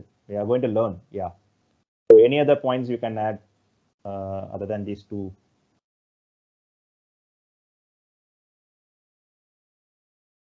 okay so let's not waste time so இந்த மாதிரி இன்னொரு கேள்வியும் கேட்பேன் ப்ளீஸ் பி ஓக்கல் ஸோ ஓக்கலாக இல்லைன்னா we can't learn at all so ஏன்னா நெக்ஸ்ட் டைம் வந்து I am expecting all to be vocal so so this is about common intuitive thinking இப்போ மனோஜும் இல்லைனா வந்து ஃபசல் சொன்னதும் பார்த்தீங்கன்னா வந்து இட்ஸ் நாட் ராங் அவங்க திங்க் பண்ணது வந்து ராங் தப்பு அப்படின்னு சொல்ல வரல. This all about how we are going to enhance our thinking அப்படின்றது தான் இந்த செஷனோட வந்து அப்ஜெக்டிவே தவிர்த்து நான் நான் சொல்றது எல்லாமே கரெக்டாக இருக்கணும் அப்படின்ற திங்கிங்கே ஃபர்ஸ்ட் ஆபத்தானது. ஸோ அதனால வந்துட்டு காமன் இன்க்யூட்டிவ் திங்கிங் சொல்லுவோம். ஸோ அதனால வந்து ஆஸ் ஃபசல் அண்ட் மனோஜ் நான் வந்து லேசியாக இருந்திருக்கலாம். ஸோ புக் ரீடிங்கில் நான் லேசியாக இருந்திருக்கலாம். ஸோ அதனால தான் எண்பத்தாறு பேஜ் படிக்க முடிஞ்சிருக்கு. இல்லைனா நான் busy in office work or busy with family or even health issues ஏன்னா நம்ம பேண்டமிக்ல இருக்கோம். நான் ஹெல்த் இஷ்யூஸ் இருந்தால் obviously I can read further so இதெல்லாம் வந்து ஒரு காமன் இன்க்யூட்டிவ் திங்கிங்காக இருந்திருக்கும். Nowadays, it's uh, uh, exactly opposite. So he is active in book reading, as Fasil told, and less office work and no family activity, and he is healthy. So இதெல்லாம் வந்து காமனாக வந்து சொல்லக்கூடிய விஷயங்கள். So this we call it as availability heuristics so என்னன்னா ஒரு ஒரு question கேட்குறேன். ஒரு டேட்டாவை வச்சு ஒரு கொஸ்டின் கேட்கும் போது அதை பார்த்து நான் சொன்ன மாதிரி ஒரு சிஸ்டம் ஒன் நம்மளுக்கு ஒரு சிஸ்டம் ஒன்னோட வேர்ல்டு ஒன்று இருக்கும். அந்த திங்கிங் எல்லாம் வச்சு நம்மளுக்கு பிரெயின்ல இருக்கக்கூடிய பாஸ்ட் மெமரிஸை வச்சு we will try to recollect something அதை மேட்ச் பண்ணுவோம். நம்மளுக்கு இருக்கிற memories and then the data which I have in my hand so இந்த ரெண்டுத்தை பேஸ் பண்ணி I try to create one story அந்த ஸ்டோரி தான் இந்த நாலு பாயிண்ட் ஸோ இந்த டேட்டாவை வச்சு if if I ask you to guess the number of books that would be no covered in year so அது எப்படி அரைவா இருக்கும் அப்படின்னா எண்பத்தாறு பேஜ் ஓகே ஒரு புக்கு வந்து டூ ஃபிஃப்டி பேஜஸ் ஆவரேஜாக இருக்கு அப்படின்னா okay Boopathi would have read four and four to five books would have completed இதுவே சடேஷ் பார்த்தீங்கன்னா thirty to thirty five books would have completed அப்படின்ற அந்த டேட்டாவுக்கு தான் அரைவா இருக்கும் so that is the data I gave you so availability heuristics நான் சொன்ன மாதிரி process of judging the frequency by ease with which instance come to mind ஈஸியாக என்னென்ன மெமரிஸ்லாம் உங்கள் மைண்ட்லேருந்து வருது. அதை வச்சு நம்ம ஒரு கெஸ் பண்ணுவோம். ப்ரிடாமினாக எல்லாரும் இதை தான் பண்ணுவோம் which is again I as it told it's evolutionary process so இதுதான் டேக் அவேவோ நான் சொல்லியிருப்பேன். If you know your biases that will contribute fees in marriages and in other joint projects so இதுவே வந்து நம்ம எல்லாருமே சொல்லியிருப்போம். இந்த ஒய்ஃப் கிட்ட வந்து இந்த இந்த விஷயத்த சொல்லலாமா வேண்டாமா? இல்லை இந்த வீடு வாங்கலாமா வேண்டாமா? ஸோ இந்த மாதிரி பல நான் முன்னே சொன்ன மாதிரி வந்து நம்ம ப்ராபபிலிட்டின்னு நான் கேட்கும் போது எல்லாருமே அஃபீஷியல் ஒர்க்கை பற்றி தான் பேசியிருப்போம். But in life also we are we we are predicting constantly we are predicting so much of things அது ப்ரெடிக்ட் பண்ணாமல் வி கான் மூவ் ஃபர்தர்ல ஸோ அப்படின்னும் போது we should enhance our thinking so அப்போ வந்து நம்மளுக்கு என்ஹான்ஸ் பண்ணணும் அப்படின்னா எதெல்லாம் நம்ம தப்பு பண்றோம்னு தெரிஞ்சாதானே அந்த தப்பை கரெக்ட் பண்ண முடியும். நம்மளுக்கு தப்பு பண்றதே என்னன்னு தெரியலன்னா how how can enhance so அதனால if you know your biases in thinking level you can make peace and due to the availability biases self assessed contribution பார்த்தீங்கன்னா it's always always more than hundred percent தான். இப்போ ஒரு husband கிட்ட போயிட்டு உன் லை உன்னோட ஃபேமிலிக்கு நீ எவ்வளோ கான்ட்ரிபியூட் பண்றப்பா? அப்படின்னு கேட்டால் he will predict that I am only contributing 80 percentage and rest of the 20 percentage goes to my wife. நான் தான் எல்லாமே பண்ணுறேன் என் ஒய்ஃப் இருபது தான் பண்ணுறா அப்படின்னு. இதே ஒய்ஃப் கிட்ட போயிட்டா அதே தான் அவங்களும் சொல்லுவாங்க நான் எண்பது பண்ணுறேன் அவர் இருபது தான் பண்ணுறேன் எல்லா வேலையும் நான் தான் பண்ணுறேன் சும்மா வந்து அவர் வந்து ஒத்து போவார். ஸோ அப்படின்னு சொல்லுவாங்க. அப்ப நீ ரெண்டுத்தையும் கம்பைன் பண்ணி பார்த்தீங்கன்னா இட்ஸ் மோர் தென் ஹண்ட்ரட்ல how it is possible so ஏன் அப்படின்னா this is exactly because of this availability bias தான் செய்யற வேலை பெருசு. மற்றவங்க செய்யற வேலை சிறுசு. ஸோ இது வந்து இட்ஸ் காமன் திங்கிங் ஸோ இதுதான் வந்து நம்ம செல்ஃப் அப்ரைசல்லையே நம்ம அப்ளை பண்ணுவோம். நம்ம எந்த அப்ஜெக்டிவ் கொடுத்தாலும் திங்க் தட் ஆமா இந்த அப்ஜெக்ட் நான் முடிச்சிட்டேன். செல்ஃப் ரேட்டிங் ஃபைவ் எல்லாமே ஃபைவ் அவுட் ஆஃப் ஃபைவ் அப்போ என்ன பண்ணுவோம்னா we obviously we expected better bucket அந்த ஏ கிரேட் வரணும் அப்படின்றது தான் வந்து ஏ பேண்ட் வரணும் அப்படின்றது தான் எக்ஸ்பெக்டேஷனாக இருக்கும். But the reality is I am not up to that level அப்படின்றது வந்து ஒரு தேர்ட் பார்ட்டி தேர்ட் பர்சனுக்கு தான் தெரியும் which is the manager I'm not talking about the politics here in that process அது ஒரு பக்கம் இருக்கும். பட் அதை வந்து நம்ம எடுத்துட்டோம் அப்படின்னா if you take out that politics ஈக்குவே out of the equation அப்போ பார்த்தீங்கன்னா he can judge you better than yourself so அப்போ பார்த்தீங்கன்னா ஒரு நூறு பேர்ல இருக்கிற டீமில் வந்துட்டு ஒரு பேண்ட் ஏக்கு வந்து என்னால வந்து ஒரு பத்து பேர் தான் செட் பண்ண முடியும்னும் போது he will be in a good position to compare all 100 and then he is award, awarding that particular uh, uh, better uh, bucket to a to- uh, better performing person. ஆனா நம்மளுக்கு பொறுத்தவரை என்ன ஆகும் அப்படின்னா நான் நல்லா தான் பண்ணேன் அவன் வந்து வாங்கிட்டான் இதெல்லாம் வந்து ஃபுல்லா வந்து பயாஸ்டா இருக்கு அப்படின்னு நம்ம திங்க் பண்ணிக்கிட்டு இருப்போம். This is exactly because of this availability heuristics and ஒருத்தரோட ட்ரைட்டை ஜட்ஜ் பண்ணணும் அப்படின்னா there are two different routes are there so one is we are doing actually which is the ease with which it is coming to a mind and another one is the instances retrieve number of instances retrieve so இதுக்கு நான் வந்து ஒரு short video already நான் போட்டேன். இந்த மாதிரி வந்துட்டு உங்களுக்கு வந்து வேக்சின் எசிட்டேஷன் இருக்கா? இல்லைனா வந்துட்டு உங்கள் ஃப்ரெண்ட்ஸை யாருன்னா காண்டா ஏற்றணுமா அவன் வீடு வாங்கிட்டான். இல்லைனா வந்து இன்டர்நேஷனல் ஸ்கூலில் சேர்த்துட்டான். அவனை வந்து காண்டா ஏற்றணுமா அப்படின்னா வந்துட்டு நீங்கள் ஒன்றுமே பண்ண தேவையில்ல. நீங்கள் என்ன பண்ணலாம் அப்படின்னா வந்து நம்பர் ஆஃப் இன்ஸ்டன்சஸ் ஏன்டா நீ வீடு வாங்கின? அப்படின்னு ஒரு பன்னெண்டு பெனிஃபிட்ஸ் எனக்கு எழுது. நீ ஏன்டா வந்து இன்டர்நேஷனல் ஸ்கூல்ல சேர்த்தன்னு ஒரு நான் பன்னெண்டு அட்வான்டேஜஸ் ஆஃப் இன்டர்நேஷனல் ஸ்கூல் எழுது. அப்படின்னு சொன்னா அவர் வந்து ஒரு மூணு கடகடன்னு மூணு எழுதிடுவாரு ஆனா மூணோ நாலோ எழுதிட்டு அதுக்கப்புறம் rest of that points fill பண்றதுக்கு அந்த ஃப்ளூயன்சி அந்த நாலு எழுதின ஃப்ளூயன்சி வந்து கண்டிப்பா ரெஸ்ட் ஆஃப் தி ஒரு அஞ்சு ஆறு எட்டு பத்து பன்னெண்டுலாம் ரொம்ப தடுமாறும். என்னடா எழுதுதுன்னே தெரியாது. அப்ப என்ன ஆகும்னா இந்த ஃப்ளூயன்சி இருக்கு பாத்தீங்களா? இந்த ease with which it came to mind so அதை பேஸ் பண்ணி இன்டர்நேஷனல் ஸ்கூல் சூப்பர் என் பையன் இந்த மாதிரி வந்துருவான் என் பொண்ணு இந்த மாதிரி வந்துடும் இந்த வீடை வாங்கிடலாம் ரிட்டர்ன்ஸ் இப்படி இருக்கும் அப்படின்னு ஒரு டிசிஷன் எடுத்து தான் நம்ம லோனெல்லாம் வாங்கி நம்ம வீடை வாங்கியிருப்போம். இதுவே வந்து நான் நம்பர் ஆஃப் இன்ஸ்டன்சஸ் எழுதுறா அப்படின்னு சொல்லும் போது என்ன ஆகும்னா உங்களுக்கு அந்த கான்ஃபிடன்ஸ் கம்மியாயிடும். ஐயோ வீடு வாங்க தப்பு பொழுது நம்ம தெரியாதனமா வாங்கிட்டோம் அவசரப்பட்டு நம்ம வாங்கிட்டோம். நம்மளை நம்ம வாங்கின எனக்கே வந்து ஒரு பத்து அட்வான்டேஜ் எழுத முடியாம துடிச்சிட்டு இருக்கேன். இது என்னடா வம்பாயிடுச்சுன்னு சொல்லிட்டு நம்ம வந்து கூனி குறுகி அழுகு அழுக ஆரம்பிச்சிடும் கான்ஃபிடன்ஸ் லெவல்லாம் கம்மியாயிடும். So this is about the bias ஒரு ஒரு ஒரு விஷயம் ஒரு ஒரு திங்கிங் போட்டா அது நல்லது அப்படின்னு தோணும். இன்னொரு டிஃப்ரெண்ட் வே ஆஃப் திங்கிங் போட்டா அது கெட்டதுன்னு தோணும். நான் வீடியோலேயே சொல்லியிருப்பேன். இன்னொரு ஃபேக்டர் நான் ஆட் பண்ணேன் அப்படின்னா அகைன் இது வந்து பேரடாக்சிக்கல் ரிசல்ட்ஸ் கிடைச்சதுல. ஒரு நல்ல இருக்கு அப்படின்னு நம்ம திங்க் பண்ணிப்போம் ஒன்று கெட்டதுன்னு திங்க் பண்ணியிருப்போம் இன்னொரு ஃபேக்டர் நான் ஆட் பண்ணேன் அப்படின்னா என்ன ஃபேக்டர் அப்படின்னா வந்து நான் இப்போ வந்து எழுதும் போதே நான் உங்ககிட்ட சொல்லிடுறேன். ஒரு பத்து பாயிண்ட் எழுது மச்சி. ஆனா வந்து இது செம்ம டஃப்பான ஜாபு ஈஸி ஜாபே கிடையாது. ஸோ அதனால வந்து நீ ஒரு அரை நாள் எடுத்துக்கோ. அரை நாள் எடுத்துக்கிட்டு நீ வந்து பத்து பாயிண்ட் எழுது. ஒன்றும் பிரச்சனை கிடையாது. ஏன்னா எனக்கு தெரியுது டஃப்பான டாஸ்க் தான். அப்படின்னு ஒரு ஒரு ஒரு ஜஸ்ட் ஒரு டிஸ்க்ளைமர் போட்டு உங்களுக்கு அதை எழுத சொன்னேன் அப்படின்னா நீங்கள் அஞ்சு பாயிண்ட் கிளியராக எழுதிருவீங்க. மீதி இருக்கிற அந்த பத்து மீதி இருக்கிற அஞ்சு பாயிண்ட் ஏழு பாயிண்ட் எழுதும் போது நீங்கள் தடுமாறுவீங்க. ஆனால் நான் தான் உங்களுக்கு ஆல்ரெடி சொல்லிட்டேன்ல அது கஷ்டமான ஜாப் டைம் எடுத்துக்கோ. ஈஸி கிடையாது. அப்படின்னு சொன்னதுனால என்ன ஆகும்னா நீங்க நீங்க வந்து பிளேமை வந்து உங்க மேல போட்டுக்க மாட்டீங்க. ஸோ வேற வந்து ஓகே இது டஃப் தான் பொழுது. அவனே சொல்லியிருக்கான டஃப் தான் பொழுதுன்னு சொல்லிட்டு நீ பொறுமையா நீங்க வந்து பதட்டப்படாம நீங்க வந்து அதை ஃபில் பண்ண பார்ப்பீங்க. ஃபில்லும் பண்ணி கொடுத்துருவீங்க. ஸோ அப்போ நான் எதை வச்சு திங்க் பண்ண போறேன் அப்படின்னு பேஸ் பண்ணி தான் உங்க ரிசல்ட் இருக்க போகுது. ஸோ நான் வந்து ஈஸ் வச்சு திங்க் பண்ண போறேன்னா இல்லை நம்பர் ஆஃப் இன்ஸ்டன்ஸ் செக் பண்ணுமா அந்த இன்ஸ்டன்சஸ்ல அந்த ஃபேக்ட் வச்சு செக் பண்ண போறேன்னா ஸோ இதெல்லாம் பேஸ் பண்ணி தான் உங்களோட ரிசல்ட்ஸ் வந்து வரப்போகுது. அண்ட் லெஸ் இஸ் மோர் நான் சொன்ன மாதிரி ஒரு பத்து அட்வான்டேஜ் எழுதுன்னு சொல்றதுக்கும் மூணு அட்வான்டேஜ் எழுதுன்னு சொல்றதுக்கும் டிஃபரன்ஸ் இருக்கு. மூணு எழுதுறா அப்படின்னு சொன்னா நீங்க வந்து ஒரே ஒரு ஒரு நிமிஷத்துல எழுதி கொடுத்துருவீங்க. "ஏய், இந்தடா அப்படின்னு. ஆனா பத்து எழுதுறான்னு சொல்லும் போது தான் நீங்க தடுமாறுவீங்க. ஸோ இதுல இருந்தே சொல்லும் போது என்ன லெஸ் இஸ் மோர் எந்த விஷயம்லாம் நீங்க வந்து கம்மியா பாக்குறீங்களோ தட் இஸ் ஸ்மால் நம்பர்ஸ்லேயே நம்ம பார்த்துருப்போம்.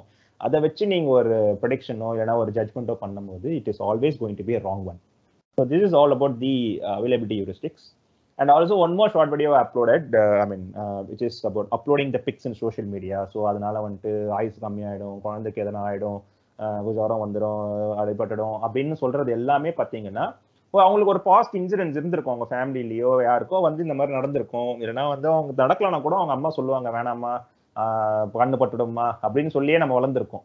ஸோ இதெல்லாம் பார்த்தீங்கன்னா அவைலபிலிட்டி சிக்ஸ் தான். இதுக்கு பின்னாடி ஒரு பேஸே இருக்காது. ஆனால் எதுக்குடா நம்மளுக்கு தெரியாம சில மூட இப்படி தான் பரவுது.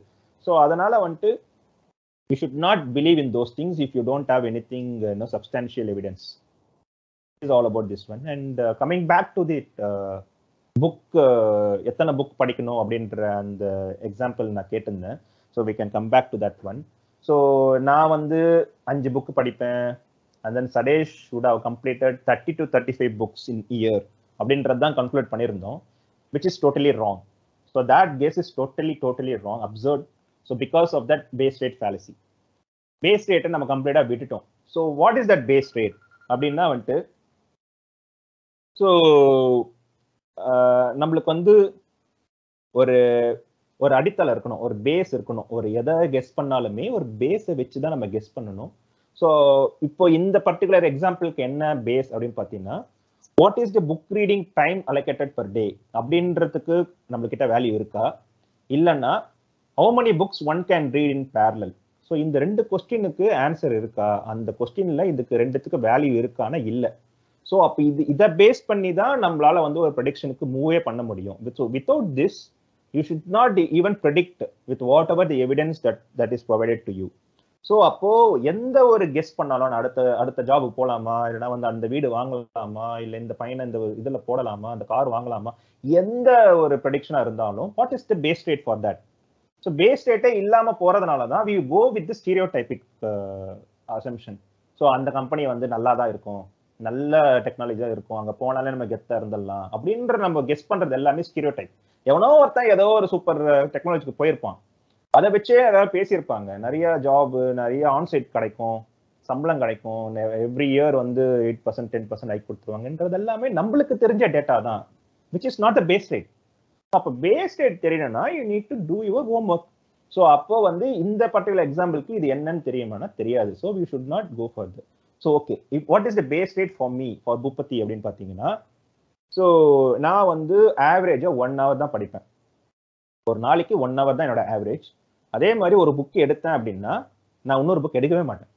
So that's why we are doing one book session per month அந்த புக் செஷன்லேயே பார்த்தீங்கன்னா இந்த மாதிரி புக்கெல்லாம் வந்துட்டு திங்கிங் ஃபாஸ்ட் அண்ட் ஸ்லோலாம் வந்து ஒரு புக்கெல்லாம் படிக்க முடியாது. அதனால தான் பார்ட் ஒன் பார்ட் டூ அதிலே பிரிச்சு வேறு போடுறோம்.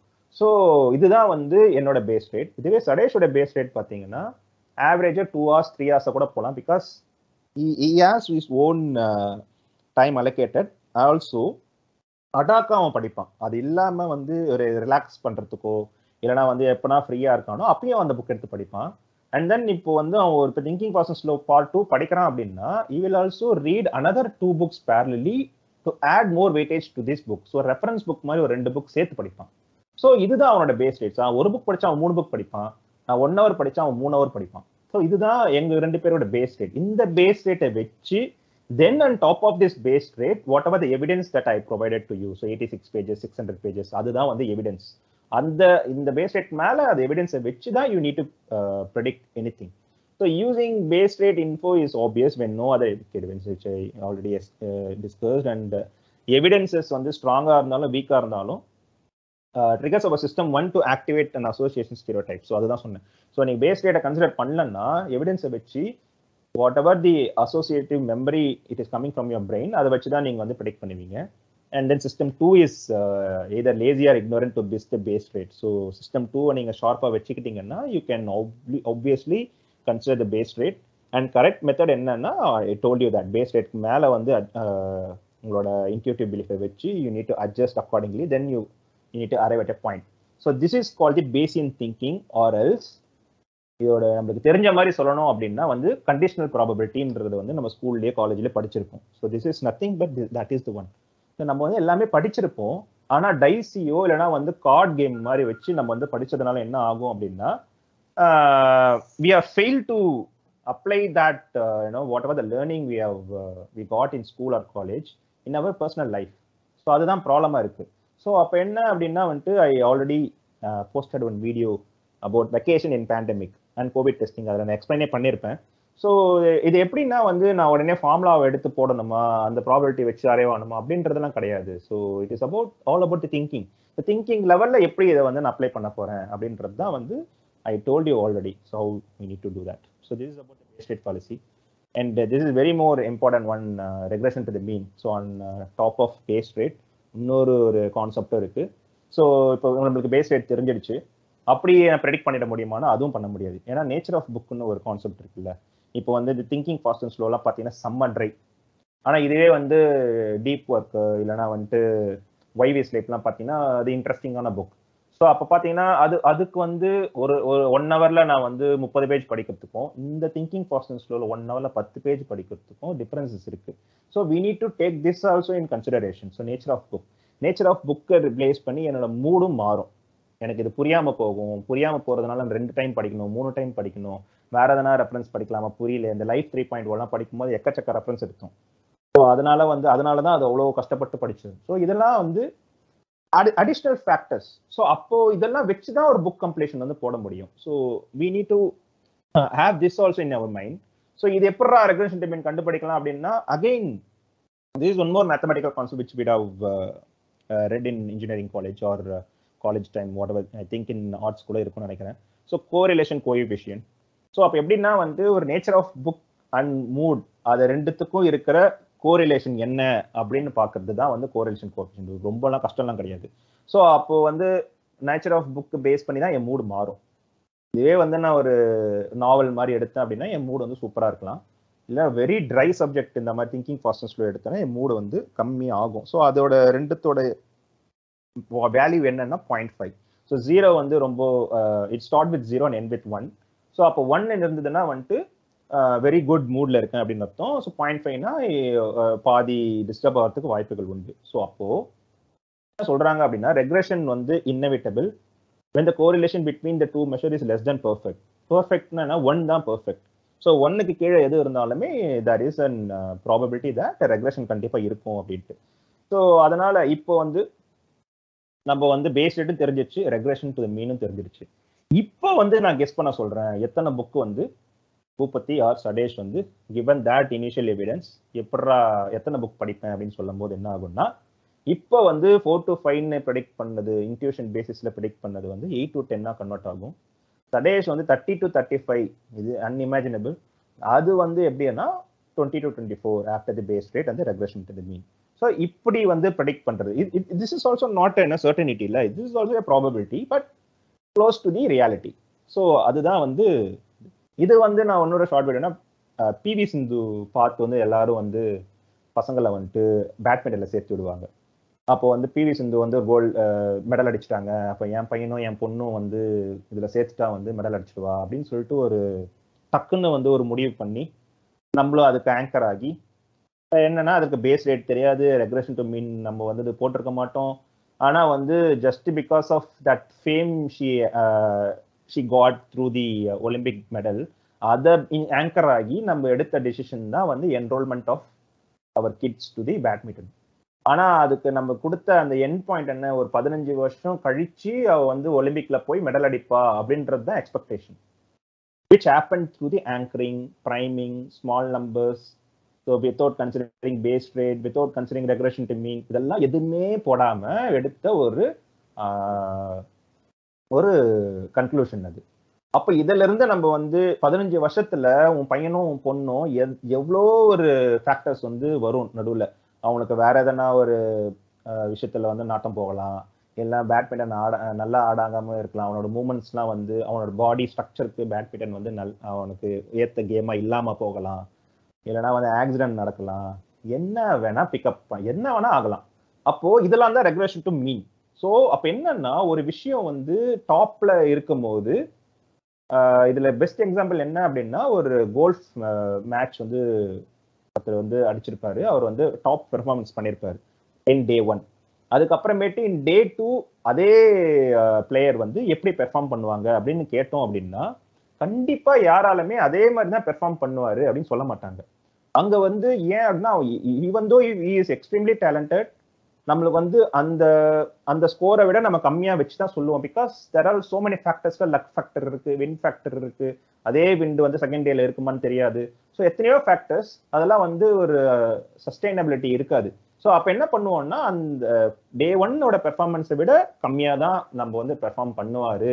அப்படின்றத மெஜாரிட்டி ஆஃப் த பீப்புள் வந்து கெஸ் பண்ணுவாங்க which is true because all considering the regulation to the mean so அதனால என்ன ஆகும்னா ஒருத்தர் டாப் பெர்ஃபார்மன்ஸ் கொடுத்த உடனே வந்து கைத்தட்டி ஆரவாரம் பண்ணி அவன் தாண்டா அடுத்த சாம்பியன் இவன் தாண்டா மெடல் அடிக்க போறான் இல்லைன்னா என் பையன் இப்படி வந்துருவான்டா அப்படின்னு எதுவுமே வந்து ரெகுலேஷன் டு மீன் வந்து நம்ம திங்க் பண்ணாம பேஸ் ரேட்டை திங்க் பண்ணாம எடுக்க decisions so that is one more bias we have in our thinking so this is the I, I love this uh, you know uh, chapter.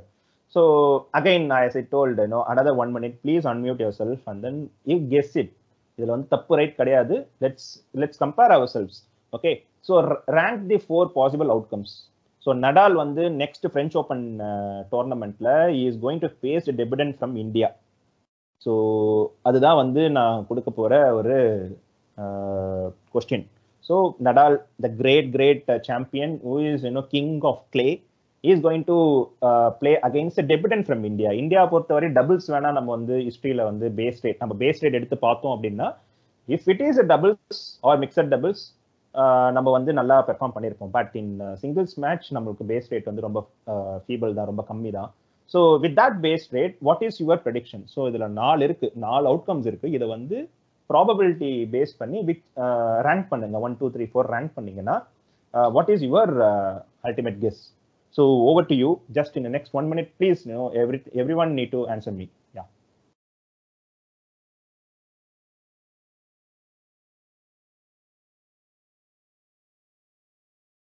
Anyone? Nadal will win the match. Okay. Next. Second best.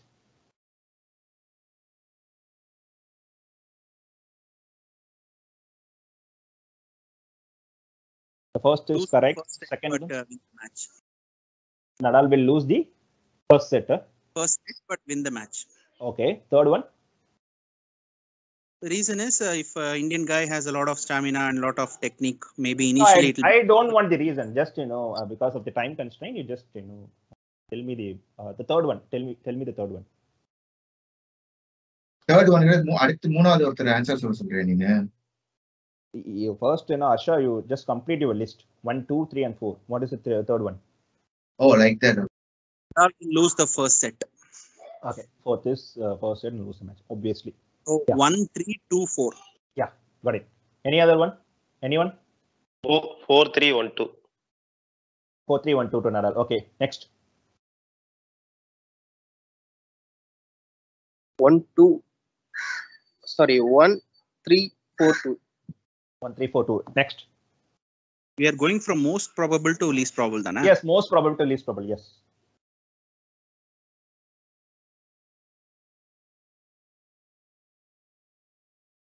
Okay, I guess uh, I've got three options. Okay. To answer this, all three are wrong. So correct answer is one, two, three, four. I gave the exact order itself. So I didn't uh, juggle anything. So this is the order, uh, probability wise, this is the best one. So இதுல பயங்கரமான confuse நடக்குது என்னன்னு பார்த்தீங்கன்னா two and த்ரீக்கு தான்.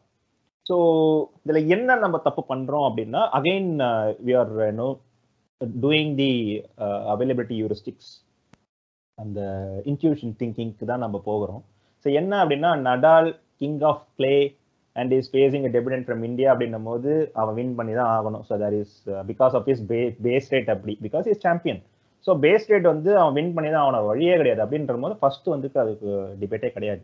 But when comes to the second and third அங்க but win the match அப்படின்னு சொல்லும் போது என்ன ஆகும்னா இப்போ நடால் வந்து வின் பண்ணிடுவான் அப்படின்றது தான் வந்து நம்ம செகண்ட் ஹாஃப் எப்போ தோணும். But Nadal will lose the first set அதுதானே வந்து இன்க்ளூசிவா இருக்கு. இந்த செகண்ட் அண்ட் தேர்ட்ல பாத்தீங்கன்னா தேர்ட்ல வந்துட்டு எக்ஸ்ட்ராவா நான் வந்து பட் வின் த மேட்ச் தான் சொல்லியிருக்கேன்.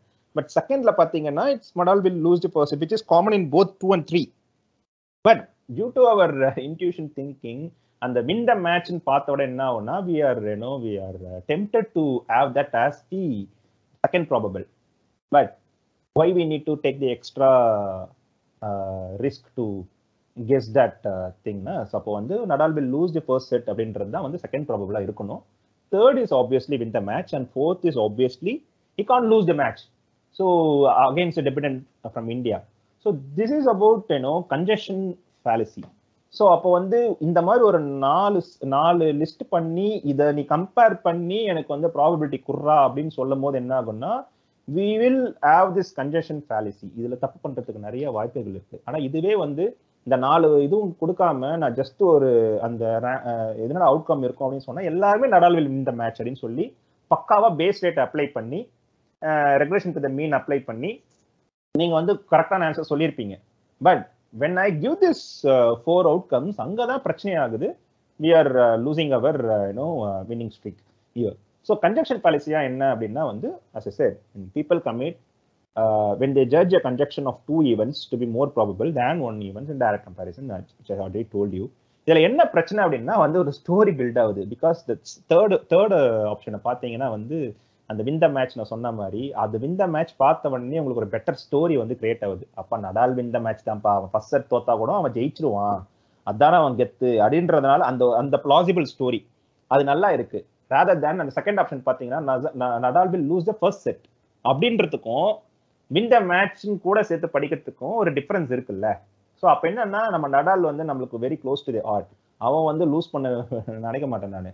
ஸோ அதனால வந்து நான் அதை வந்து தேர்டுக்கு போட்டுடுறேன். தேர்ட் ஆப்ஷன் வந்து நான் ப்ரா பெஸ்ட் ப்ராபபிளில் வச்சிடுறேன் அப்படின்னு திங்க் பண்ணுறதுக்கான ரீசன் வந்து because of availability heuristics so அதுதான் காரணம் இங்கே.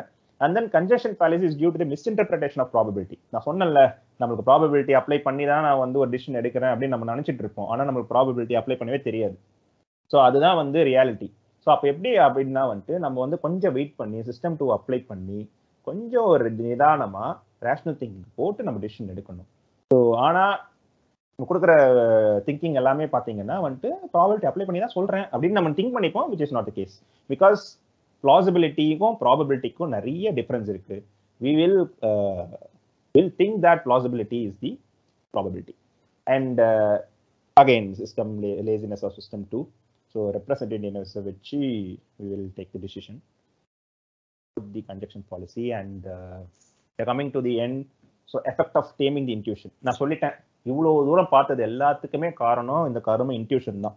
ஸோ அப்போ இன்ட்யூஷன் வச்சு நம்ம எடுக்கிற டிசிஷன் வந்து probability I to be you know error prone to error அப்போ வந்து அதை எப்படா டேம் பண்ணுறது அப்படின்னா நான் சொன்ன மாதிரி இந்த base rate regulation to mean இதெல்லாம் வச்சு சிஸ்டம் டூ வச்சு உட்காந்து பார்த்து நம்ம வந்து பண்ணலாம்.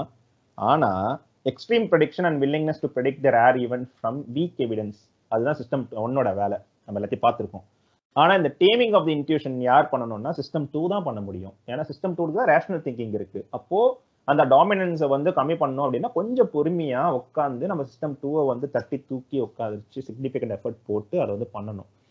ஸோ இந்த எஃபர்ட் வந்து பயங்கரமான எஃபர்ட் ஸோ நம்ம மல்டி டாஸ்கிங் பண்ணும்போது நான் பார்ட் ஒன்லேயே சொல்லியிருப்பேன். மல்டி டாஸ்கிங் பண்ணீங்கன்னா சிஸ்டம் டூ அடி வாங்கிடும். ஃபுல் ஆகிடும் because it is having a finite memory so அதனால் வந்துட்டு ப்ராப்பராக வந்து நம்மளால் வந்து ஹேண்டில் பண்ண முடியாது. ஸோ அதுக்கு வந்து பயங்கரமான எஃபர்ட் வந்து we need to invest so அப்போ பார்த்தீங்கன்னா வந்து எல்லா டிசிஷனுக்கும் நம்மளால வந்து சிஸ்டம் டூ யூஸ் பண்ண முடியாது. So whenever the stakes are high we need to இப்போ இதுவே வந்து இப்போ நடால் மேட்சே வந்து நீங்கள் தப்பாக சொல்லிட்டீங்கன்னா உங்கள் வேலை போயிடும்டா அப்படின்னு ஒரு எக்ஸ்ட்ராவாக நான் வந்து ஒரு டிஸ்க்ளைமர் போட்டு சொல்லும் போது நீங்கள் பட்டு பட்டுலாம் சொல்லியிருக்க மாட்டீங்க. அப்போ என்ன நடந்திருக்கோம்னா ஐயோ வேலை போயிடுமா அப்போ கொஞ்சம் கேர்ஃபுல்லாக தான் பார்க்கணும். அப்படின்னும் போது நீங்கள் வந்து சிஸ்டம் டூ வந்து ஏற்றி உட்கார வச்சு அப்போ நீங்கள் உன்னிப்பாக கவனிச்சு சொல்லியிருக்கலாம். அப்போ வந்து உங்களோட டெசிஷன் வந்து வேற மாதிரி இருந்திருக்கும். ஸோ அதுதான் வந்து when the stakes are high will obviously will apply the system two ஆனால் சிஸ்டம் டூ அப்ளை பண்ணதுனாலே வந்து என்னோட டிசிஷன்லாம் கரெக்டாக இருக்குமா அப்படின்னா அது தப்பு அது தப்பு.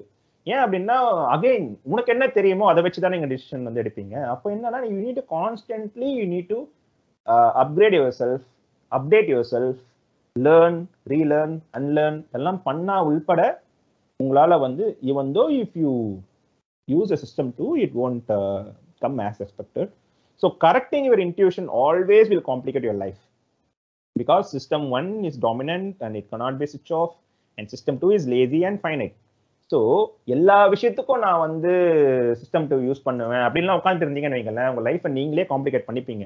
இப்போ சப்போஸ் ஃபார் இன்ஸ்டன்ஸ் உங்கள் உங்கள் ஒய்ஃப் வந்து இந்த ஒரு விஷயத்த பண்ணணும் இந்த நகை வேணும் இல்லைனா வந்துட்டு இந்த ட்ரெஸ் வேணும் இல்லை இந்த இடத்துக்கு போகலாம் வாங்க. இந்த கோயில் ஏதோ ஒன்று சொல்லும் போது என்ன ஆகும்னா நீ உட்காந்து இல்லை ஒரு சினிமாக்கு போகலாம் அப்படின்னும் போது உட்காந்துக்கிட்டு இல்லை இல்லை இதில் வந்து ரே பேஸ் ரேட்டே இல்லை. இதில் வந்து ரெக்ரேஷன் மீன் போடும்போது நம்மளுக்கு இந்த செலவு வந்து வேஸ்ட்டு இந்த மாதிரிலாம் நீ பண்ணிட்டு இருந்தீங்கன்னு வைங்களேன் உங்கள் லைஃபே பயங்கர காம்ப்ளிகேட் ஆகிடும் ஸோ எதுக்கு பண்ணணும் எதுக்கு பண்ண வேணான்றத நீங்கள் வந்து ப்ராப்பராக அந்த நான் உங்களுக்கு இது இந்த செஷனுக்கு முன்னாடி தான் ஒரு வெண்டயகிராம் வந்து நான் அமைச்சிருப்பேன் குரூப்பில் ஸோ வந்து rational thinking wise thinking and emotional திங்கிங்னு so எல்லா டைமுமே ரேஷனல் திங்கிங் போடாமல் கொஞ்சம் பேலன்ஸ்டாக எந்த இடத்துல வயசாக வயசாக இருக்கணுமோ வயசாக இருங்க. எந்த இடத்துல ரேஷனலாக இருக்கோ ரேஷனலாக இருங்க. பட் எமோஷனலாக இருந்தீங்கன்னா it's personally it is it is no you are losing your கேம்ன்றது தான் என்னோட ஒரு conclusion which is personal so and then following your intuition is very natural and more pleasant than against it so அதனால வந்துட்டு நான் intuition thinking எடுத்தனால தப்பு அப்படின்னு நீங்கள் வந்து உங்களை பிளேம் பண்ணுறதுக்கு வந்து அவசியமே கிடையாது. ஏன்னா நான் அதுதான் சொன்னேன் ஓப்பன் அப் பண்ணி பேசுங்கன்னு சொல்லும் போது I got averagely only three three people opening up and then answering that intuition பேசிஸில் அதனால வந்து தப்பே கிடையாதுன்றேன் because this is the human nature so அதனால வந்து நான் ஆன்சர் சொன்னா அது கரெக்டாக தான்டா இருக்கணும். தப்பா இருக்கக்கூடாது. அப்படின்லாம் நீங்க திங்கே பண்ண தேவையில்ல. ஏன்னா நம்மலாம் ஒரு ஃப்ரெண்ட்ஸ் இதுல என்ன இருக்கு அப்படின்றது தான். ஏன்னா எவன் வந்து ஓப்பன் அப் பண்ணி சொல்றானோ அவன் தான் வந்து you can learn from the mistakes நீங்க எப்பயுமே சேஃப் ப்ளே பண்ணணும் அப்படின்னு நினைச்சீங்கன்னா it is not going to work out அப்போ வந்து உங்க பையனை வந்து நல்லா வரணும் அப்படின்னு நீங்க நினைப்பீங்க. ஆனா நீங்களே அதை வந்து பண்ணலாம் அப்படின்னா எப்படி அதனால தான் குரூப்ல எப்பயுமே சொல்லிட்டு இருப்பேன். ஒரு கேள்வி கேளுங்க. இல்லைன்னா வந்து கேட்ட கேள்விக்கு பதில் சொல்லுங்க. ஒரு ஈவெண்ட் வந்து ஒரு டேட் நான் ஃபிக்ஸ் பண்றேன்னா வர வரல. At least that is the no least least thing no I will expect from you all அப்போ எஸ் ஆர் நோ அப்படி வச்சாதான் அந்த பேஸ் டேட்டை வச்சு தான் I can conclude that okay இந்த டேட் வந்து ஒர்க் அவுட் ஆகும். இல்லைன்னா வந்து போஸ்ட்போன் பண்ணலாமா? ப்ரீபோன் பண்ணலாமா? இந்த மாதிரி ஒரு ப்ராபபிலிட்டி எடுக்கிறதுக்கு எனக்கு வந்து அப்பதான் வந்து ஒரு ஓப் கிடைக்கும் ஒரு எந்து கிடைக்கும் அதெல்லாம் கிடைக்கும். ஸோ ப்ளீஸ் பி ஓக்கல் யாருமே நான் ஏன் இந்த கேள்வி நானும் சஜஷன் பண்றோம்னா we need to self improve our self அதனால தான் பண்றேன். காசுக்கோ இதுக்கோ கிடையாது. ஸோ அதே மாதிரி regression to mean is very alien regression to mean என்னதான் இப்போ நான் சொல்லிட்டேன் அதனால வந்து ரெக்ரேஷன் டு மீன் கண்டுபிடிக்கிறா அப்படின்னா எல்லாம் கண்டுபிடிக்க முடியாது. ஏன்னா ஸ்டாட்டிஸ்டிஷனாலே கண்டுபிடிக்க முடியும் ஸோ அதனால வந்துட்டு we all see that regression to mean everywhere it is there but identifying it is very very you know tough job because it need system two effort conscious effort தேவை. ஸோ அதனால வந்துட்டு அப்படியே நீ கண்டுபிடிச்சிட்ட அப்படின்னாலும் again our brain will check for the casual interpretation அதில் அதுக்கு ஒரு ஸ்டோரி இருக்குமா? இது பெஸ்ட் எக்ஸாம்பிள் என்ன அப்படின்னா வந்துட்டு இதோட முடிச்சுக்கிறேன் நான். ஸோ என்னன்னா இப்போ வந்து ஒரு ஃபண்ட் இருக்குன்னு வச்சிங்களேன். அந்த ஃபண்ட் வந்து சூப்பராக பெர்ஃபார்ம் பண்ணுது. அப்படின்னா வந்துட்டு அது வந்து ரெகுலேஷன் டு மீனாக கூட இருந்திருக்கலாம். ஏன்னா வந்து அது ரொம்ப மட்டமாக போனாடி பெர்ஃபார்ம் பண்ணியிருக்கோம். அங்கேருந்து ரெகுலேஷன் டு மீனால கரெக்ட் ஆகி இப்போ அதிகமாக வந்திருக்கு. இல்லை அதிகமாக பெர்ஃபார்ம் போன வருஷம் நல்லா பெர்ஃபார்ம் பண்ணியிருந்த ஃபண்ட் வந்து இப்போ இறங்கியிருக்கும். ஸோ அது வந்து ரெகுலேஷன் டு மீன் இதுக்கு வந்து பெருசாக எக்ஸ்பிளனேஷன்லாம் வந்து தேவையில்லை. ஆனால் நம்ம ஆளுங்க என்ன சொல்லுவாங்கன்னா போன வருஷம் அது வந்து லாஸ்ட்ல இருந்தது. இந்த வருஷம் கொஞ்சம் பெட்டராக வந்து சான்சஸ்லாம் வந்து வின் பண்ணியிருக்கு. நிறைய ப்ராடக்ட்ஸ் வின் பண்ணியிருக்கு. அதனால வந்து இப்போ வந்து அதிகமாக இருக்கு ஸோ அந்த மாதிரி ஒரு கேஷுவல் ஸ்டோரிஸ் அந்த ரெகுலேஷன் டு மீனுக்கு கமெண்ட் பண்ணுற மாதிரி எப்படி இந்த சீரோ சயின்ஸ்லாம் வந்துட்டு சயின்டிஃபிக் எவனா ஒன்று கண்டுபிடிப்பான். சயின்ஸ் சயின்டிஃபிக் ப்ராசஸ்ல வந்து எதனா ஒன்று கண்டுபிடிக்கும் போது இந்த சீரோ சயின்ஸ் ஆளுங்கலாம் வெயிட் பண்ணிட்டு இருப்பாங்க அது வரையும். வெயிட் பண்ணி முடிச்சோம் அவங்க கண்டுபிடிச்ச உடனே ஆ இதுதான் இதுதான் நாங்க ஆல்ரெடி வச்சிருக்கோம். ரெண்டாயிரம் வருஷத்துக்கு முன்னாடியே நாங்க வந்து இதெல்லாம் நாங்க கண்டுபிடிச்சிட்டோம். அது வரையும் சும்மா தான் இருப்போம் அது வரையும் சொல்லவே மாட்டான். சயின்ஸ்ல எதனா கண்டுபிடிச்ச உடனே உடனே அவங்க வந்து அப்படி லூப் பண்ணி ஒரு ஒரு கதை கட்டி ஒரு கேஷுவல் இன்டர்பிரேஷனை போட்டு இது ஆல்ரெடி இருக்குப்பா எங்க இதுல அப்படின்ட்டு அவன் வெயிட் பண்ணிட்டு இருப்பான். ஸோ அதே கான்செப்ட் தான். ஸோ ரெகுலேஷன் டு மீன் இருக்கும். ஆனா அது வந்து கேஷுவலா ஒரு கதை இருக்கணும் அதுக்கு ஒரு எக்ஸ்பிளனேஷன் தரணும்னு அவசியம் கிடையாது. It will happen so we need to trust the number and we need to go for it so so this is about this this session and before I open up for the question answer session I invite சடேஷ் so ஏன்னா பேரலாம் அவன் கூட படிச்சிருக்கான். So அவனுக்கு என்ன question நான் வைக்கிறேன் அப்படின்னா உன்னோட லைஃப்ல இந்த டாபிக்ஸ்லாம் நம்ம பார்த்துருக்கோம். உன்னோட லைஃப்ல என்ன மாதிரி சேஞ்சஸ் ஆர் என்ன மாதிரி ஒரு ஒரு சிமிலாரிட்டி பார்த்த? இந்த இந்த டாபிக்ஸ் உள்பட அப்படின்றது ஒரு ஜஸ்ட் ஃபைவ் டென் மினிட்ஸ் நீ பேசினா நல்லா இருக்கும் ஆக்சுவலா படிக்கும்போது நிறைய மாட்டுச்சு. சிலது இதுன்னு தெரியாமலே பண்ணேன் சிலது கொஞ்சம் கொஞ்சம் சரி பண்ணிக்கிட்டேன். ஸோ அதுல ஒரு அஞ்சு ஸ்டோரி எடுத்து வச்சிருக்கேன் சொல்லணுங்கிறதுக்காக. ஸோ நான் சொல்றேன் அந்த ஸ்டோரி அதுக்கப்புறம் அது என்ன கான்செப்ட்னு உங்களால கெஸ் பண்ண முடிஞ்சா கெஸ் பண்ணுங்க. ஸோ இப்போ பார்த்தீங்கன்னா நான் ரெண்டு வாட்டி ஸ்கூல் ப்ளஸ் காலேஜ் படிக்கும்போது ஃபெயில் ஆயிருக்கேன். ஸ்கூல்ல செவன்த் ஸ்டாண்டர்ட் படிக்கும்போது இங்கிலீஷ் டூல ஃபெயில் ஆனேன். அப்புறம் காலேஜ்ல வந்து சாஃப்ட்வேர் இன்ஜினியரிங்ல அறிய வச்சேன். ஸோ நார்மலா பார்த்தா அந்த ரெண்டு வாட்டிக்கும் நான் என் பேரண்ட்ஸ்ட சொல்லும் போது அவங்க என்ன திட்டிருக்கணும் கோவப்பட்டிருக்கணும் இது பண்ணிருக்காங்க. அப்பா எதுவுமே சொல்ல சைன் போட்டு போயிட்டாரு. நான் அப்புறம் ஒரு ரெண்டு மூணு நாள் கழிச்சு கேட்டப்போ அவர் என்ன சொன்னான்னா உனக்கு மேபி அன்னைக்கு ஏதாவது ப்ராப்ளம் வந்திருக்கலாம் அதனால நீ விட்டுருப்ப. பட் நீ அது இல்லைன்னு எனக்கு தெரியும். நீ அதை ரெக்கவர் பண்ணி வந்துருவ அப்படின்னு சொல்லுவாரு. ஸோ அது வந்து கொஞ்சம் நல்லா இருந்தது டிஃப்ரெண்டா இருந்தது. அது அவர் எங்கேருந்து பண்ணாரு எது பண்ணாருன்னு தெரியல. But I was able to connect with one of the concepts நம்ம இன்னைக்கு படிச்சதுல. ஸோ யாருக்காவது ரிலேட் பண்ணணும்னு தோணுச்சுன்னா நீங்க சொல்லலாம். இல்லைன்னா நானே சொல்லிடுறேன் என்னன்ட்டு. Re- Try to guess it because we all know the concepts now.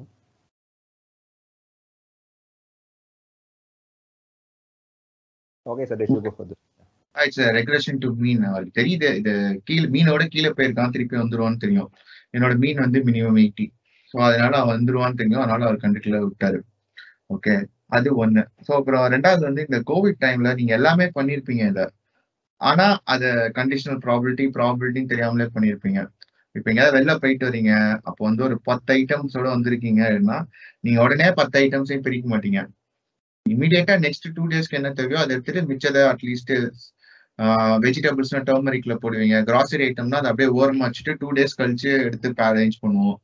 So அப்ப இதுல என்ன அது அப்படின்னா நம்ம அன்னைக்கே இருபதே எடுத்து அடை அடுக்கணும்னு நினைச்சோம்னா கான்டாக்டிங் கொரோனா கோவிட் வந்து ஹையர் ப்ராபிலிட்டி ஸோ இப்போ இது இல்லை அதனால அதை மட்டும் எடுத்துக்கலாம் அப்படிங்கும் போது you are reducing the probability of getting the covid covid okay இது வந்து கொஞ்சம் ப்ராபிலிட்டி நம்ம ரெகுலரா பண்றது நார்மலா இதுல. ஓகே அப்புறமேட்டு இந்த பேசியன் திங்கிங் பூபதி சொன்னா அது வந்து நான் ரெண்டு இடத்துல போட்டிருக்கேன். எந்த இடத்துல ரிலாக்ஸ் பண்ணுங்கிறதுக்கு ஃபர்ஸ்ட் எக்ஸாம்பிள் சொல்றேன். எல்லாருக்கும் தெரியும் obviously OTT is like getting cheaper and cheaper அந்த ஒரு two hundred rupees three two nine nine ருபீஸ்க்கு பே பண்ணோம்னா we are getting at least four to six movies per மந்த்ல ஸோ அப்போ அதனால வந்துட்டு ஓடிடி சீப்புன்னு சொல்லிட்டு நான் ஸ்டாட்டிஸ்டிக்ஸ் எல்லாம் பார்த்துட்டு நான் தேட்டரே போக மாட்டேன் இனிமே ஓடிடியில தான் வருது அப்படின்னு நான் க்ளோஸும் பண்ண முடியாது. பிகாஸ் அது என்னோட திங்கிங்கா இருக்கணும். பட் மை ஃபேமிலி அவங்க எல்லாம் இப்போ என் பொண்ணு ஸ்கூலுக்கு போறாங்கன்னா நான் இந்த தேட்டர் இந்த படம் பார்த்தேன்னு சொல்லுவேன் அப்போ வந்து என் டாடி கூப்பிட்டு போக மாட்டாரு. இட்ஸ் ஆல் லைக் ஒரு டிசப்பாயின்மெண்ட் மாதிரி வரலாம். ஸோ அதனால அங்கன்னா கொஞ்சம் லிபரலைசேஷன் வச்சு நான் சொல்லலாம். We go for a movie once in two months or once in three months obviously movie போனா எக்ஸ்பென்ஸ் ஜாஸ்தி தான். But once in two months once in three months liberalisation அங்கே பண்றோம். ஸ்டாட்டிஸ்டிக்ஸ் அப்ளை பண்ணாம. இப்போ இன்னொரு இடத்துல பார்த்தீங்க அப்படின்னா நான் ஏன் கார் வாங்கல சிங்கப்பூர்ல? என் ஒய்ஃப் அடிக்கடி கேட்பேன் ஏன் கார் வாங்க மாட்டேங்கிற? அப்படின்னா ஒன் ரீசன் இஸ் லைக் இங்க கார் வாங்கினா டென் இயர்ஸ் தான் வச்சுக்க முடியும். Tenth year you should scrap it out அப்படி வாங்கணும்னாலும் it's like a super expensive fresh Karnaugh I need to pay around like minimum hundred and ten thousand டாலர்ஸ்னு வச்சுக்கோங்க புது car வாங்கலாம். Second ஹேண்ட்ஸ்ல வாங்குனீங்கன்னா லைக் அரௌண்ட் டூ இயர்ஸ்க்கு டென் தௌசண்ட் டாலர் பே பண்ணா கிடைக்கும் car but problem என்னன்னா டூ இயர்ஸ்ல அது ஸ்கிராப் போயிடும். நான் அந்த ரெண்டு வருஷத்துக்கு நான் டென் தௌசண்ட் டாலர் அளவுக்கு நான் காருக்கு ஸ்பெண்ட் பண்றேனா அப்படின்னு பார்த்தா கிடையாது. என்ன கம்ப்ளீட் பண்ணி பார்த்தாலும் மினிமம் டாக்ஸி எக்ஸ்பென்ஸ் வச்சு என்னோட டாக்ஸி எக்ஸ்பென்ஸ் ஷீட் எடுத்து பார்த்தாலே தெரிஞ்சிடும் எந்த அளவுக்கு எனக்கு கார் தேவை அப்படின்ட்டு. ஓகே ஸோ அதை பார்த்தாலே எனக்கு தெரிஞ்சிடும். I am not spending like more than hundred to two hundred dollar somewhere அதுக்குள்ள தான் வருது. அப்போ அதை நீங்க கம்ப்ளீட் பண்ணி பார்த்தீங்கன்னா த்ரீ தௌசண்ட் டாலர்ஸ் தான் வருது. ஸோ என்னைக்கு வேணுமோ அப்போ நம்ம டாக்ஸி எடுத்துக்கலாம் car is like luxury un unnecessary எக்ஸ்பென்ஸ்னு சொல்லிட்டு நான் இங்கே வாங்கலாம். பட் அதே இந்தியாவில் பார்த்தா இட்ஸ் சீப்பர் அங்க ஃபைவ் லேக்ஸ் போட்டு நான் வாங்கியிருக்கேன். பட் லாங் இயர்ஸ் வச்சுக்கலாம் ஃபிஃப்டீன் இயர்ஸ் நினைக்கிறேன். ஸோ ஆனா அங்க யூசேஜ் அதிகம். எங்க அப்பா மினிமம் வீக்லி த்ரீ டைம்ஸ் எடுத்துருவாரு. அந்த லாங் ரன்னா போகும்போது they want some privacy things என் என் தங்கச்சி சென்னையில இருக்கா ஸோ மந்த்லி ஒன்ஸ் போறாங்க.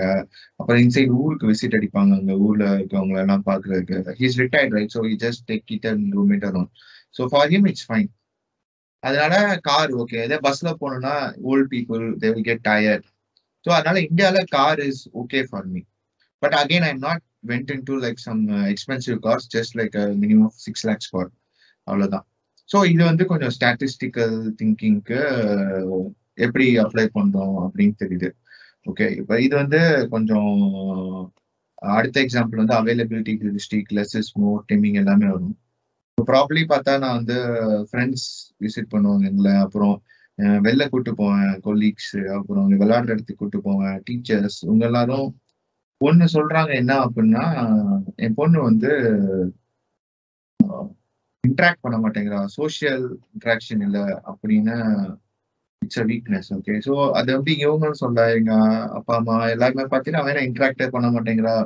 இது சரியில்லை இது சரியில்லைன்னு ஒரு வீக்னஸே போட்டு பண்றதுனால இட்ஸ் லைக் ஒர்க் வந்து கொஞ்சம் ரொம்ப கவலையா ஆரம்பிச்சிருச்சு. எங்க கூட்டு போறதுனால ஐயோ இன்ட்ராக்ட் பண்ண மாட்டேங்கிறா. என்ன பண்றது? ஏதாவது சொல்லுவாங்க எல்லாரும் அப்படின்னு ஒரு வீக்னஸ் டார்கெட் பண்றதுனால ஷி வெண்ட் டவுன் ஹெவிலி ஓகேவா அப்ப போயிட்டு நான் அவளுக்கு ரொம்ப நான் எக்ஸ்பிளனேஷன் பண்ணல. உன் பொண்ணுகிட்ட என்ன பிடிச்சிருக்குன்னு அவை அவைலபிலிட்டி தான் போட சொன்னேன். என்னென்ன பிடிச்சிருக்கு என்ன நல்லா இருக்கு பாரு அப்படின்னு. ஸோ அப்போ சொல்லுவா அவ வந்து சொல்லி கொடுத்தா டக்குன்னு புரிஞ்சுக்குவா. நம்ம ரெண்டு பேரும் வேலை பார்க்குறோம். ஆனா அவ நம்மளை டிஸ்டர்ப் பண்ண மாட்டா. ஷி நோஸ் என்ன பண்ணணுன்ட்டு சமத்தா இருந்துக்குவா. அவ கூட இருக்கணும்னு கூட அவசியம் இல்லை. இப்ப நீங்க அவளுக்கு நாலு வயசு தான் ஆகுது. ஃப்ரம் டூ ஏஜ் டூல டூல இருந்தே அவளை தனியா ஹால்ல விட்டு நான் வேலை பார்த்தாலும் she doesn't need any one she knows which is safe which is not safe which is dangerous எது பண்ணும் பண்ணக்கூடாது அப்படின்னு ஓரளவுக்கு அவளுக்கு அதை டிஃபரன்ஷியேட் பண்ண தெரியுது. அப்பா அம்மா டிஸ்டர்ப் பண்ணக்கூடாது. அது மாதிரி ஒரு அது லிஸ்ட் போட்டா அது வருது நிறைய வருது. பத்து பன்னெண்டுக்கு மேல வருது. அப்புறம் இந்த சோஷியல் இன்ட்ராக்ஷனுமே பார்த்தா அவ ஏஜ் கிட்ஸ் கிட்ட டக்குன்னு இன்ட்ராக்ட் பண்ணி விளையாட ஆரம்பிச்சிருப்பா. கொஞ்சம் ஏஜ் டிஃபரன்ஸ் அதிகமா இருந்தா she is like little bit hesitant அவங்கள்ட்ட டாக் பண்றதுக்கு. தே ஆர் க்ரோன் அப் அவங்க கொஞ்சம் மோர் அட்டென்ஷன் கொடுத்து பண்ணா இவ கொஞ்சம் ஓப்பன் அப் ஆகுறான்னு தெரிஞ்சுட்டேன் so I thought this over the period would be rectified so இது வந்து ஒரு பெரிய வீக்னஸ் இல்லை. But when you are not so sure like உங்க குழந்தைய பத்தி தெரில அப்படின்னா நீங்க definitely fall for weakness and நீங்க ஏன் பேச மாட்டீங்க? ஏன் பேச மாட்டீங்கன்னு ஃபோர்ஸ் பண்ணுங்க. This makes your kid also depressed lot of problem இருக்கும் இது ஒரு ரீசன் தான் நான் அவளை ஃபோர்ஸ் பண்ண மாட்டேன். பண்ணு இது பண்ணு அது பண்ணு. If she really interested let her talk let her show நான் இது காட்டு. ஒரு ஹிண்டிக்கு ரெண்டு கேட்பேன்.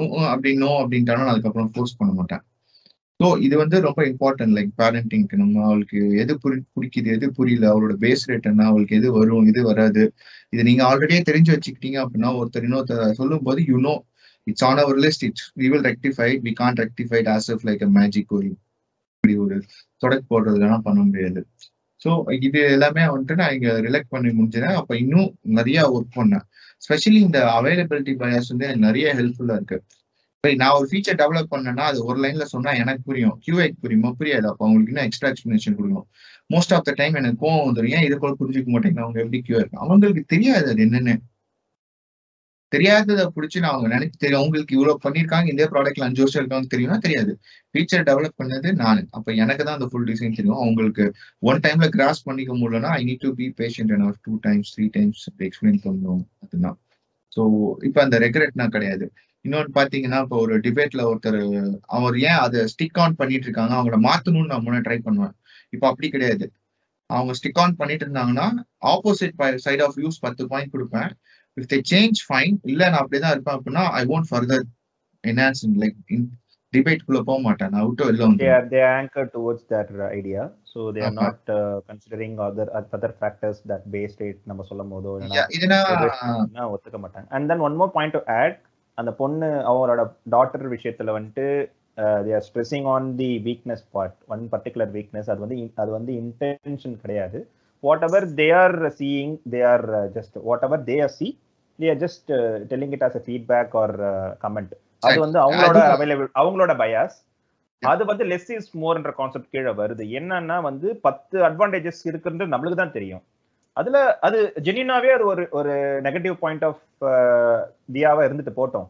ஆனா பத்து பாயிண்ட் இருக்கு. அந்த ஒரு பாயிண்ட் தான் வந்து நெகட்டிவ்னும் போது அந்த ஒரு பாயிண்ட் அவங்க ஸ்ட்ரெஸ் பண்றாங்கன்னும் போது அது அவங்களோட பயாஸ் என்கிட்ட பத்து அட்வான்டேஜ் இருக்குடா அப்படின்னும் போது it won't fall under the small numbers so இந்த மாதிரி உங்களுக்கு பிரிச்சு பார்க்க தெரியல அப்படின்னா you will also fall for it so அந்த பயாஸ்கில நீங்களே விழுந்து யூ வில் ஃபர்தர் என்ன அந்த ஸ்மால் நம்பர்ஸ் தானே அந்த ஒரே ஒரு நெகட்டிவ்ன்றது small numbers as I already told the small numbers will give the extreme output and obviously will fall for it and then you complicating your life so you are not using system two there so these all the things whatever the examples he told i'm just you know connecting with uh, topics which i explained in a real life So any other further uh, thing you want to share, Suresh, or uh, we can proceed further?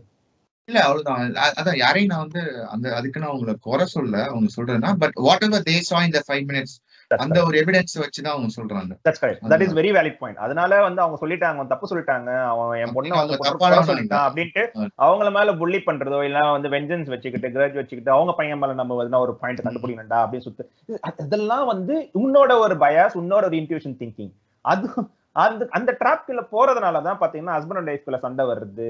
நம்ம ஒரு தப்பு பண்ணிருப்போம் அதையே பிடிச்சி தொங்குறது because of anchoring so இதெல்லாம் நம்ம தெரிஞ்சு வச்சுன்னு வைங்களேன். இப்போ suppose other end of the பார்ட்னருக்கு இந்த விஷயம்லாம் தெரியலனாலும் உனக்கு தெரிஞ்சிடுச்சுல இப்போ. ஸோ அப்போ நீ என்ன பண்ணலாம்னா instead of prolonging the fight you can tell the okay உனக்கு தெரிஞ்சது இவ்வளோதாமான்னு மனசுலேயே நீங்கள் நினச்சிக்கோங்க. ஸோ தட் யூனோ ஓகே இதெல்லாம் பயாஸ்னு ஒன்று தெரிஞ்சு that's what the take take away நான் சொன்ன மாதிரி if you are aware of what our the biases around us you will make peace in your marriage or in your colly with colleague or in team so manager எல்லாம். Yes this is about the take away so நான் டெஃபினேஷனாக சொல்லும் போது உங்களுக்கு புரிஞ்சிருக்காது. With this life incidents we can know somehow you can relate all everything so the final final slide so now that you are know about few of the biases because we still have uh, half of the book to cover in further uh, months. So இதை வச்சு NEET நல்லதா கெட்டதா?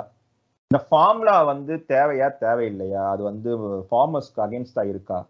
இல்லை இந்த nuclear power பிளான்ட்லாம் வந்து bane or boon அதெல்லாம் தேவைதானா? அதனால சேர்னபிள் நம்ம ஷார்ட் மூவிஸ்லாம் பார்த்துருப்போம். ஸோ அதெல்லாம் வந்து பார்க்கும்போது அப்படியே நம்மளுக்கு பயம் வரும். ஸோ அதெல்லாம் தேவையா? அந்த மாதிரி இதெல்லாம் நம்ம ரெனியூவல் எனர்ஜிக்கு போயிடலாமே அப்படின்லாம் நம்ம டிபேட் பண்ணுவோம். ஸோ அந்த மாதிரி வேக்சின் வந்து actually it is saving our self from the pandemic or it's business so அது நீங்கள் எப்படி பார்க்குறீங்க ஆர் பேசிக் இன்கம் இல்லைன்னா ஃப்ரீபீஸ் ஸோ இதில் ரிசர்வேஷன் இதெல்லாம் தேவையா? ஸோ இதெல்லாம் தான் வந்து இப்போ நம்மளே ஒயிட் பேப்பர் ஒரு இதில் வந்து பப்ளிஷ் பண்ணாங்க இன் செக்ரட்டரியேட்டில் ஸோ அப்போ பார்த்தீங்கன்னா வந்துட்டு நம்மளுக்கு வந்து எவ்வளோ கடன் இருக்குது அப்படின்ட்டு ஒரு ஒரு ஆள் மேலேயும் வந்து ரெண்டரை லட்ச ரூபா கடன் இருக்குது அப்படின்னு. ஸோ அப்போ பார்த்தீங்கன்னா அதுக்கு முக்கிய காரணம் வந்து freebies and and those you know subsidies அதெல்லாம் ஸோ அப்போ அதெல்லாம் தேவையா? இல்லை இதுக்கப்புறமேட்டு ஒரு ஆயிரம் ரூபா வந்து பேசிக் இன்கமாக தர போகிறாங்க ஃபியூச்சரில் இன்னும் அதிகமாக போகுது காங்கிரஸ்லாம் பார்த்தீங்கன்னா அஞ்சாயிரம் ரூபா தரணும் ஏழாயிரம் ரூபா தரணும்னு சொல்லிட்டு இருக்காங்க. ஸோ அதெல்லாம் தேவையா? நம்மளால் அதெல்லாம் வந்து தாங்க முடியுமா? Reservation so obviously there are so much of debate happening so இதெல்லாம் வந்து தேவையா? ஸோ இதை விட இதை இதை விட நான் வந்து இந்த ஸ்லைடை முடிக்கிறேன். So now i'm opening up uh, for the questionnaire session or else you can also talk about these six policies or whatever you are coming to your mind or if you have any doubts you can clarify for six policies பேசுன்னு சொல்லாத அது பெரிய டிபேட்டா போயிடும் நீங்க தனியா think பண்ணிக்கோங்க WhatsApp yeah yeah just like நீங்க என்ன இது பண்ணீங்க சோ ஃபார் லைக் அந்த டாபிக்ஸ்க்கு ரிலேட்டடா ஏதாவது உங்களுக்கு தோணுச்சா இந்த ஒண்ணும் இல்ல இல்ல வேற ஏதாவது டவுட்ஸ் இது இதுவா இருக்குமா? அப்படின்னு மாதிரி ஏதாவது தோணுச்சா நீங்க கேட்கலாம்.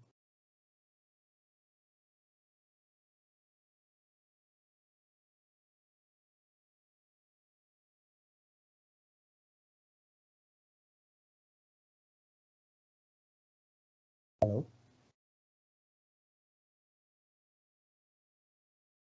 No doubts. Hello Yeah. போட்டு எப்பயும் இருக்கதான் செய்யுது. யாராவது ஓபன் அப் பண்ணுவாங்க தான் வெயிட் பண்ணிட்டு இருக்கேன் first one to break the. So நீயே பிரேக் பண்ணு சரி நானும் அதான் ஒன் மினிட் தேர்ட்டி செகண்ட்ஸ் கொடுத்தேன். பட் ஆப்வியஸ்லி அப்படியே தான் இருக்குங்க. நான் இன்னொரு தேர்ட்டி செகண்ட்ஸ் வச்சுக்கிறேன். இல்ல இல்ல நீ இப்ப ஸ்டார்ட் பண்ணு. உன்னை உன்னை ஃபாலோ பண்ணிட்டு வருவாங்க.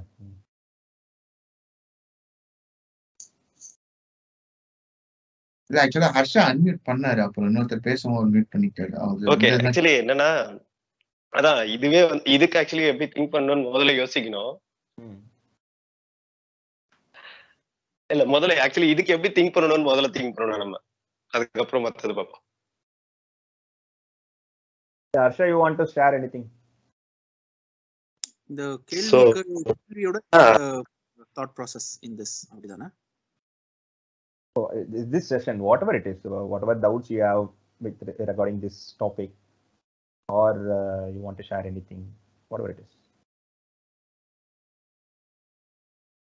See one thing எனக்கு வந்து தோணுனது என்ன அப்படின்னா this is something that I have noticed a lot that there is a gender discrepan- disparity between uh, rational intelligence and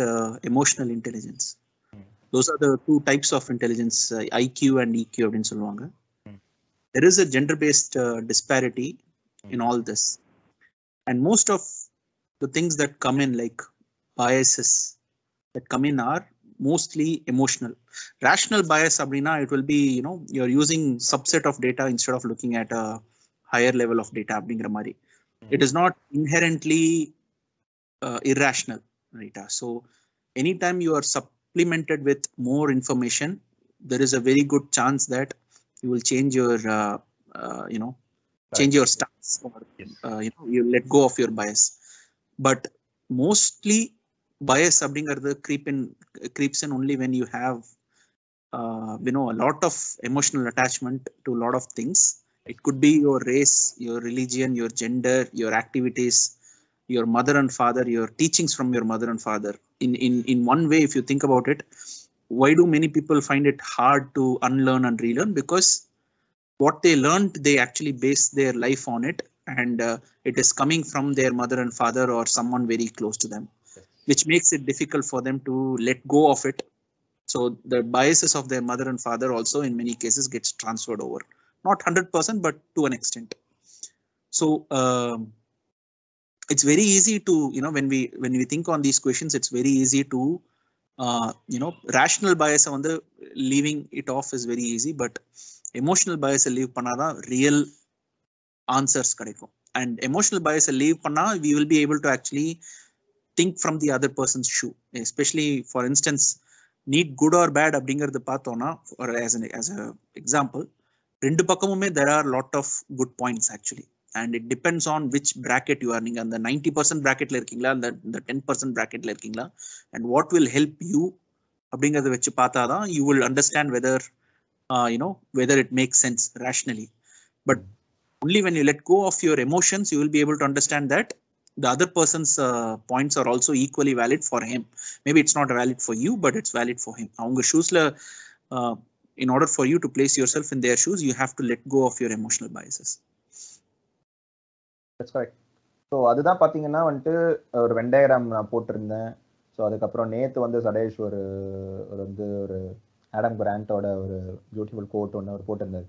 So it's there is a you know difference between rationality and rationalising so அதனால வந்து ரேஷ்னாலிட்டினா வந்து ஒரு decision எடுக்கிறதுக்கு முன்னாடியே as you said so நீ வந்து uh, இருக்கிற டேட்டாஸ் அண்ட் சப்செட்ஸை வச்சு you can have these kind of factors and then you arrive at a point so அது வந்து ரேஷனாலிட்டி விச் இன்னும் more or less it will be close to the reality ஆனால் ரேஷனலைசிங்னா என்ன அப்படின்னா வந்துட்டு you take a decision and then you start searching the data to to justify your conclusion so அதுதான் வந்து எமோஷனல் uh, இதில் வந்து நடக்கும். ஸோ அப்போ பார்த்தீங்கன்னா அதான் சொன்னேன். ஸ்யூடா சயின்ஸ்லாம் என்ன பண்ணுவாங்க அப்படின்னா வந்து கம்னு இருப்பாங்க. ஏன்னா ஒரு ஒருத்த இன்வென்ஷன் பண்ணிட்டா வந்து அது ரெண்டாயிரம் வருஷத்துக்கு முன்னாடியே இருக்கு எங்க இதில் அப்படின்னு நான் வருவான். ஸோ அதுதான் வந்து நிறைய பேர் இப்போ பண்ணிக்கிட்டு இருக்காங்க so as you said you you what you told is very correct so emotional decision எடுக்கிறதுக்கு முன்னாடி so whatever the the tips we share with you right no so list down பண்ணுறதா இருக்கட்டும் இல்லை இந்த பயாசஸை எப்படி கண்டுபிடிக்கணும் அப்படின்றதா இருக்கட்டும்.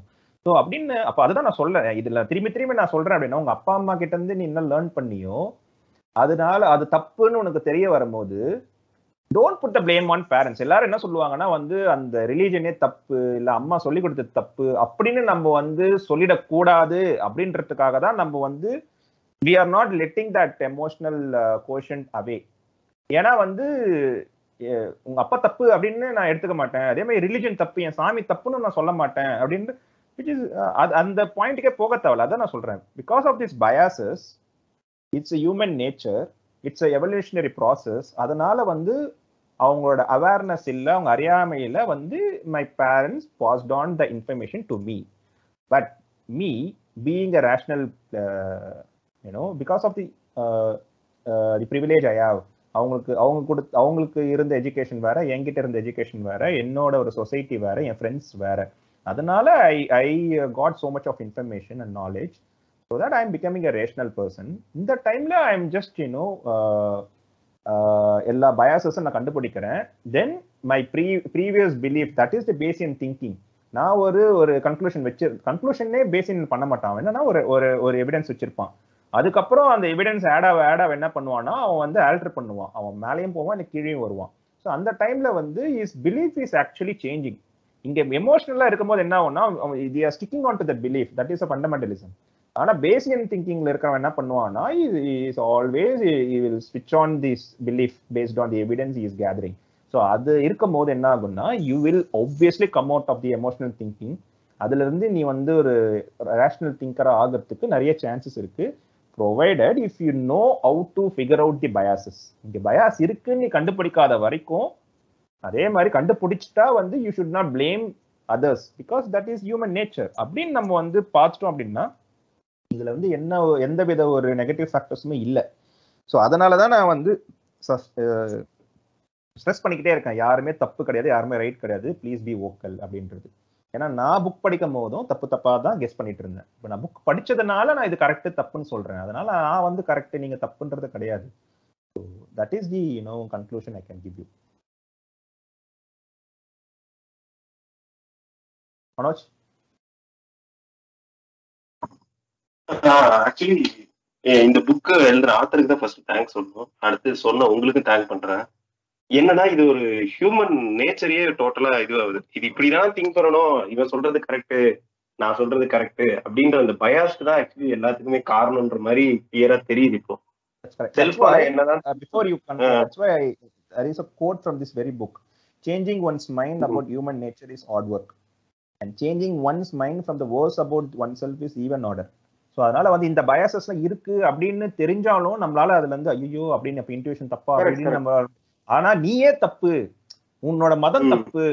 உன்னோட ஆள்கள் தப்பு. உங்க அம்மா அப்பா சொல்லி கொடுத்தது தப்பு அப்படின்னு உன்னோட பர்சனலா உனக்கு ஒரு தப்பு தப்புன்னு நீ தெரிய வரும்போது it will be even. More harder ஐயோ அப்ப நான் இவ்வளவு நான் அப்ப நினைச்சதெல்லாம் முப்பது முப்பது வருஷமும் நான் எனக்கு தெரிஞ்சதெல்லாம் தப்புதானா அப்படின்னு சொல்லும் போது உடனே உன்னால விட்டுட்டு வர முடியாது. அப்ப என்னன்னா இந்த மாதிரி ஒரு திங்கிங் அதுதான் நான் சொல்றேன். அது தப்பு கிடையாதுப்பா. இனிமேல் தான் நீ வந்து சரியா யோசிக்க ஆரம்பிக்கிற. அப்படின்னு அந்த ஒரு பெர்ஸ்பெக்டிவ்ல போயிட்டோம் அப்படின்னா நீ அது வந்து கொஞ்சம் ஈஸியா வெளியில வந்துடலாம். புரியுது புரியுது புரியுது. ஸோ அதுதான். என்னன்னா இந்த ஆக்சுவலி அந்த டெஃபினிஷன்ஸ் அதெல்லாம் வந்து பாத்தீங்கன்னா கொஞ்சம் இதுவா தான் இருந்தது. எப்படி இருந்ததுன்னா லைக் கொஞ்சம் இங்கிலீஷ் கொஞ்சம் டேர்ம்ஸ் அதெல்லாம் கொஞ்சம் பெருசா தான் இருந்தது. பட் டு பி ஃப்ரேங்க் என்னன்னா அதோட கண்டென்ட் ஆக்சுவலி நல்லா புரிஞ்சுது இப்போ. ஸோ இப்போ என் பொண்ணை வந்து யாராவது ஒருத்தன் வந்து இப்படி சொல்றான்றதுக்காக அவளுக்கு இருக்கிற நல்ல விஷயத்த நான் ஏன் இது பண்ண ஆக்சுவலி அந்த லைஃப் லெசன்ஸ் ஆஃப் சடேஷ் வந்து எக்ஸலன்ட் Correct. ஆக்சுவலி என்னன்னா அதுதான் வந்து ஆக்சுவலி தேவை. அதுதான் என்னோட டேக்கர் உண்மையிலேயே. சரி என்னன்னா கான்செப்ட்ஸ் படிச்சிருந்தாலும் கடைசியா சொன்ன அந்த அஞ்சு விஷயத்துல whatever த கான்செப்ட் உண்மை எல்லாமே வந்து அதுலயே அவன் சொல்லிட்டான் எனக்கு எல்லாமே. சோ இப்போ யாரோ ஒருத்தர் வந்து அவளை வந்து அட்டாச் பண்ணலன்னா அவன் சொல்லிட்டு போறது ஒரு நாள் தான். அவன் சொல்லிட்டு போயிட்டான். பட் ஆனா அந்த பாயிண்ட் வந்து எனக்குள்ள வந்து ஐயோ அப்படியா? இதுக்கப்புறம் அவ்வளவுதானா? அப்படின்ற ஒரு தாட்டுக்கு நான் போறதுக்கு நான் ஏன் இந்த மாதிரி ஆங்கிள் திங்க் பண்ண கூடாது அப்படின்றது ரொம்ப கிளியரா இருந்துச்சு இந்த விஷயத்துல. சோ அதுவும் இல்லாம அதுல பண்ண வேண்டிய டீப் ஒர்க் என்ன அப்படின்றத கிளியராவே எக்ஸ்பிளைன் பண்ணீங்க. அது வந்து எனக்கு என்ன சொல்றது ரொம்ப என்ன சொல்றதுன்னா அதே தான் நீ கேட்ட எல்லா கேள்விக்கும் அந்த வாட்ஸ்அப்ல மெசேஜ் போட்டது இது போட்டது எதுவா இருந்தாலுமே ஓகே இது எந்த கரெக்ட் அப்படின்னு தான் நான் மெசேஜ் போட்டேன். பட் உண்மையிலேயே அந்த ஐசிஎம்ஆர் டாபிக்ல ஒரு லிட்டரலா வந்து பார்த்தோன்னா என்ன வந்து ஆக்சுவலி இப்படி பேச வச்சாங்க. அவ்வளோ நியூஸஸ் அவ்வளோ மீடியாஸ் எல்லாமே என்ன பேச வச்சுட்டு ஓ அப்படியா நல்லா தான் இருக்கும் போலயே. நான் இது வரைக்கும் உள்ள போய் பார்க்கல. ஏன்னா என்ன அப்படிதான் பேச வச்சுட்டாங்க. சோ இப்போ எனக்கு தெரிய வருது ஓகே ஏன்னா மேக்ஸிமம் ஒரு கூகுள் பண்ணா மிஞ்சி பண்ணா டூ மினிட்ஸ் தான். அது கண்டுபிடிச்சிடலாம்.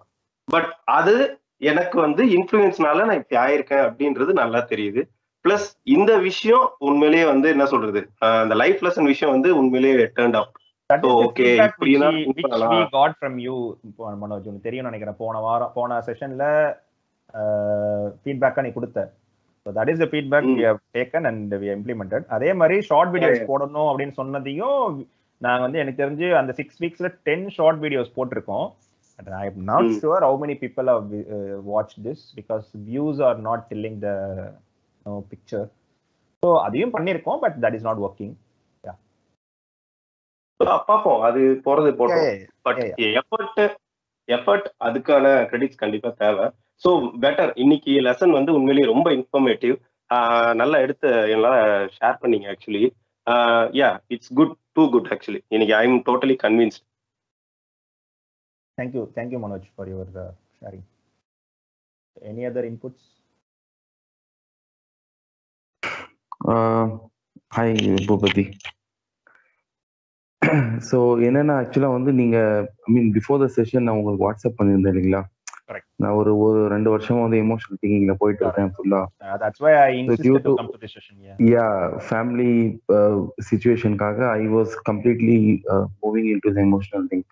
So இன்னைக்கு வச்ச பாயிண்ட்ஸ் வந்து I think definitely it will help me so நான் வந்து அதை இம்ப்ளிமெண்ட் பண்ண போறேன் hopefully so I will I think இது இது மேல ஒர்க் பண்ணாலே I think very soon I can come in to the wise thinking I believe that ஏன்னா வந்து நல்ல பாயிண்ட்ஸ் இருந்தது.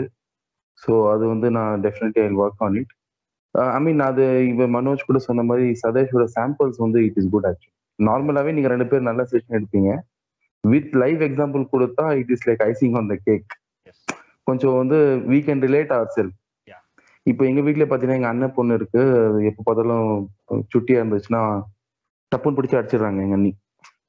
ஏன் ஏன் பண்றா அப்படின்றத விட இல்ல எங்க வீட்டுக்கு போயிருந்தா அப்படிதான் எங்க அம்மா சொல்றாங்க. ஒரு பொண்ணை கண்டிச்சு வளர்க்க மாட்டியா? பட்டுன்னு. Mm. அவங்களுக்கு வந்து அதை யோசிக்கவே டைம் இல்ல.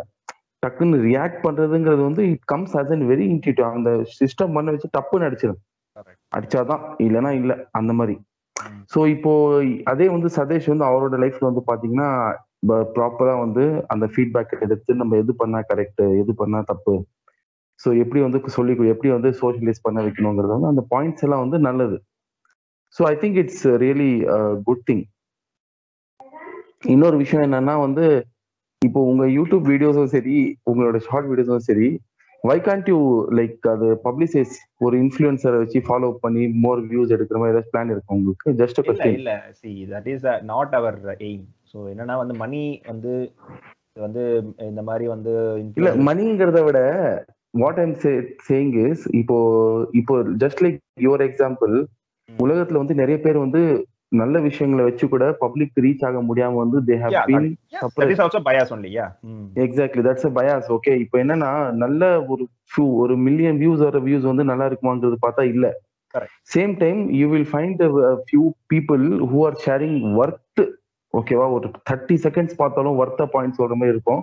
பட் ஆனா it won't reach the people so maybe that's request to you and Sathesh think on something I am very valid points எனக்கு என்ன அப்படின்னா வந்து if it if you are feeling it as worth I am not I am not seeing any even one share from you guys so அப்படின்னு இருக்கும்போது it's ஆர்கானிக்காவே share ஆக மாட்டுது. To share my videos எனக்கு எல்லாமே Hmm. ஆர்கானிக்கா நடக்கணும்னு ஆசைப்படுறேன். ஸோ. இட் இஸ் ஒர்த்தி இப்போ உனக்கு வந்து ஆஹா இந்த செஷன் வந்து நல்லா இருக்கு என் லைஃப் லெசன்ஸ் நல்லா இருக்கு அப்போ என்னோட மாமா மச்சான் கிட்ட ஷேர் பண்ணா நல்லா இருக்கும் என்னோட ஃப்ரெண்ட்ஸ் கிட்ட ஷேர் பண்ணா நல்லா இருக்கும் அப்படின்னு. ஃபீல் பண்ணி people are not sharing because I have data so that's what I அந்த வேஸ்ட் ரேட் நான் பார்த்துருக்கேன் because I learn something out of this book I'm just applying in my. Life அதை பார்க்கும்போது the data is not reflecting which the feedback you giving so அப்படின்னும் போது ஆர்கானிக்கா இல்லைன்னும் போது அது வந்து நான் வந்து பூஸ்ட் பண்ணி பண்றது வந்து it's illogical to me so ஏன்னா which Correct, is correct. Not my புரியுது. எய்ம் அப்படின்னு இருக்கு. Because I started of start is a community கம்யூனிட்டினா வந்து எனக்கு தெரிஞ்சவன் வந்து ஃபர்ஸ்ட் அதுதானே நம்ம பழமொழியே. நீ திருந்தணும் உன்- உன்னோட ஊர் திருந்தணும். அதுக்கப்புறம் தான் நாடு ம். திருந்தோம். ஸோ அப்படின்றது தான் I don't want to break the hierarchy so correct இல்ல இல்ல டெஃபினெட்லி அதுவே வந்து ஆக்சுவலா ஒரு கேப் தான் வந்து. இப்போ என்னையே எடுத்தீங்கன்னா சாம்பிள் வந்து வென் யூ guys ஸ்டார்டட் கேள்வி I was active then for a period of two three months I was inactive. Very honestly I agree okay but ஆனா that is regression to mean ஏன்னா இப்ப நீ Okay, ஆக்டிவா okay. இருக்க அப்படின்னும் போது I should not consider you as a active throughout our கேள்வி correct so அப்ப Correct. அப்ப நீ I inactive-ஆ போற அப்படின்னும் போது ஐ வாஸ் வெரி ஃப்ரஸ்ட்ரேட்டட் ஓகேவா எனக்கு ஏன் வந்து பீப்புள் வர மாட்டாங்க நான் எவ்வளவோ கூப்பிட்டாலும் வர மாட்டாங்கன்னு நானும் சடேஷும் பேசாத நாளே கிடையாது. அப்புறம் இந்த மாதிரி டாபிக்ஸ் படிக்கும் போது there is regression to mean அப்போ நான் ஸ்டார்ட் பண்ணும் போது யூ கைஸ் என்ன ஒரு மோட்டிவேட் பண்ணணும் ஃப்ரெண்ட் ஒருத்தன் பண்றான் அப்படின்னால வந்து ஒரு முப்பது பேர் வந்தாங்க. ஆனா என்னோட எக்ஸ்பெக்டேஷன் அந்த முப்பது பேர் வந்து சஸ்டெயின் பண்ணணும் அப்படின்னு இருந்தது. விச் இஸ் என்னோ without considering the base state without considering the regulation to mean அதெல்லாம் நான். கன்சிடர் பண்ணாம I was having that expectation which is very wrong because of me intuition thinking அப்ப ரெகுலேஷன் டு மீன். வரும்போது inactive ஆவ. ஏன்னா வந்து உனக்கு ப்ரையாரிட்டிஸ் இருக்கு. ஓகேவா சோ அப்போ உனக்கு. தேவைப்படுது. இப்ப கூட என்ன ஆயிடுச்சு? உனக்கு வந்து அந்த எமோஷன்ல இருந்து எப்படி வயசுக்கா வரணும் அப்படின்ற ஒரு பாயிண்ட பேஸ் பண்ணி தான் நீங்க வந்த. அதுதான் உனக்கு வந்து. தேவையா இருந்தது. இதுவே இல்லைன்னா நீ. வந்திருக்க மாட்டே. I am getting those things that's why I'm not you know getting frustrated or disappointed if people are not turning up or not sharing the video whatever it is so correct இன்னொன்னு see இன்னொரு என்னன்னா I mean just to thank and motivate both of you இப்போ ஒருத்தர் வந்து ஏதாச்சும் ஒரு sharing பண்றாங்க அப்படின்னா if you are able to change at least one person's life it's a success for both of you not is always okay there fossil that is always there. So Yeah. எங்களோட பெரிய aim என்னன்னா வந்து after this session people need to take up the book ஏதோ ஒரு book அப்படின்னும் போது ஆஹ், எங்களோட இந்த eleven thirteen months ஜேர்னில two people taken the book so is very good so அதுதான். அதை வச்சு தான் நாங்கள் போயிட்டு இருக்கோம். Okay thank you thank you actually so I start actually I I start எல்லோருக்கும் வணக்கம். நெக்ஸ்ட் என்ன புக்கு ரிவ்யூ பண்ணலாம் அப்படின்னு போன வீடியோல கேட்டிருந்ததுக்கு நிறைய பேர் மெஜாரிட்டியா சஜஸ்ட் பண்ண book thinking fast and slow அதனால இந்த வாரத்துல இருந்து நம்ம அந்த புக்கே ரிவ்யூ பண்ணலாம். இந்த புக்கை எழுதினது டேனியல் கான்மேன் புக்கு ஒரிஜினலா பப்ளிஷ் ஆன வருஷம் டூ தௌசண்ட் லெவன்ல டேனியல் கான்மேன் ஒரு இஸ்ரேலை சேர்ந்த ப்ரொஃபசர் வேர்ல்ட் ஃபேமஸ் சைக்காலஜிஸ்ட் இவருடைய சைக்காலஜி அண்ட் எக்கனாமிக்ஸ்ல இவருடைய கான்ட்ரிபியூஷனுக்காக டூ தௌசண்ட் டூல நோபல் மெமோரியல் பிரைஸை வின் பண்ணியிருக்காரு. ஓவராலா இந்த புக் எதை பத்தினது அப்படின்னு பார்த்தோம்னா நம்முடைய ஜட்ஜ்மெண்ட் அண்ட் டெசிஷன் மேக்கிங்கை பத்தினது. தினம் தினம் நம்ம எவ்வளவோ முடிவுகளை எடுக்கிறோம். இன்னைக்கு என்ன ஷர்ட் போடலாம் அப்படிங்கிறதுல இருந்து யாருக்கு ஓட் போடலாம் அப்படிங்கிறது வரைக்கும் எவ்வளவோ முடிவுகளை எடுக்கிறோம். சில முடிவுகள் அதிக முக்கியத்துவம் இல்லாத சாதாரண விஷயங்களுக்காக இருக்கும். சில முடிவுகள் முக்கியமான சில விஷயங்களுக்காக தான் இருக்கும். சில முடிவுகளை நம்ம அதிகம் யோசிக்காம இன்ஸ்டிங்டா தன்னிச்சையா எடுப்போம். சில முடிவுகளை நல்லா யோசிச்சு எடுப்போம். இந்த டெசிஷன் மேக்கிங் ப்ராசஸை புரிஞ்சுக்கிறதுக்கு இந்த புக் ஹெல்ப் பண்ணுது. அதன் மூலமா நம்ம லைஃப்ல எடுக்கிற டெசிஷன்ஸை தெளிவா எடுக்கிறதுக்கும் இந்த புக் ஹெல்ப் பண்ணுது. இந்த புக்கோட ஃபர்ஸ்ட் சாப்டரோட பேரு the characters of the story இந்த புக்ல முக்கியமா ரெண்டு நபர்கள் வராங்க. ரெண்டு பேரும் வெவ்வேறு விதத்துல வேலை செய்யறவங்க ஆனா இவங்க ரெண்டு பேருமே தனித்தனியான மனிதர்கள் இல்ல. நம்ம எல்லோருக்குள்ளேயுமே இருக்கிறவங்க. இதை ஈஸியாக விஷுவலைஸ் பண்ணுறதுக்கு சில எக்ஸாம்பிள்ஸ் தோணுச்சு. ஆனால் இந்த எக்ஸாம்பிள்ஸ் கரெக்டான ஆப்டான எக்ஸாம்பிள்ஸா அப்படின்னு தெரியல. ஒருவேளை சரியான எக்ஸாம்பிள்ஸா இல்லை அப்படின்னா அடுத்தடுத்த வீடியோக்களை நம்ம சேஞ்ச் பண்ணிக்கலாம். ஆனால் இப்போதைக்கு புரிஞ்சுக்கிறதுக்காக இப்படி விஷுவலைஸ் பண்ணி பார்ப்போம். சுஜாதாவுடைய எழுத்தாளர் சுஜாதாவுடைய கதைகளை தொடர்ந்து வாசிச்சவங்களுக்கு ரெண்டு ஃபிக்ஷனல் கேரக்டர்ஸ் பத்தி நல்லா தெரிஞ்சிருக்கும். கணேஷ் வசந்த் அப்படிங்கிற லாயர்ஸை பத்தி.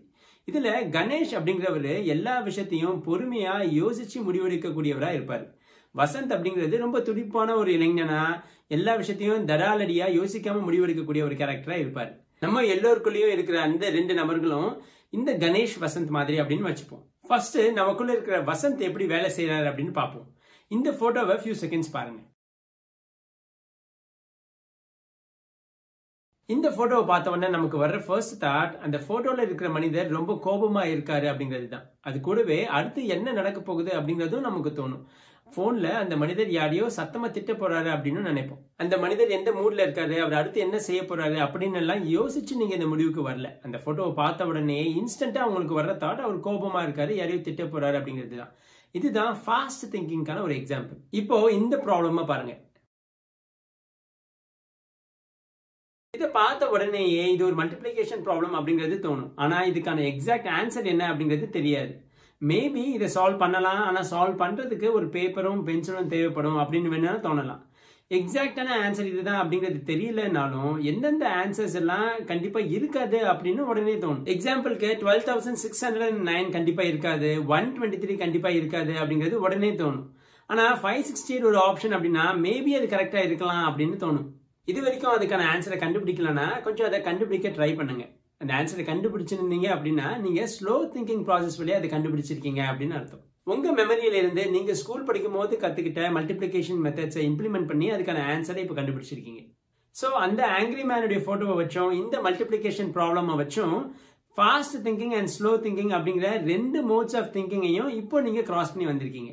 இந்த ரெண்டு modes of திங்கிங்னா system one and system two அப்படின்னு சொல்றாரு. நம்ம எக்ஸாம்பிள்ல சிஸ்டம் ஒன் வசந்த் மாதிரி சிஸ்டம் டூ கணேஷ் மாதிரி. சிஸ்டம் ஒன் ஆட்டோமேட்டிக்கா ரொம்ப குயிக்கா வேலை செய்யும். எந்த எஃபர்ட்டும் இல்லாம எந்த கண்ட்ரோலும் இல்லாம உடனே வேலை செய்யும். சிஸ்டம் டூக்கு நம்மளுடைய கான்சென்ட்ரேஷன் எஃபர்ட் இதெல்லாம் தேவைப்படும். சிஸ்டம் டூடைய வேலைகள் பெரும்பாலும் நம்மளுடைய பாஸ்ட் எக்ஸ்பீரியன்ஸ் சாய்ஸ் கான்சென்ட்ரேஷன் இதெல்லாத்தையும் வச்சு தான் செய்யும். சாப்டர் ஒன் பத்திய மேலும் சில விவரங்களை நாம தொடர்ந்து அடுத்த வீடியோல பார்க்கலாம்.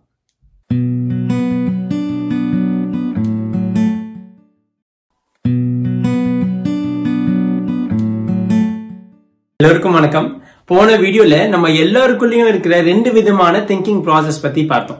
சிஸ்டம் ஒன் அப்படிங்கிறது சுஜாதா கதைகள்ல வர்ற வசந்த் மாதிரி எதையும் அதிகம் யோசிக்காம உடனடியா இன்ஸ்டன்டா முடிவுகள் எடுக்கக்கூடியது அப்படின்னு பார்த்தோம். சிஸ்டம் டூ அப்படிங்கிறது கணேஷ் மாதிரி ரொம்ப பொறுமையா யோசிச்சு நிதானமா முடிவு எடுக்கிறதுக்கான ஒரு ப்ராசஸ் அப்படிங்கிறதையும் பார்த்தோம். இந்த வீடியோல அதோட தொடர்ச்சியா சில விஷயங்களை பார்க்கலாம். யூஸ்வலி சிஸ்டம் டூ வேலை செய்யும் போது நம்ம கிட்டத்தட்ட பிளைண்ட் ஆயிடுவோமா? அதாவது நம்மளுடைய கம்ப்ளீட் ஃபோக்கஸையும் அட்டென்ஷனையும் சிஸ்டம் டூ எடுத்துக்குமா? ஒருத்தர் ஒரு வேலையை மும்முரமா செஞ்சுட்டு இருக்காரு அப்படின்னா அந்த நேரம் நம்ம அவர்கிட்ட பேசினா பெருசா பிரோஜனம் இருக்காது. அதை அவர் காதலே வாங்க மாட்டார். அப்படிங்கிறது நமக்கு எல்லாருக்குமே பொதுவா தெரிஞ்ச ஒரு விஷயம். எக்ஸாம்பிளுக்கு ஒரு கார்ல நாலு பேர் போயிட்டு இருக்காங்க அப்படின்னா அவங்க சிரிச்சு பேசிட்டு ஜாலியா போயிட்டு இருக்காங்க அப்போ கொஞ்ச தூரத்துல அந்த காருக்கு முன்னாடி ஒரு லாரி போயிட்டு இருக்கு அந்த லாரியை ஓவர்டேக் பண்றதுக்காக அந்த டிரைவர் அடுத்த லேனுக்கு மாறி அதை ஓவர்டேக் பண்ண ட்ரை பண்றாரு. அவ்வளவு நேரம் சிரிச்சு ஜாலியா பேசிட்டு இருந்தவங்க அந்த அவர் இந்த டிரைவர் அந்த லாரியை ஓவர்டேக் பண்ணும்போது யூஸ்வலா எல்லாருமே குவைட் ஆயிடுவாங்க. ஏன்னா அந்த டிரைவருடைய ஃபோக்கஸ் கம்ப்ளீட்டா அதை ஓவர்டேக் பண்றதுல தான் இருக்கும். அந்த நேரம் அவரை டிஸ்ட்ராக்ட் பண்ணக்கூடாது. அப்படி டிஸ்ட்ராக்ட் பண்ற மாதிரி எதுவும் பண்ணிடக்கூடாது அப்படிங்கிறது பொதுவாகவே எல்லாருக்குமே தெரிஞ்சதுதான் போன வீடியோல நமக்குள்ள இருக்கிற வசந்த் அதாவது சிஸ்டம் ஒன் எப்படி உடனே யோசிக்காம முடிவுகளை எடுக்குது அப்படிங்கறத போன்ல பேசிட்டு இருக்க ஒருத்தருடைய போட்டோவை பார்த்து தெரிஞ்சுக்கிட்டோம். இப்போ அதை இன்னும் கொஞ்சம் டீட்டெயிலா இன்னொரு எக்ஸாம்பிள் மூலமா பார்க்கலாம். இது ஒரு சாதாரணமான படம். இதுல ரெண்டு லைன்ஸ் இருக்கு. ரெண்டு லைன்ஸ்லயுமே ஃபின்ஸ் மாதிரி ஏரோஸ் அட்டாச் ஆயிருக்கு. இதுல மேல இருக்கிற லைனை விட கீழே இருக்கிற லைன் லாங் ஆனது அப்படிங்கிறது நமக்கு பார்த்த உடனே தெரியுது. இதை நம்ம எதுவும் யோசிச்சோ இல்ல மெஷர் பண்ணியோ கண்டுபிடிக்க வேண்டியது இல்ல பார்த்த உடனே கிளியரா தெரியுது. மேல இருக்கிற லைனை விட கீழே இருக்கிற லைன் கொஞ்சம் பெருசா இருக்கு அப்படிங்கிறது தான். ஆனா அப்படி உங்களுக்கு தோணுச்சு அப்படின்னா அது ஒரு இல்யூஷன் ஏன்னா மேல இருக்கிற லைனும் கீழே இருக்கிற லைனும் ரெண்டுமே ஒரே லென்த் தான். ஒரு ஸ்கேலை வச்சு இந்த ரெண்டு லைன்ஸையும் மெஷர் பண்ணோம் அப்படின்னா அப்ப நமக்கு கிளியரா தெரிஞ்சிடும் இந்த ரெண்டு லைன்ஸுமே ஒரே லென்த்ல தான் இருக்கு அப்படிங்கிறது.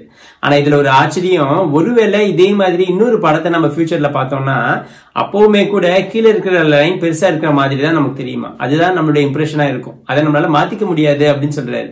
இதுல இருந்து நம்ம என்ன கத்துக்கலாம் அப்படின்னா எப்போ எல்லாம் ஒரு லைன்ல இப்படி ஃபின்ஸ் மாதிரி ஏரோஸ் அட்டாச் ஆயிருக்கு அப்படின்னா அப்போ அந்த லைன்ஸ் உடைய லென்த்தை நம்ம நம்ம இம்ப்ரெஷனை அப்படி நம்பிடக்கூடாது அப்படின்னு வேணா கத்துக்கலாம். அதாவது எப்பெல்லாம் ஒரு லைன்ல இருக்கிற ஏரோஸ் உள்பக்கமா இருக்கோ அந்த லைன்ஸ் நமக்கு சின்னதா தெரியும் அப்படின்னும் அந்த ஏரோஸ் வெளிப்பக்கமா இருந்ததுன்னா அது பெருசா தெரியும் லென்த்தரா தெரியும். ஆனா அதை நம்ப கூடாது அப்படிங்கறத மட்டும் வேணா நம்ம மனசுல வச்சுக்கலாம். ஆனா அப்படி நம்ம நம்ம ஞாபகம் வச்சுக்கிட்டாலுமே கூட பார்த்த உடனே நமக்கு ஃபர்ஸ்ட் ஒரு இம்ப்ரெஷன் கீழே இருக்கிற லைன் பெருசானதா இருக்கும் அப்படின்னு சொல்றாரு. இதுக்கு காரணம் நம்ம வசந்த் தான் அதாவது சிஸ்டம் ஒன் தான். சிஸ்டம் ஒன் இந்த மாதிரி இமேஜஸ் பார்த்த உடனே இன்ஸ்டன்டா முடிவு பண்ணிடும். இது லென்த்தரா இருக்கு இது வந்து ஷார்ட்டரா இருக்கு அப்படிங்கறத.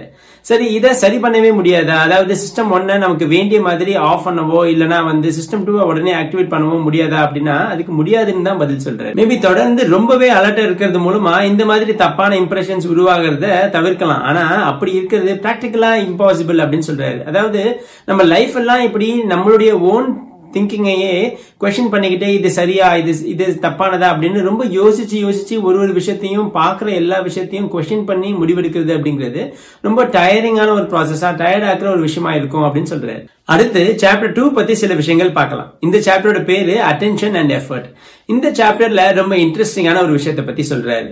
ஒரு மனிதனுடைய சிஸ்டம் டூ வேலை செஞ்சுட்டு இருக்கா இல்லையா அப்படிங்கறத உங்களால பார்த்தோம்னா கண்டுபிடிக்க முடியுமா? கண்டுபிடிக்க முடியும் அப்படின்னு சொல்றாரு. எப்படின்னா அந்த மனிதனுடைய கரு விழிகள் இருக்கு இல்லையா? அதாவது அவருடைய கண்ணுக்குள்ள இருக்கிற கண்மணி அப்படின்னு சொல்ற கரு விழிகளை பார்த்தே அவருடைய சிஸ்டம் டூ வேலை செஞ்சுட்டு இருக்கா இல்லையா அப்படிங்கறத நம்மளால கண்டுபிடிச்சிட முடியுமா?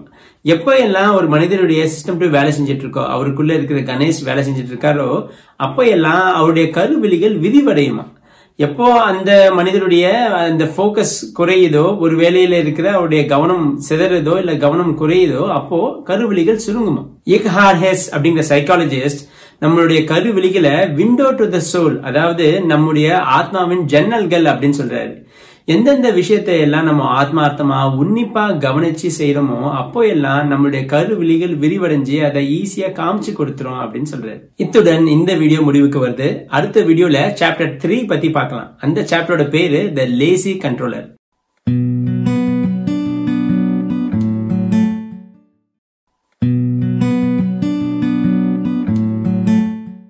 எல்லோருக்கும் வணக்கம். போன வீடியோல புக்கோட செகண்ட் சாப்டர் பத்தி பார்த்தோம். ஒரு மனிதனுடைய சிஸ்டம் டூ அதாவது அவருக்குள்ள இருக்கிற கணேஷ் வேலை செஞ்சுட்டு இருக்காரா இல்லையா அப்படிங்கறத அவர் ஒரு வேலையை எவ்வளவு மும்முரமா செய்யறாரு அப்படிங்கறத வச்சும் அந்த மனிதனுடைய கரு விழிகள் விரிவடைறத வச்சும் கண்டுபிடிச்சிட முடியும் அப்படிங்கறத பத்தி எல்லாம் பார்த்தோம். இந்த வீடியோல புக்கோட அடுத்த தேர்ட் சாப்டர் பத்தி பார்க்கலாம். இந்த சாப்டரோட பேரு த லேசி கண்ட்ரோலர் நம்ம எல்லாருக்குள்ளயும் ஒரு கணேஷ் இருக்கார் இல்லையா? அவரு கொஞ்சம் சோம்பேறி. ரொம்ப போக்கஸ்டா கான்சென்ட்ரேட்டடா அவர் ஒரு வேலையை செஞ்சாலும் அந்த வேலையை அவர் ரொம்ப நேரம் செய்ய மாட்டாராம். இதை நம்ம ரொம்ப ஈஸியா நோட் பண்ணிருக்க முடியும். நம்ம ஏதோ ஒரு வேலையை ரொம்ப போக்கஸ்டா மும்முரமா செஞ்சுட்டு இருக்கோம் அப்படின்னா கொஞ்ச நேரத்துக்கு அப்புறமாவே நமக்கு வேற டிஸ்ட்ராக்ஷனான தாட்ஸ் வர ஆரம்பிக்கும். இல்ல வேற வேலையை செய்யலாமா அப்படின்லாம் தோணும். இதையும் மீறி நம்ம ஒரு வேலையை தொடர்ந்து போக்கஸ்டாவே செஞ்சுட்டு இருக்கணும் அப்படின்னா அதுக்கு நமக்கு முக்கியமா செல்ஃப் டிசிப்ளின் தேவைப்படும். ஆனா இதுக்கு ஒரு எக்ஸப்ஷனும் இருக்கு. The state of effortless attending அப்படின்னு ஒரு மைண்ட் செட்டை பத்தி சொல்றாரு. இதுக்கு ஃப்ளோ அப்படிங்கிற பேரும் இருக்கு. அதாவது நமக்கு ரொம்ப பிடிச்ச நம்ம ரசிச்சு செய்யற ஒரு வேலையை மும்முரமா செஞ்சுட்டு இருக்கோம் அப்படின்னா அந்த நேரத்துல நம்ம அதிகமா டயர்ட் ஆகாம நம்மளுடைய கான்சென்ட்ரேஷன் டிஸ்ட்ராக்ட் ஆகிடுமோ அதனால நமக்கு செல்ஃப் டிசிப்ளின் தேவைப்படுமோ அப்படிங்கிற நீடு கூட இல்லாம நம்மளால வேலை செய்ய முடியும் அப்படின்னு சொல்றாரு. இந்த இப்படியான வேலைகள் அப்படிங்கிறது ஒரு ஒருத்தருக்கும் வேறுபடும். ஒரு பெயிண்டருக்கு ஒரு பெயிண்டிங் செய்யும் போது இந்த மாதிரியான ஸ்டேட் ஆஃப் மைண்ட் வரலாம். ஒரு bike racer one fifty kilometre ஸ்பீட்ல பைக்கை ஓட்டிட்டு இருக்கும்போது கூட அவர் இந்த ஃப்ளோ மாதிரியான மைண்ட் செட்டுக்குள்ள இருக்கலாம். ஒரு ரைட்டர் அவரோட கதையை எழுதிட்டு இருக்கும் போது கூட இந்த மாதிரியான எக்ஸ்பீரியன்ஸ் அவர் அடையலாம் அப்படின்னு சொல்றாரு. இதை தி ஆப்டிமல் எக்ஸ்பீரியன்ஸ் அப்படின்னு மென்ஷன் பண்றாங்க. அதாவது நம்ம லைஃப்ல நமக்கு கிடைக்கிற one of the best experience நம்ம எப்போ இந்த ஃப்ளோ ஸ்டேட் ஆஃப் மைண்டுக்குள்ள இருக்குமோ அப்பதான் கிடைக்குமா.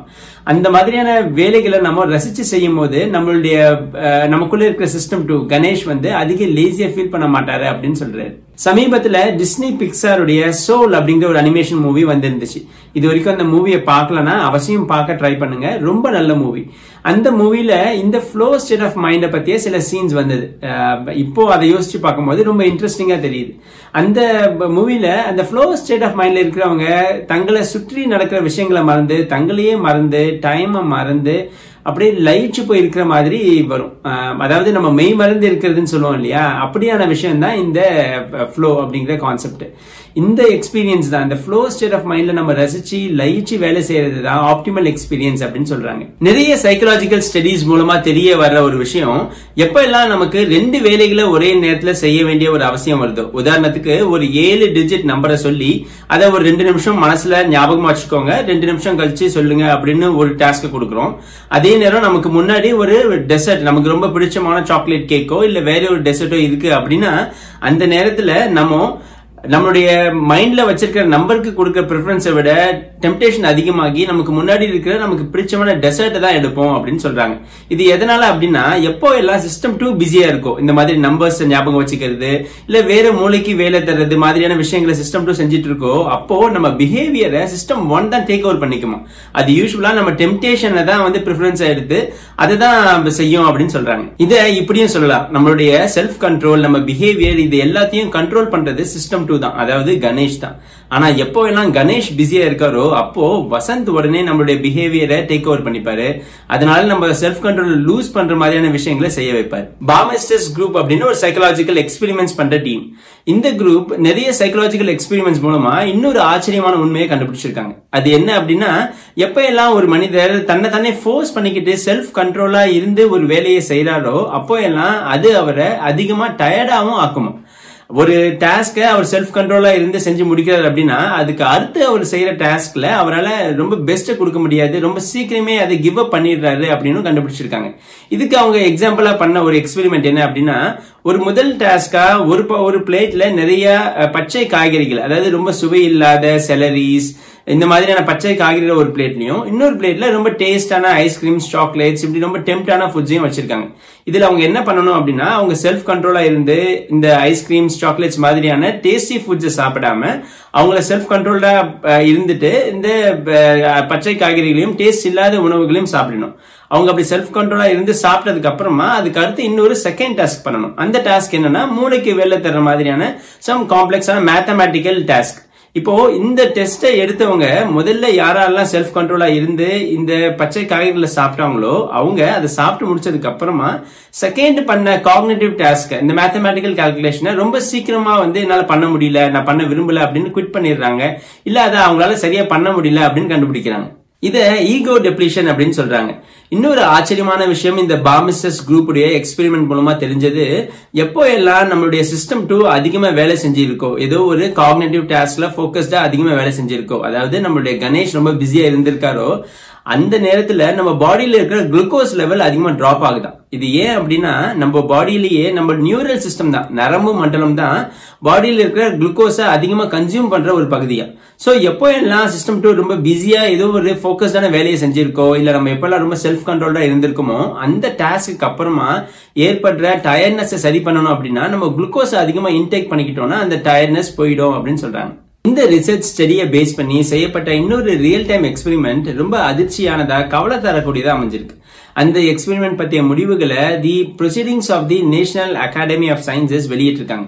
அந்த எக்ஸ்பெரிமெண்ட் என்ன அப்படின்னா இஸ்ரேலில் ஒரு எட்டு பரோல் வழங்குற ஜட்ஜஸ் அதாவது அந்த எட்டு ஜட்ஜஸும் கைதிகளுடைய பரோல் அப்ளிகேஷனை ப்ராசஸ் பண்ணி அவங்களுக்கு பரோல் வழங்கலாமா வேண்டாமா அப்படின்னு முடிவெடுக்கக்கூடிய ஜட்ஜஸ் இந்த எட்டு பேரையும் அவங்க அனுமதியோட ஒரு நாள் ஃபுல்லாக மானிட்டர் பண்ணியிருக்காங்க.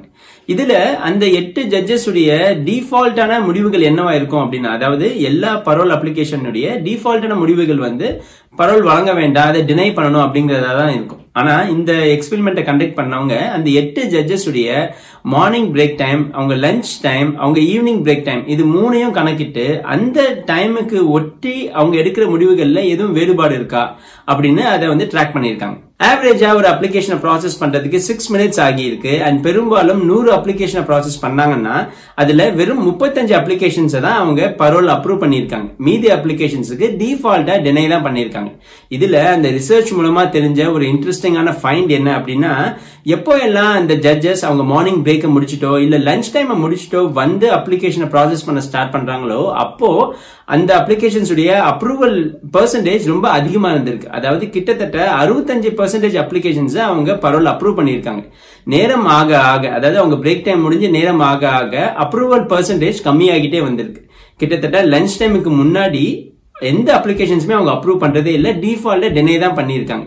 இதுக்கு காரணமாக அவங்களுடைய சிஸ்டம் டூ அதிகமாக வேலை செஞ்சது. அதாவது அந்த அதிகமாக சிஸ்டம் டூ வேலை செஞ்சதுனால வர்ற டயர்ட்னஸ்னாலையும் அவங்க பசியில் இருந்ததுனாலையும் பெரிய அளவில் அந்த அப்ளிகேஷன்ஸை ப்ராசஸ் பண்ணி அப்ரூவ் பண்ணாமல் டிஃபால்ட்டான டிசிஷன்ஸான டினை பண்ணுறதை தான் அவங்க எடுத்திருக்காங்க அப்படின்னு சொல்கிறாங்க சரி நாம இப்போ ஒரு சின்ன எக்ஸ்பெரிமெண்ட் பண்ணலாம். முன்னாடி நமக்குள்ள இருக்கிற கணேஷ் கொஞ்சம் சோம்பேறி அப்படின்னு பார்த்தோம் இல்லையா?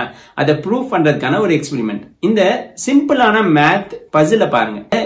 ஆன்சர் பண்ணணும்னு ட்ரை பண்ணாதீங்க. ஜஸ்ட் இந்த செம்ம பார்த்த உடனே உங்க மைண்ட்ல என்ன ஆன்சர் தோணுது அப்படிங்கறத வாட்ச் பண்ணுங்க.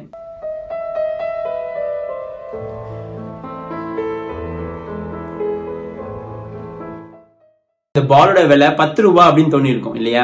உங்களுக்கு மட்டும் இல்ல ஸ்டான்ஃபர்ட் எம்ஐடி ஹார்வர்ட் இந்த யூனிவர்சிட்டியில படிச்சுட்டு இருக்க ஸ்டூடெண்ட்ஸ்ல ஐம்பது சதவீதத்துக்கும் மேலானவங்களுக்கு கூட அந்த பாலோட விலை பத்து ரூபா அப்படின்னு தான் உடனே ஆன்சர் பண்ணியிருக்காங்க. ஆனா அது சரியான ஆன்சர் இல்ல. அந்த பாலோட விலை அஞ்சு ரூபாய் அந்த பாலோட விலை பத்து ரூபாவா இருந்திருந்தா மொத்த மதிப்பு நூத்தி இருபது ரூபாவா ஆகியிருக்கும். இப்போ இன்னும் ஒரு வாட்டி இதை பஸ்ல பாருங்க.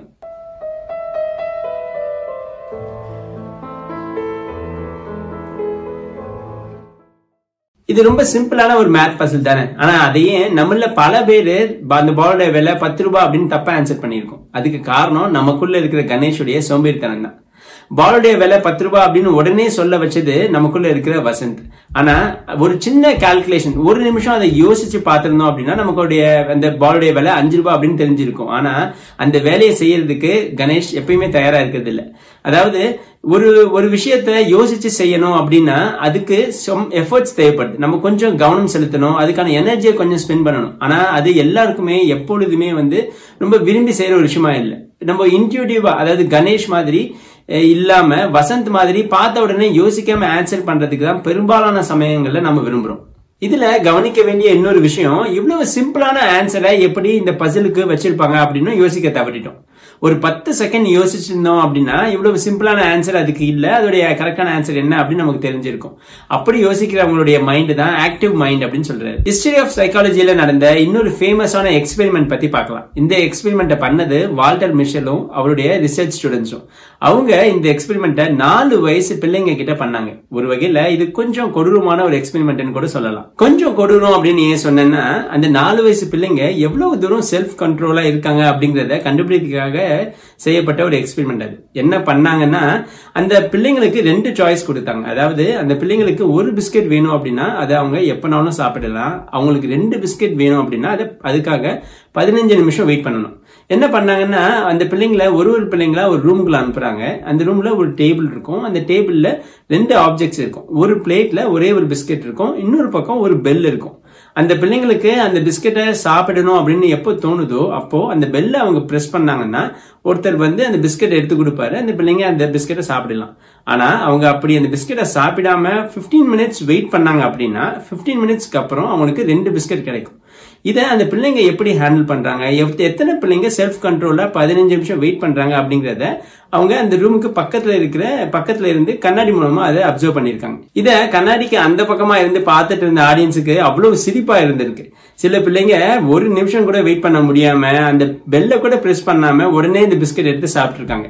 சில பிள்ளைங்க அந்த பிஸ்கட்டையே பார்க்காம வேற எங்கேயோ பார்த்துக்கிட்டு எங்க அந்த பிஸ்கட்டை பார்த்தா டெம்ட் ஆயிடும் அப்படின்னு வேற எங்கேயோ பார்த்துக்கிட்டு பதினஞ்சு நிமிஷம் வெயிட் பண்ண ட்ரை பண்ணியிருக்காங்க. சில பிள்ளைங்க பாதியிலேயே பெல்ல பிரஸ் பண்ணி அவர்கிட்ட இருந்து பிஸ்கெட்டை வாங்கி சாப்பிட்டுருக்காங்க. இதெல்லாம் பார்க்கறதுக்கு அவ்வளோ வேடிக்கையா இருந்திருக்கு. இந்த எக்ஸ்பெரிமெண்ட்ஸ் மூலமா அவங்க தெரிஞ்சுக்கிட்டது பதினஞ்சு நிமிஷம் வரைக்கும் வெயிட் பண்ணி அவங்க டெம்டேஷனை ரெசிஸ்ட் பண்ணி ரெண்டு பிஸ்கெட்டை சாப்பிட்ட பிள்ளைங்களுக்கும் ரெசிஸ்ட் பண்ணாத பிள்ளைங்களுக்கும் நடுவே பெரிய கேப் இருக்கிறத நோட் பண்ணியிருக்காங்க பத்து பதினஞ்சு வருஷத்துக்கு அப்புறமா இதே பிள்ளைங்கள்ல தங்களுடைய டெம்டேஷனை ரெசிஸ்ட் பண்ண பிள்ளைங்களுடைய இன்டெலிஜென்ஸ் ஸ்கோர் அதிகமா இருக்கு அப்படிங்கறதையும் நோட் பண்ணியிருக்காங்க அதாவது காக்னேட்டிவ் எபிலிட்டின்ற அளவை தாண்டி எந்த விஷயத்தையும் இன்டியூட்டிவா முடிவெடுக்காம கொஞ்சம் பொறுமையா யோசிச்சு முடிவெடுக்கிற தன்மை உடைய பிள்ளைங்களா அந்த பிள்ளைங்க இருந்திருக்காங்க. இது நிறைய விஷயங்களுக்கும் பொருந்தி வந்திருக்கு. எக்ஸாம்பிளுக்கு பினான்ஸ் எடுத்துக்கிட்டோம்னா அப்படி வெயிட் பண்ணி ரெண்டு பிஸ்கெட்டை சாப்பிட்ட பிள்ளைங்கள நிறைய பேர்கிட்ட உங்களுக்கு இந்த மந்த் வேணும்னா டென் தௌசண்ட் கொடுப்போம். அடுத்த மந்த் வரைக்கும் வெயிட் பண்ணீங்கன்னா டுவெண்ட்டி தௌசண்ட் கொடுப்போம் அப்படின்னு சொன்னா அதுல நிறைய பிள்ளைங்க நாங்க ரெண்டு மந்த் வரைக்கும் வெயிட் பண்றோம் அப்படின்னு சொல்லியிருக்காங்க.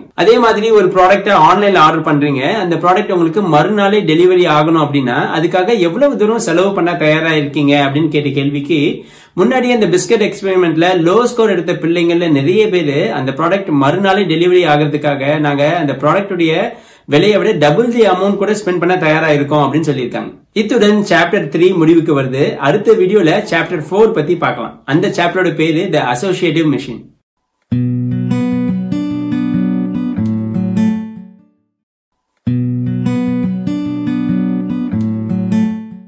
எல்லாருக்கும் வணக்கம். போன வீடியோல நம்ம புக்கோட தேர்ட் சாப்டர் பத்தி பார்த்தோம்.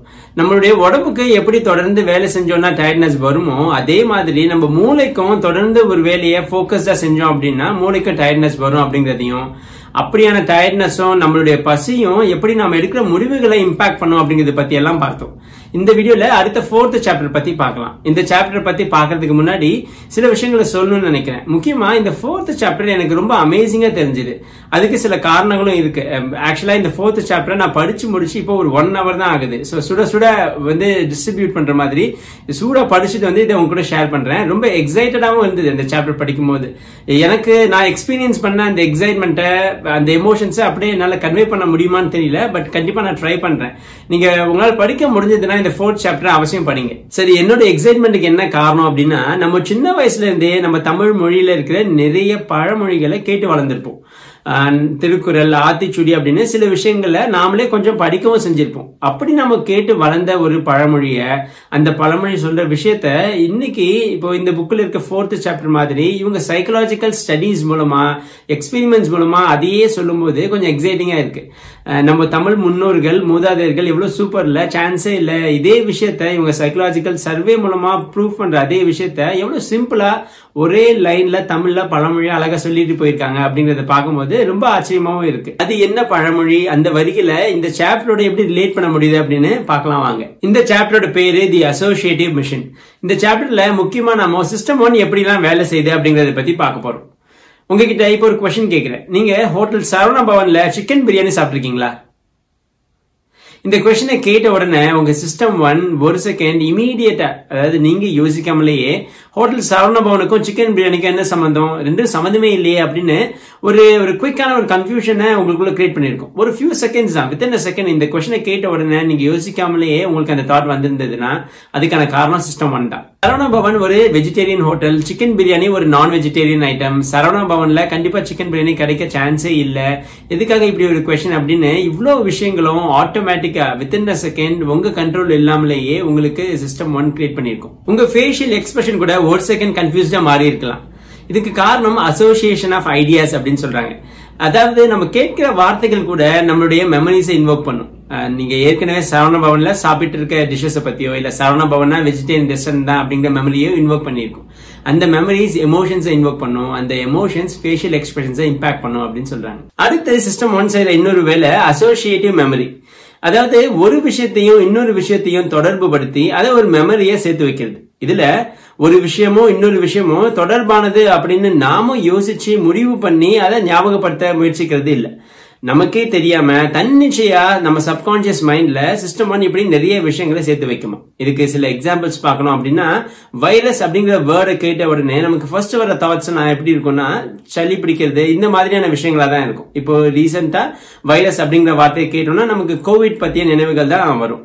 அதே மாதிரி சரி இப்போ லைம் அப்படின்னு சொல்றேன் அப்படின்னா லைம் கிரீன் கலர்ல இருக்கும் அப்படின்னு அதோடைய ப்ராப்பர்ட்டி கூட சேர்ந்து தான் நமக்கு அது நினைவு வரும். பனானா அப்படிங்கிறது ஒரு ஃப்ரூட் கேட்டகரி கீழே வரும் அப்படின்னு. ஒரு விஷயத்த அதோடைய ப்ராப்பர்ட்டி அதோடைய கேட்டகரி எல்லாத்தையும் சேர்த்து சிஸ்டமா நம்ம மைண்ட்ல சேர்த்து வைக்குமா? இதன் மூலமா பிரைமிங் அப்படிங்கிற ஒரு கான்செப்டை பத்தி சொல்றாரு. அதாவது முதன்மைப்படுத்துறது.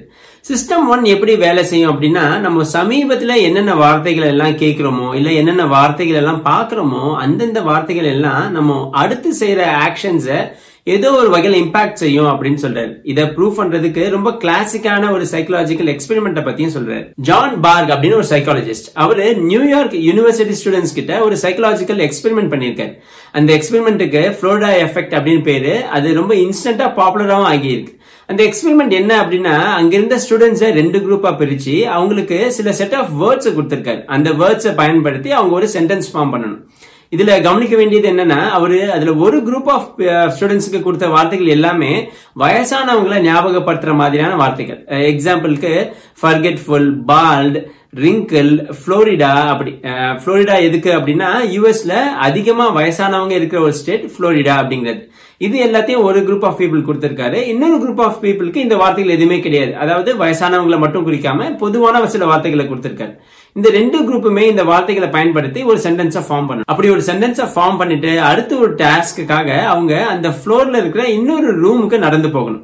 அப்படி நடந்து போகும்போது அவங்க நோட் பண்ண விஷயம் எந்தெந்த ஸ்டூடெண்ட்ஸ் எல்லாம் அந்த வயசானவங்களை குறிக்கிற வேர்ட்ஸை வச்சு சென்டென்ஸை ஃபார்ம் பண்ணாங்களோ அவங்க நடந்து போற ஸ்பீட் அவங்க நார்மலா நடக்கிறத விட ஸ்லோவா இருந்துச்சான் இத அப்புறமா அந்த ஸ்டூடெண்ட்ஸ் கிட்ட சொன்னப்போ அவங்க எல்லாருமே நாங்க இதை யோசிச்சு பண்ணவே இல்லை அப்படின்னு சொல்லியிருக்காங்க. அதாவது அவங்க யாரும் இந்த வார்த்தைகள் எல்லாமே ஓல்ட் ஏஜை குறிக்குது அப்படின்னு அதை பத்தி யோசிக்கிட்டே எல்லாம் அப்படி நடக்கல. அவங்களுக்கே தெரியாம அவங்க அவேர்னஸே இல்லாம அவங்க பிஹேவியர் சேஞ்ச் ஆயிருக்கு. இந்த ரிமார்க்கபிள் பிரைமிங் கான்செப்ட் தான். அதாவது சில வார்த்தைகள் அதன் மூலமா நமக்கே தெரியாம உருவாகிற சில ஐடியா அந்த ஐடியாவால இன்ஃபுளுன்ஸ் ஆகப்படுற சில ஆக்ஷன்ஸ் இதை தான் ஐடியோ மோட்டார் எஃபெக்ட் அப்படின்னு சொல்றாரு. இன்னொரு இன்ட்ரெஸ்டிங்கான எக்ஸ்பெரிமெண்ட் இதே மாதிரி சில காலேஜ் ஸ்டூடெண்ட்ஸ் கிட்ட ஒரு பென்சிலை கொடுத்து அதை அவங்க வாயில கடிக்கிற மாதிரி அவங்க பற்களுக்கு நடுவுல பிடிக்க சொல்லியிருக்காங்க. இந்த பொசிஷன்ல அவங்கள பாக்குறதுக்கு அவங்க சிரிக்கிற மாதிரி தெரிவாங்க. அந்த பொசிஷன்ல அவங்க பென்சில் அப்படி வாயில வச்சிருக்கும் போது அவங்க கிட்ட சில கார்ட்டூன்ஸை காமிச்சு அந்த கார்ட்டூன்ஸ் எல்லாம் எவ்வளவு ஃபன்னியா தெரியுது அப்படின்னு கேட்டிருக்காங்க. அந்த பொசிஷன்ல இருந்தவங்க எல்லாருக்குமே அவங்க பார்த்த கார்ட்டூன்ஸ் ரொம்பவே ஃபன்னியா தெரிஞ்சிருக்கு. அதே மாதிரி இன்னும் சில பேர்கிட்ட அவங்க பென்சிலை நேர் வாக்குல அதாவது அவங்க அந்த பென்சிலுடைய முனை அவங்களுக்கு முன்னாடி நேரா இருக்கிற மாதிரி வாயில பற்களுக்கு நடுவில் கடிக்க சொல்லியிருக்காங்க. இந்த பொசிஷன்ல அவங்கள பாக்குறதுக்கு அவங்க முறைக்கிற மாதிரி அவங்க கோபமா இருக்கிற மாதிரி தெரியும். அவங்க அப்படி இருக்கும்போது அந்த பொசிஷன்ல அவங்க கிட்ட சில அப்செட்டிங்கான பிக்சர்ஸ் ஆக்சிடென்ட்ஸ் பத்தியோ இல்லைன்னா வந்து ரொம்ப கஷ்டப்படுற பிள்ளைங்களை பத்தியோ இந்த போட்டோஸை காமிச்சு இந்த போட்டோஸ் எவ்வளவு தூரம் அவங்களுக்கு கஷ்டத்தை தருது அப்படின்னு கேட்டப்போ அவங்க எல்லாருமே ரொம்ப கஷ்டமா இருக்கு அப்படின்னு சொல்லியிருக்காங்க. அதாவது அவங்க யூஸ்வலா அந்த போட்டோஸை பார்த்தா அவங்களுக்கு என்ன எமோஷன்ஸ் இருக்குமோ அதை விட அதிகமா அவங்க பென்சிலை அந்த பொசிஷன்ல வச்சு பார்க்கும்போது அவங்களுக்கு ரொம்ப அதிகமான வேதனையை தந்திருக்கு. இதனால அவர் சொல்ல வர விஷயம் என்ன அப்படின்னா நம்ம எப்போ எல்லாம் நமக்கு என்டர்டைனிங்கா இல்ல நமக்கு ரொம்ப ஃபன்னியா ஒரு விஷயத்த பாக்குறோமோ அப்ப எல்லாம் நம்ம ஸ்மைல் பண்ணுவோம். அதே மாதிரி நம்ம எப்ப எல்லாம் ஸ்மைல் பண்றோமோ அப்பயுமே நம்ம பாக்குற விஷயங்கள் நமக்கு என்டர்டைனிங்கா இன்னும் ஃபன்னியா தெரியும் அப்படின்னு சொல்றாரு. இதை இப்படியும் சொல்லலாமா? எப்போ எல்லாம் நம்ம ஹாப்பியா இருக்குமோ அப்போ எல்லாம் நம்ம ஃபேஸ் ஸ்மைலிங்கா இருக்கும். ஆனா அப்போ மட்டும் இல்லை. இல்ல எப்போ எல்லாம் நம்ம ஃபேஸ் ஸ்மைலிங்கா இருக்கோ அப்போ எல்லாம் கூட நம்ம ஹாப்பியா தான் ஃபீல் பண்ணுவோம் இல்லையா? தமிழ்ல ஒரு பழமொழி இருக்கு. மலர்ந்த முகமே வாழ்க்கையின் இன்பம். இந்த சைக்கலாஜிக்கல் எக்ஸ்பெரிமெண்ட் மூலமா அவங்க ப்ரூவ் பண்றதும் கிட்டத்தட்ட இதே விஷயத்த தானே. எவ்வளவு அழகா ஒரே வரியில எவ்வளவு நாளுக்கு முன்னாடியே இந்த விஷயத்த சொல்லிட்டு போயிருக்காங்க. இல்லையா? இதே மாதிரி இந்த சாப்டர்ல குட்டி குட்டியா நிறைய எக்ஸ்பெரிமெண்ட்ஸ் பத்தி சொல்றாரு. அதுல ஆச்சரியமாகவும் கொஞ்சம் அதிர்ச்சியாகவும் இருக்கிற ரெண்டு எக்ஸ்பெரிமெண்ட்ஸ் மணியை பத்தினது. முன்னாடி பார்த்த மாதிரி ஒரு குரூப் ஆஃப் பீப்புள் கிட்ட மணி அப்படிங்கிற தீம் பேஸ்டு வேர்ட்ஸ் சிலதை கொடுத்து அதை வச்சு ஒரு சென்டென்ஸை ஃபார்ம் பண்ண சொல்லியிருக்காங்க.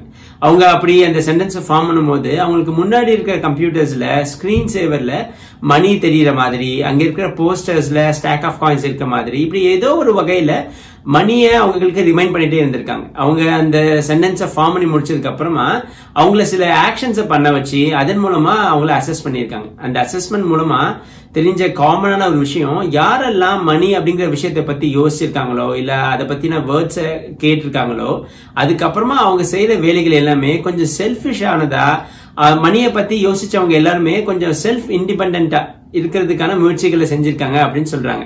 எக்ஸாம்பிளுக்கு அந்த டாஸ்க்ல பார்ட்டிசிபேட் பண்ணவங்களுக்கு அவங்க அந்த டாஸ்க்கை முடிச்சதுக்கு அப்புறம் அவங்க எவ்வளவு தூரம் அடுத்தவங்களுக்கு ஹெல்ப்ஃபுல்லா இருக்காங்க அப்படிங்கறத டெஸ்ட் பண்ற மாதிரி சில ஆக்ஷன்ஸை வச்சிருந்திருக்காங்க. பக்கத்துல இருந்த ஒரு ஸ்டூடெண்ட் வந்து வேணும்ட்டே அவருக்கு சில ப்ராப்ளம்ஸ் புரியல. அவர் ரொம்ப கன்ஃபியூஸ்டா இருக்காரு. எனக்கு ஹெல்ப் பண்ணுங்க அப்படின்னு கேட்கிற மாதிரியும். இன்னும் ஒருத்தர் வேணும்ட்டே அவர் முன்னாடி போய் சில பென்சில்ல டிரா பண்ணி அதை கொஞ்சம் எடுத்து கொடுங்க அப்படின்னு கேட்கிற மாதிரியும். இப்படி எவ்வளவு தூரம் அவங்க ஹெல்ப் பண்றதுக்கு வில்லிங்கா இருக்காங்க அப்படின்றத டெஸ்ட் பண்ணியிருக்காங்க. ஆனா பெரும்பாலானவங்க அந்த மணி அப்படிங்கிற கான்செப்ட்ல பார்ட்டிசிபேட் பண்ண பெரும்பாலானவங்க அந்த ஸ்டூடெண்ட்டுக்கு அவருடைய கன்ஃபியூஷனை ஹெல்ப் பண்றதுக்கு வில்லிங்கா இல்ல. பென்சிலை டிரா பண்ணவருக்கு கொஞ்சம் பென்சிலை மட்டும் எடுத்து கொடுத்துருக்காங்க. இப்படி ஏதோ ஒரு வகையில அவங்க வந்து மத்தவங்களுக்கு ஹெல்ப் பண்றதுக்கான டைமை ஸ்பெண்ட் பண்றதுக்கு அவங்கள அறியாமலேயே அன்காமன் கான்சியஸாவே அவங்க அப்படி இருந்திருக்காங்க அப்படின்றத சொல்றாரு. இத்துடன் சாப்டர் ஃபோர் முடிவுக்கு வருது. இன்னும் சில சுவாரஸ்யமான எக்ஸ்பெரிமெண்ட்ஸ் பத்தியும் இன்ஃபர்மேஷன்ஸ் பத்தியும் நம்ம அடுத்த வீடியோல பார்க்கலாம்.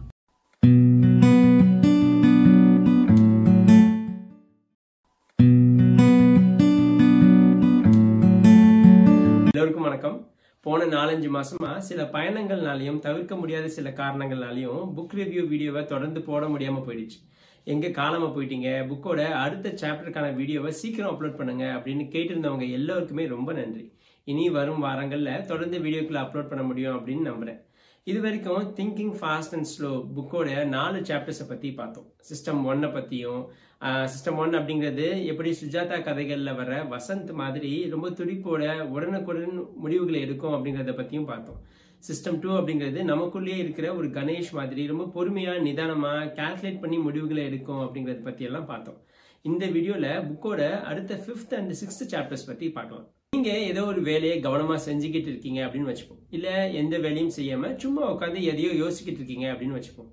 அப்போ கூட நீங்க யோசிச்சுக்கிட்டே இருக்கிற விஷயத்தை தாண்டி உங்க மூளை பேக்ரவுண்ட்ல நிறைய விஷயங்களை அனலைஸ் பண்ணிக்கிட்டே இருக்கும். முக்கியமா சில கேள்விகளுக்கான ஆன்சர்ஸை அது செக் பண்ணிக்கிட்டே இருந்து அப்டேட் பண்ணிக்கிட்டே இருக்கும் அப்படின்னு சொல்றாரு. இந்த கேள்விகள் எதை பத்தினதா இருக்கும் அப்படின்னா நீங்க இப்போ இருக்கிற இடத்த சுத்தி உங்களுக்கு இல்ல உங்க உயிருக்கு ஆபத்து வர்ற மாதிரி எதுவும் விஷயங்கள் இருக்கா?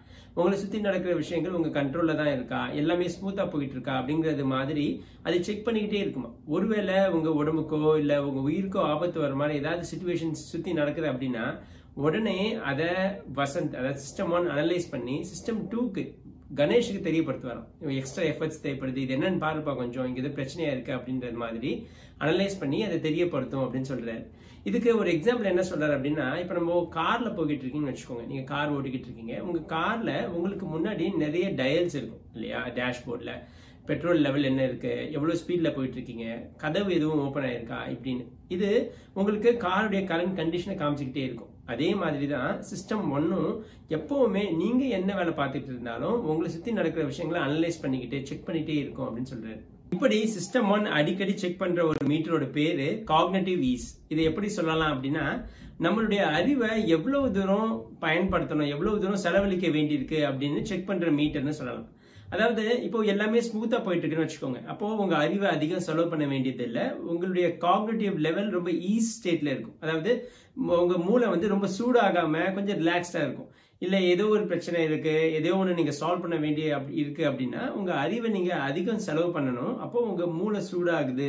இல்ல காக்னேட்டிவ் லெவல் ஸ்ட்ரெயின்டா இருக்கு அப்படின்னு அர்த்தம். ஆச்சரியமா சில சின்ன சின்ன விஷயங்கள் கூட உங்க காக்னேட்டிவ் லெவல்ல ஈஸி கொண்டு வந்துருமா? அதாவது நீங்க அறிவை அதிகம் செலவழிக்க தேவையில்லாத ஒரு ஸ்டேட்டை கொண்டு வந்துருமா? எக்ஸாம்பிளுக்கு நீங்க ஒரு புக்கை படிச்சுட்டு இருக்கீங்கன்னு வச்சுப்போம். அந்த புக்கில் இருக்கிற வார்த்தைகள் ரொம்ப தெளிவாக பிரிண்ட் ஆகி இருக்குன்னு வச்சுப்போம். அதாவது கிளியர் ஃபாண்டில் இருக்குது அப்படின்னா உங்கள் காக்னேட்டிவ் லெவல் ஈஸியில் இருக்குமா? அதுவே அந்த வார்த்தைகள் தெளிவாக பிரிண்ட் ஆகலை இல்லை ஃபாண்ட்ஸ் சரியாக இல்லை அப்படின்னா நீங்கள் அதிக மும்முரமாக உன்னிப்பாக கவனித்து படிக்க வேண்டியதாக இருக்கும். அப்போ உங்கள் காக்னேட்டிவ் லெவல் ஸ்ட்ரெயின்டா இருக்கும் அதே மாதிரி சில வரிகளோ இல்லை சில வார்த்தைகளோ ரிப்பீட்டடாக வருதுன்னு வச்சுப்போம். அதை திரும்ப திரும்ப படிக்கும்போது உங்கள் காக்னேட்டிவ் லெவல் ஈஸியில் இருக்குமா? அதாவது சிஸ்டம் ஒன் அதெல்லாம் ரொம்ப ஈஸியாக ஃப்ளூவெண்டா ப்ராசஸ் பண்ணிடும் அதுவே முற்றிலும் புதிய வார்த்தைகளாக இருக்கு இல்லை ஒரு வரியில் நிறைய வார்த்தைகள் புதிய வார்த்தைகளாக இருக்கு அப்படின்னா அதை படிக்கும்போது உங்க காக்னேட்டிவ் லெவல் ஸ்ட்ரெயின்டா இருக்கும் எப்போ எல்லாம் உங்க காக்னேட்டிவ் லெவல் ஈஸ்ட்ல இருக்கோ அப்போ எல்லாம் நீங்கள் பொதுவாக நல்ல மூடில் இருப்பீங்க. நீங்கள் பார்க்குற கேட்குற விஷயங்கள் உங்களுக்கு பிடிக்கும். உங்கள் உள் உணர்வை அதிகம் நம்புவீங்க. கொஞ்சம் ரிலாக்ஸாக இருப்பீங்க. அதுவே எப்போ உங்க காக்னேட்டிவ் லெவல் ஸ்ட்ரெயின்ட் ஆகிருக்கோ அதாவது உங்க மூளை சூடாகி இருக்கோ அப்போ நீங்கள் அதிகம் உன்னிப்பாக கவனமாக இருப்பீங்க. அதிகம் தவறுகள் நிகழாது. ஆனால் அதே நேரம் உங்களுடைய க்ரியேட்டிவிட்டி லெவல் கம்மியாக இருக்குமா? அதாவது நீங்கள் ரொம்ப க்ரியேட்டிவாக இருக்க மாட்டீங்க. எதையுமே உன்னிப்பாக கவனிச்சு யோசிச்சு செய்வீங்க அப்படின்னு சொல்றாரு. இதில் ஃபெமிலியாரிட்டி பற்றி ஒரு இன்ட்ரெஸ்டிங்கான விஷயம் சொல்கிறார் நமக்கு ஏற்கனவே ஃபெமிலியரான விஷயங்கள். அது ஒரு இடமா இருக்கலாம் மனிதர்களாக இருக்கலாம் நம்ம ஏற்கனவே படித்த வார்த்தைகளாக இருக்கலாம் இல்லை சில வரிகளாக இருக்கலாம். இது எல்லாமே ஒரு வகையான கம்ஃபர்ட்னஸை நமக்கு கொடுக்குமா? அந்த கம்ஃபர்ட்னஸே நமக்கு ஏற்கனவே ஃபெமிலியரான விஷயங்களை உண்மை அப்படின்னு நம்மள ஈஸியா நம்ப வைக்கும். அதுவே நமக்கு அதிகம் ஃபெமிலியர் இல்லாத விஷயங்கள் அது உண்மையாகவே இருந்தாலும் கூட நம்ம உடனே அதை உண்மை நம்பிட மாட்டோம். அதை கொஞ்சம் அனலைஸ் பண்ணி தான் அதை ஜட்ஜ் பண்ணுவோம். இதுல ஒரு விஷயம் ஃபெமிலியரா இல்லையா அப்படிங்கறத முடிவு பண்றது வசந்த். வசந்த் சொல்ற விஷயத்த விஷயத்த வச்சுதான் அது ஃபெமிலியரா இல்லையான்னு வசந்த் சொல்றத வச்சுதான் கணேஷ் அதை உண்மையா இல்லையா அப்படின்னு ஜட்ஜ் பண்ணுவாராம். எப்படி ஃபெமிலியாரிட்டி நமக்கு ஒரு கம்ஃபர்ட்னஸை காக்னேட்டிவ் ஈஸை கொடுக்குதோ அதே மாதிரியான காக்னேட்டிவ் ஈஸை நம்ம வசந்துக்கு வேறு சில வழிகளாகவும் கொடுக்க முடியும். நீங்கள் ஒருத்தருக்கு ஒரு லெட்டர் எழுதுறீங்கன்னு வச்சுப்போம். அந்த லெட்டரை படிக்கிறவர் நீங்கள் எழுதியிருக்க விஷயத்த உண்மை அப்படின்னு நம்பணும்னு வச்சுப்போம். நீங்கள் நீங்க எழுதியிருக்க விஷயம் உண்மையாகவே இருந்தாலும் கூட அதை அவர் படிச்ச உடனேயே அவ்வளவு ஈஸியாக உண்மை அப்படின்னு நம்பிட மாட்டார். ஆனா எப்போ அவருடைய காக்னேட்டிவ் ஸ்ட்ரெயினை கம்மி பண்றோமோ அதாவது அவர் அதிக சிரமம் இல்லாம உன்னிப்பா கவனிக்க வேண்டிய தேவை இல்லாம அந்த விஷயத்த படிக்க முடிஞ்சா அவர் அதை ஈஸியா உண்மை அப்படின்னு நம்புவாராம். அதே மாதிரி சில விஷயங்களை ஹைலைட் பண்ணி போல்டா எழுதுறோம் அப்படின்னா அதை அதை படிக்கும் போது இமீடியட்டா வந்து அதை உண்மை அப்படின்னு நம்புறதுக்கான வாய்ப்புகள் அதிகம் அப்படின்னு சொல்றாரு. இப்போ இந்த ரெண்டு லைன்ஸை பாருங்க. இந்த ரெண்டு ஸ்டேட்மெண்ட்ஸையும் பார்த்த உடனே அடால்ஃப் ஹிட்லருடைய பிறந்த வருஷம் எதுவாக இருக்கலாம் அப்படின்னு நீங்கள் நம்புறீங்க. பெரும்பாலானவங்க எயிட்டீன் நைன்டி டூ தான் அவர் பிறந்த வருஷமாக இருக்கலாம் அப்படின்னு சொல்லியிருக்காங்க. ஆனால் உண்மையிலேயே ரெண்டுமே தப்பு. அடால்ஃப் ஹிட்லர் பிறந்த வருஷம் எயிட்டீன் எயிட்டி நைனில் ஆனால் செகண்ட் ஸ்டேட்மெண்ட்டை கம்பேர் பண்ணும்போது ஃபர்ஸ்ட் ஸ்டேட்மெண்ட் கொஞ்சம் போல்டாக படிக்க ஈஸியாக இருக்கிறதுனால நமக்கு காக்னேட்டிவ் ஈஸியாக கொடுக்குது. அதனால அது உண்மையாக இருக்க வாய்ப்பு இருக்குது அப்படின்னு நம்ம நம்புகிறோம் தெளிவாக பிரிண்ட் செய்யப்பட்ட வரிகள் அதிகம் குழப்பம் இல்லாத சிம்பிளான வார்த்தைகள் ரிப்பீட்டடா சொல்லப்படுற விஷயங்கள் இது எல்லாமே நமக்கு காக்னேட்டிவ் ஈஸை கொடுக்கும். அதுவே நமக்கு ஒரு வகையான ஃபெமிலியாரிட்டியை கம்ஃபர்ட்னஸை கொடுக்குமா? இதன் மூலமாகவே அந்த விஷயங்களை உண்மை அப்படின்னு நம்மள நம்ப வைக்க முடியும் அப்படின்னு சொல்றாரு. ஒரு வகையில இந்த சைக்காலஜியை தான் நிறைய விளம்பர நிறுவனங்களும் அரசியல்வாதிகளும் பயன்படுத்துறாங்க. ஒரு விஷயத்த திரும்ப திரும்ப நம்மள பார்க்க வைக்கிறது மூலமா திரும்ப திரும்ப நமக்கு சொல்றது மூலமா அதை நமக்கு ஃபெமிலியர் ஆக்குறாங்க. அதை நம்மள உண்மை அப்படின்னு நம்ப வைக்கிறாங்க. இத்துடன் இந்த வீடியோ முடிவுக்கு வருது. அடுத்த வீடியோல நம்ம சாப்டர் செவன் அண்ட் எயிட் பத்தி பார்க்கலாம். சாப்டர் செவனோட பேரு a machine for jumping into conclusions